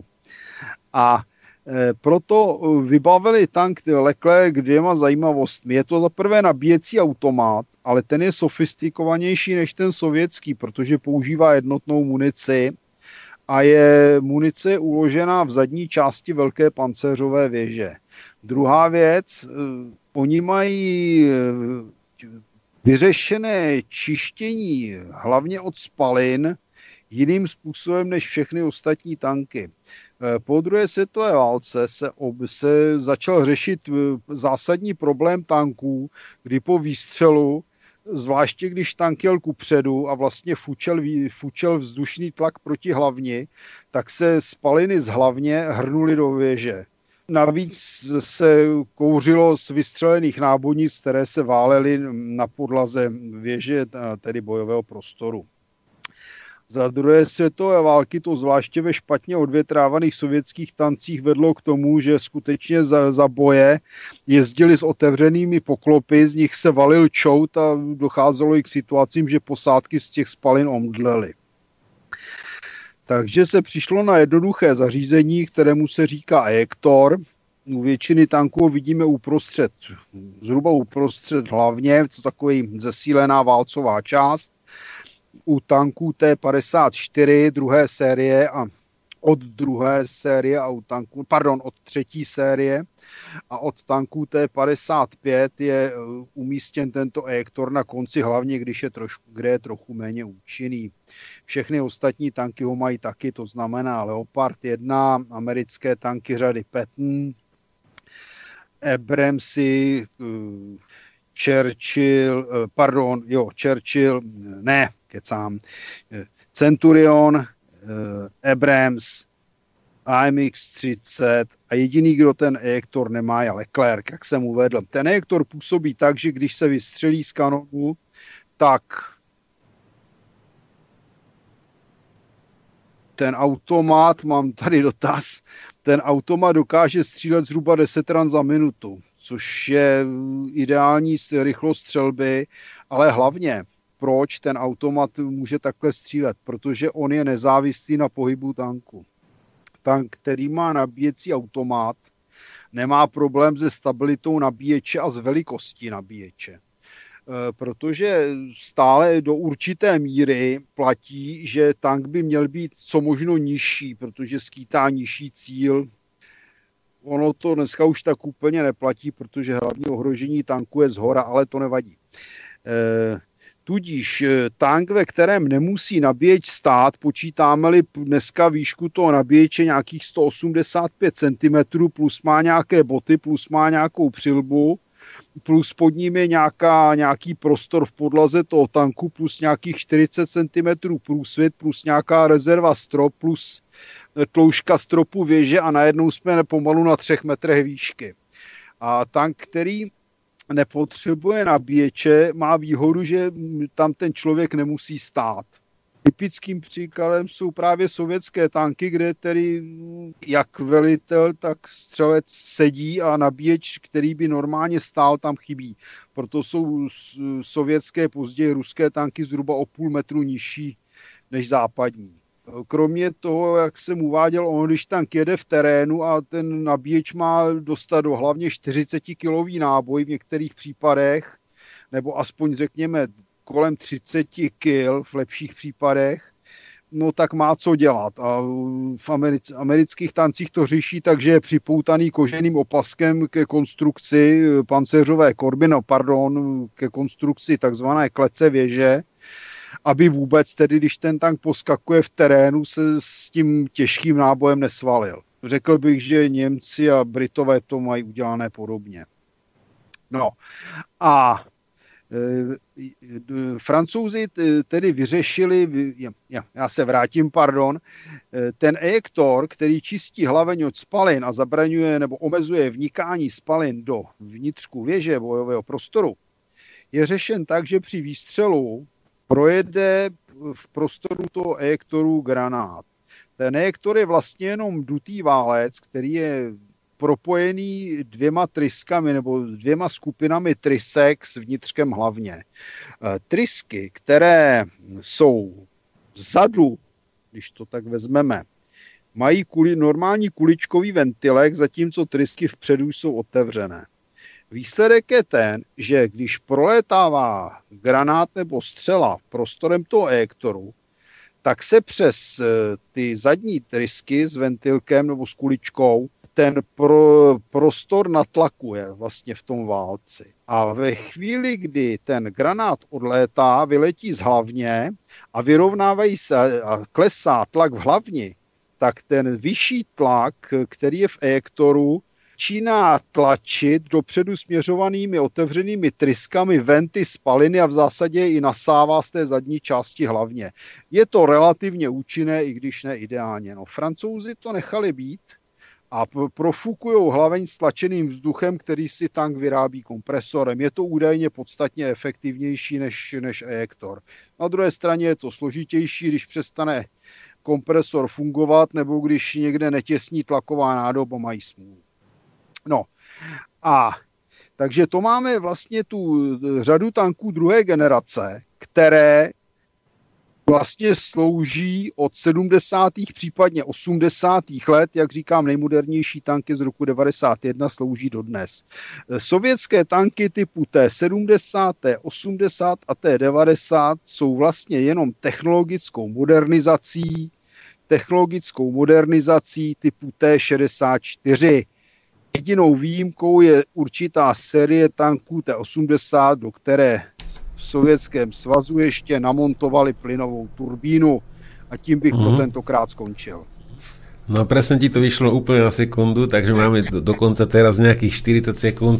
Takže chalani, rozlúčte sa v rýchlosti a, a aby som nemusel vás vyvolávať, rozlúčte sa s poslucháčmi a budeme sa počuť Takže teda túto sobotu s novinkami. Tanky, tak budu dělat tankové bitvy a zajímavosti, už vás nebudu trápit z historií vývoje.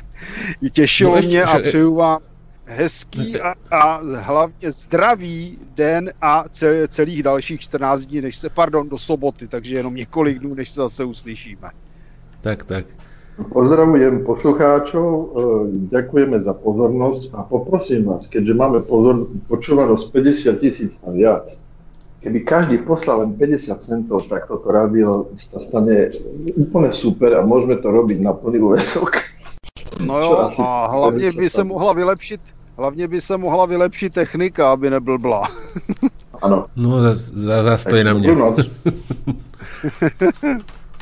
tak pozdravujem všetkých a no, ďakujem, že ste to s nami znova vydržali. Už sa teším na budúce. Čím vás znova poteším. Ono, niek- niektorých, niektorých, lebo to, toľko trolov chodí rýpať na Tomáša, ale nevadí, svojne sranda. Dobre, takže je ticho, takže dobrú noc všetkým, počujeme sa tu túto sobotu, dáme si nejaké novinky a čo sme, dneska sme teda nestihli tie lasery, takže dáme si teda pokračovanie lasery a nejaké tie novinky, nebude to do polnoci, ale teda sobotu večer by sme dali reláciu, pokiaľ e, nebude nejaký problém a ako, ako som aj hovoril minule, a pokiaľ nás korona neskosí. Takže dobrú noc všetkým a divákom teda pustíme na videostreame na konci ešte nejakú tú pikošku. Takže dobrú noc, čaute zatiaľ. Táto relácia vznikla za podpory dobrovoľných príspevkov našich poslucháčov. I ty sa k ním môžeš pridať. Viac informácií nájdeš na www.slobodnyvysielac.sk Ďakujeme.